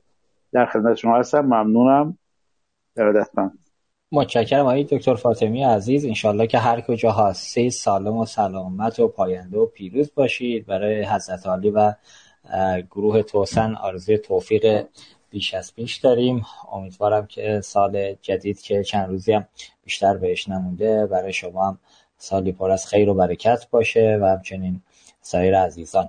ممنون که کنار ما بودید. اگر فرمایشی نیست ما با شما هم اینجا خداحافظی کنیم که در آدم خدمتون باشیم. ممنونم خواهش می‌کنم. شبتون بخیر. خواهش کنم شب شما هم بخیر. خدا نگهدار. خب آقای عبداللهی عزیز خدمت حضرت عالی برای جنبندی پایانی و اولویت هایی که تو دستور کار دارید و فکر می‌کنید باید در دستور کار قرار بگیره هستیم. بفرمایید. آیا عبداللهی صدای حضرت عالی رو ما نداریم. صدای من داری؟ بله بله بله. سلامت و پاینده باشید. من فکر کنم جنبندی خیلی خوبی رو از جانب آقای دکتر فاطمی داشتیم که به حال عنوان خبرگان و سرآمدان این سند هستند و نظرات و دیدگاهشون همیشه راهگشا بوده. ما هم در ادامه حتما براتون تینک تنک هایی که داریم تشکیل میدیم توی شرکت ملی انفرماتیک سعی خواهیم کرد که از این نقطه نظرات استفاده بکنیم. من فکر می‌کنم اگر سال بعد همین موقع دوباره این برنامه رو تشکیل بدیم و دور هم دیگه جمع بشیم در یک فضای کارشناسی و تخصصی با زحمات جنابالی بتونیم بگیم که خب بانک مرکزی نقش آفرینی خوبی کرد. در سال 1401 در تحول دیجیتال در صنعت بانکداری میشه گفت که وظیفمون رو به خوبی لحاظ کردیم. می‌خوام بگم یعنی برنامه آرمان و قایت نهایی ما در تیم مرکزی و رویکرد جدیدش در حوزه آیتی به این سمت و سو هست. همین که اشاره کردن. این همه من همیشه میگم این همه پروژه و نمی‌دونم سامانه و برو و بیا و جلسه و همین اینها. اگر آخر سر اون اندیوزر ما اون مشتری بانک ما اون ارباب رجوع ما حالش بهتر نشده باشه حالش خوب نشده باشه همه اینا دوزار به قول معروف ارزش نداره. به تعبیر به قول عزیزی دقیقا تحول دیجیتال یعنی حال مردم دقیقا خوب باشه. و برنامه هم به همین مبناست. همین که گفتم میگیم خب چه چیزی بر اندیوزر حالش خوب می‌کنه. حالا بر مبنای اون بیایم دستورالعمل ها سامانه ها اینها رو بچینیم. از چند جهت دیگه. فقط جنبه مثبتش نمی‌دونم این که کارش تسریع بشه هزینه هاش کاهش پیدا کنه. از اون طرف ریسکاش کاهش پیدا کنه که اونم برمیگرده باز وظایف نظارتی ما. انشالله که این اتفاقات خوب رقم بخوره و ما سال آینده در خدمتون بودیم یا نبودیم انشالله شرمنده این حوزه یعنی مردممون دقیقت نباشیم. با این رویکرد که گفتم خدمتون ما مثلا برنامه ای داریم که بیایم ارزیابی کنیم بانک های خودمون رو با رویکرد تحول دیجیتال با همین رویکرد user experience نمی‌خوایم دیگه خیلی بریم سراغ استراتژی و سراغ اینکه بیام تو چه سامانه ای داری چه core banking ی داری چند تا پروژه داری تو 20 تا داری خب بهتری تو 30 تا داری بهتری نه. فقط و فقط می‌خوام ببینیم آیا مشتری اونها تجربه کاربری خوبی رو داشته سفر خوبی رو دقیقا طی کرده در این خدمات گیری و سرویس هایی که هست. حالا نقش در خود بانک مرکزی تو این وسط چگونه خواهد بود و اون نقش آفرینی ایجاد میشه ممنون و متشکر منم باز تشکر می‌کنم از زحمات جنابالی برای شکلگیری همچین فضای خوب کارشناسی و تشکر از میهمانان گرامی برنامه جناب فاطمی که همونجور گفتم به حال جز سرآمدان این حوزه اصلا هر هم که ما بگیم باز درس پس میدیم خدمت ایشون و همواره یاد می‌گیریم. حالا دوستان دیگه توفیق نداشتیم صحبتاشون رو داشته باشیم. آقای فرامرزی عزیز که اومدن و خیلی کمک کردن و تو این سالهای اخیرم میگم تلاش های خیلی زیادی رو داشتن برای در همین راسته نکاتی گفتم انشالله که سال نو هم سالی پر از خیر و برکت برای همه عزیزان باشه. در خدمتون هستم. ممنونم آقای عبداللهی عزیز. مرسی که قبول زحمت کردید. من قبلا هم خدمتتون عرض کردم. الان دوباره تاکید می‌کنم توی برنامه. از اینکه شما در حوزه رگولاتور بانکی و نظام بانکی ادامه فعالیت دارید می در عملا دولت آقای رئیسی بنده خوشحالم حضرت عالی رو و سایر عزیزان رو عنوانی هستم که حالا آگاه هم به خیلی از مسائل و بدون حاشیه و بدون خیلی شلوغ بازی کار عملی انجام می‌دید و همونطور که گفتید انشالله سال بعد همین موقع همین برنامه رو خدمت حضرت عالی باشی و توفیقاتی که تو این یک سال آینده می‌شود بهش دست پیدا کرد و خیلی چیز سختی هم نیست رو بتونیم با هم دیگه مرور کنیم و در مورد سال 1402 و برنامه های سال 1402 صحبت کنیم. انشالله که عمری باقی باشه. خدمت شما و شنوندگان باشیم. ما هم بتونیم انجام وظیفه کنیم. مرسی که کنار ما بودید. اگر فرمایشی نیست ما با حضرت عالی هم خداحافظی کنیم و در ادامه برنامه شب خوبی داشته باشید خدا نگهدار. خواهش می‌کنم. مرسی از شما. خدا نگهدارتون. شبتون بخیر. آرزو توفیق و سلامتی دارم. خب ممنون که تا این لحظه کنار ما بودید. خدا قوت میگم. خدمت تمامی شنوندگان و مهمانان ارجمند برنامه. رسیدیم به انتهای برنامه. من فکر می‌کنم عملا برنامه های سال 1401 یه دستبندی رو من با مشورت با تعدادی از عزیزان و مدیران نظام بانکی آماده کردیم که اولویت بندی ها چه می‌تواند باشه در حوزه رگولاتور بانکی در بخش فناوری که حالا به حدودا 10 تا 11 تا نکته رسیدیم. خیلی سریع و خلاصه میگم و ازش رد میشیم. در گام اول به نظر می‌رسه تا جایی که می‌تونه بانک مرکزی با گذاشتن مقررات حداقلی و حمایت از حوزه نوآوری و خصوصا فینتک ها و بتونه کمک بزرگی رو به این حوزه داشته باشه و بیشتر از گذشته کنار این عزیزان باشه. بحث احراز هویت دیجیتال که البته تو برنامه میشم در مورد صحبت شد. امیدواریم که حالا تا یکی دو ماه آینده همونطور که آقای عبداللهی گفتم به سرانجام برسه. حوزه تعیین تکلیف بخش رمزارزها که همونطور که آقای فرامرزی هم فرمودن تو صحبتاشون نکته خیلی مهمیه. ریسک بزرگی از یه طرف به قول آقای فرامرزی با نامه شاپرک موضوع غیرقانونی کسایی که تو حوزه دارن کار می‌کنن از یه طرف صورت همه دارن فعالیت می‌کنن و مشکلی هم پیش نمیاد که انشالله حالا با یه عملا نظارت دقیق و یه برنامه‌ریزی مشخص بشه این ماجرا هم به سامان برسه. ماجرای ساماندهی فینتک ها باره قوانین حمایتی نه محدود کننده. اجازه استفاده از فناوری نوین در حوزه sandbox که انشالله عبداللهی در شرکت ملی انفرماتیک این موضوع متمرکز بشن و مسیر رو به باز بذارن که هر کسی از هر گوشه از کشور یا حتی خارج از کشور برنامه داشت. حالا عملا ایده ای رو داشت که می‌شد ازش در نظام بانکی استفاده کرد. قابلیت استفاده رو داشته باشه. تا این تکلیف رسمی حوزه نوبانک ها که بالاخره این حوزه قرار هست به همین شکل موجود با مسئولیت بانک ها جلو بره یا قرار قانون مشخص یا مجوز مشخصی رو در این حوزه صادر بشه که البته حالا مباحث هم مطرح شده. محرمیان هم قبلا فرموده بودن که مجوزی رو تو این حوزه قرار نیست گویا صادر بشه. بس تا این تکلیف نظام اعتبار سنجی که متاسفانه یک سال پیش هم اگر اشتباه نگم تعدادی از بانک ها به گفته حالا با صحبت از سمت بانک مرکزی که بانک ها می‌تونن توی حوزه کنسرسیوم تشکیل بدن و بیان جلو متاسفانه از یک سال پیش که بانک ها این کنسرسیوم رو تشکیل دادن به جایی نرسید. این حوزه نظام اعتبار سنجی هم به نظر میسه باید فکر جدی براش کرد که اینجوری نشه که عملا دولت فعلی بیاد دستور بده تکلیف کنه به بانک که باید بدون زامن 100 میلیون وام بدیم پول نقد بدیم دست مردم که به نظر می‌رسه حالا صاحب نظران اقتصاددانه تیم اقتصادی های رئیسی یه مقدار دقیقتر به اون حوزه عمل کنن. به جایی که ما پول نقد بدیم به مردم اون بحث استفاده از کارت اعتباری اگه را بیفته خیلی کمک کننده تر می‌تونست باشه و می‌تواند باشد در سال آینده.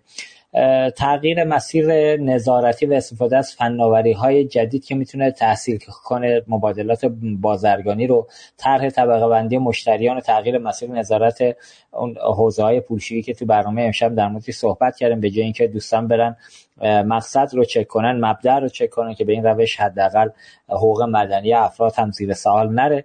اصلاح نظام پرداخت کارمزد که توی برنامه های سال آینده بانک مرکزی هم هست انشالله که تو این حوزه بشه به شکل عمل کرد که از نخبگان نظام بانکی هم استفاده بشه که اتفاق بیفته که سرانجام خوبی داشته باشه و قابلیت اجرا اصلا مهمتر داشته باشه که مثل چند سال پیش نشه که ته بیاد و بعدم به یه دستور حکومتی برسه که اولا تر متوقف بشه.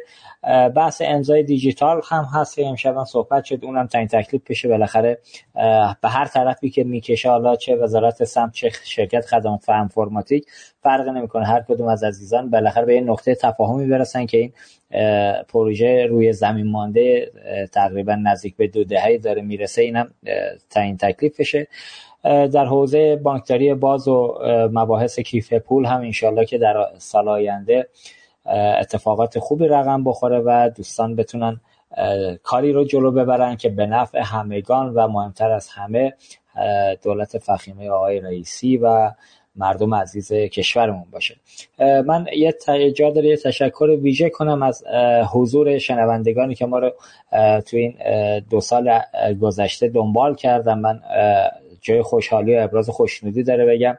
94 تا برنامه با برنامه امشب 94 هفته برنامه تولید کردیم. یه چیزی نزدیک بعد بیش از 200 ساعت برنامه تخصصی با حضور مهمانان ما تونستیم تولید کنیم. من یه آماری هم بخوام بدم. نزدیک بالای 300 هزار بار این 200 ساعت برنامه شنیده شده که برای یک برنامه تخصصی. اونم توی این ساعتی که قاعدتا شنونده عام اصلا مخاطبش نیست. جای عملا فکر می‌کنم باید بگیم خوشحالی داره و ما باید مباهات کنیم به اینکه تونستیم فضایی رو ایجاد کنیم که عمل این نکاتی که تو برنامه ها بهش اشاره شده پرداخته شد تا این اندازه شنیده شده. امیدواریم در ادامه مسیر هم همونطور که وسط برنامه گفتم ما در رسانه اصر پرداخت سعی می‌کنیم بدون هیچ جانبداری بدون اینکه حالا وارد خطوط سیاسی و اقتصادی بعضی از حالا حوزه ها بشیم که پیشنهاداتی میاد واقعیتش. ولی خب ما تا به اینجای کار تن ندادیم و نخواهیم داد. به نظرم رسانه وظیفش اینه که باید نقد سریح و سازنده اما منصفانه بکنه. امیدواریم که حالا دوستان دولتی هم که دارن کار می‌کنند یه مقدار البته تا اینجا را کارم خیلی حمایت کردن. حالا معاونین اومدن. مدیران لایه های پایینتر در حوزه رگولاتور بانکی اومدن. امشب آقای عبداللهی قبول زحمت کردن. این روی کرده به سمتی بره که حضور عزیزان دیگر رو هم بتونیم توی برنامه شاهدش باشیم. من جا داره از اسپانسرهای برنامه های اصر پرداخت که دیگه اگر بخوام تک تک اسم ببرم خیلی زیاد میشن. از همشون تشکر می‌کنم. ممنون که بودند و اجازه دادن ما این برنامه ها رو تولید کنیم. و همه مهمانانی که در برنامه های ما تو این دو ساله حضور پیدا کردن و وقت خودشون رو گذاشتن تا بلکه بتونیم با کمک اونا دغدغه‌ای رو از دوش نظام بانکی حل بکنیم. تشکر ویژه می‌کنم. امیدوارم هر کجا که هستن سالم و سلامت باشن. در انتها هم امیدوارم که این ماجرای برجام که ما هر هفته هم داریم میگیم آقا حل بشه حل بشه. این دو شب اخیر که خبرهای خوبی نیومد متاسفانه. امیدوارم ما این وسط گوشت قربونی روسیه نشیم وسط دعوای جنگ اوکراین و روسیه که حالا از فرصت طلایی که الان ما می‌تونیم باهاش عقب افتادگی ها و خساراتی که به خاطر تحریم های چند سال اخیر خوردیم با قیمت نفت 130 دلاری که عملا بغل گوشمون عراق داره جای نقش جایگزین ما رو بازی می‌کنه با یه چیزی نزدیک به 3 میلیون بشکه در روز داره نفت صادر می‌کنه با قیمت 130 دلار که این فرصت ارزشمندی که امیدوارم دوستان در نظام جمهوری اسلامی خودشون دیگه نیاز به گفتن ما نیست. قاعدتا اونا بهتر از ما می‌دونن که این فرصت طلایی حیفه که از دست بره. امیدوارم با حفظ عزت ملی و عملا آنچه که صلاح و خیر مملکت و مردم هست تصمیماتی اتخاذ بشه که ما بتونیم در ادامه مسیر سختی که در پیش داریم با سربلندی و عزت حرکت کنیم. من بیش از این صحبت نمی کنم مرسی که کنار ما بودید. این برنامه طولانی شد اصخایی می‌کنم. بابت چاره هم نبود. خواهشم اینه که برای مادر آقای ناصرخان حکیمی هم دعا بفرمایید. متاسفانه ایشون به آیسیو منتقل شدن. آرزوی سلامتی برای ایشون داریم. امیدوارم که آغوش گرم خانواده هرچه سریعتر برگردن. دعوت می‌کنم موسیقی پایانی ما رو بشنوید و آرزوی توفیق و سلامتی و خدا نگهدار همگی. شبتون بخیر. تا سال 1401 که خدمت شما باشین. خدا نگهدار. در انتها مجددا از مدیران شرکت تیتک بابت حمایتشون از این برنامه تشکر می‌کنم. امیدوارم تونسته باشیم در این میزگرد جذاب اطلاعات مناسبی در خصوص عملکرد رگولاتور بانکی در حوزه فناوری توسط مهمانان گرانقدر برنامه در اختیار شما قرار بدیم. جا داره تاکید کنم برای دنبال کردن برنامه های رادیو عصر پرداخت کانال ما رو در Castbox subscribe کنید تا به محض انتشار فایل برنامه ها و اجرای برنامه زنده که با notification اطلاع رسانی میشه از اون مطلع بشید. از شنوندگان ویژه برنامه اقتصاد مدرن هم به خاطر همراهی و همدلیشون تشکر می‌کنیم. پیشا پیش ورود به قرن جدید و سال 1401 رو شاد باش میگیم. من نام کسی نخواندم الا تو. با هیچ کسی نماندم الا تو. عید آمد و من خانه تکانی کردم از دل همه را تکاندم الا تو. روزگارتون سرشار از خوبی و مهربانی در پناه خدا باشید. رادیو اینترنتی اصر پرداخت.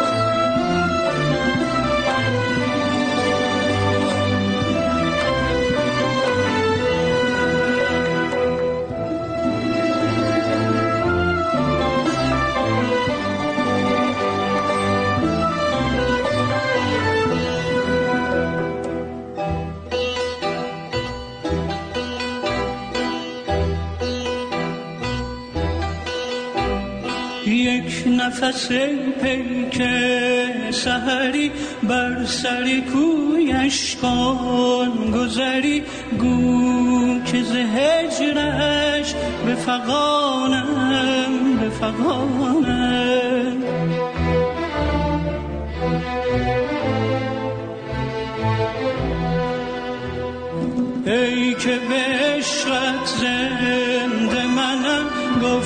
اگر عشقت در نزن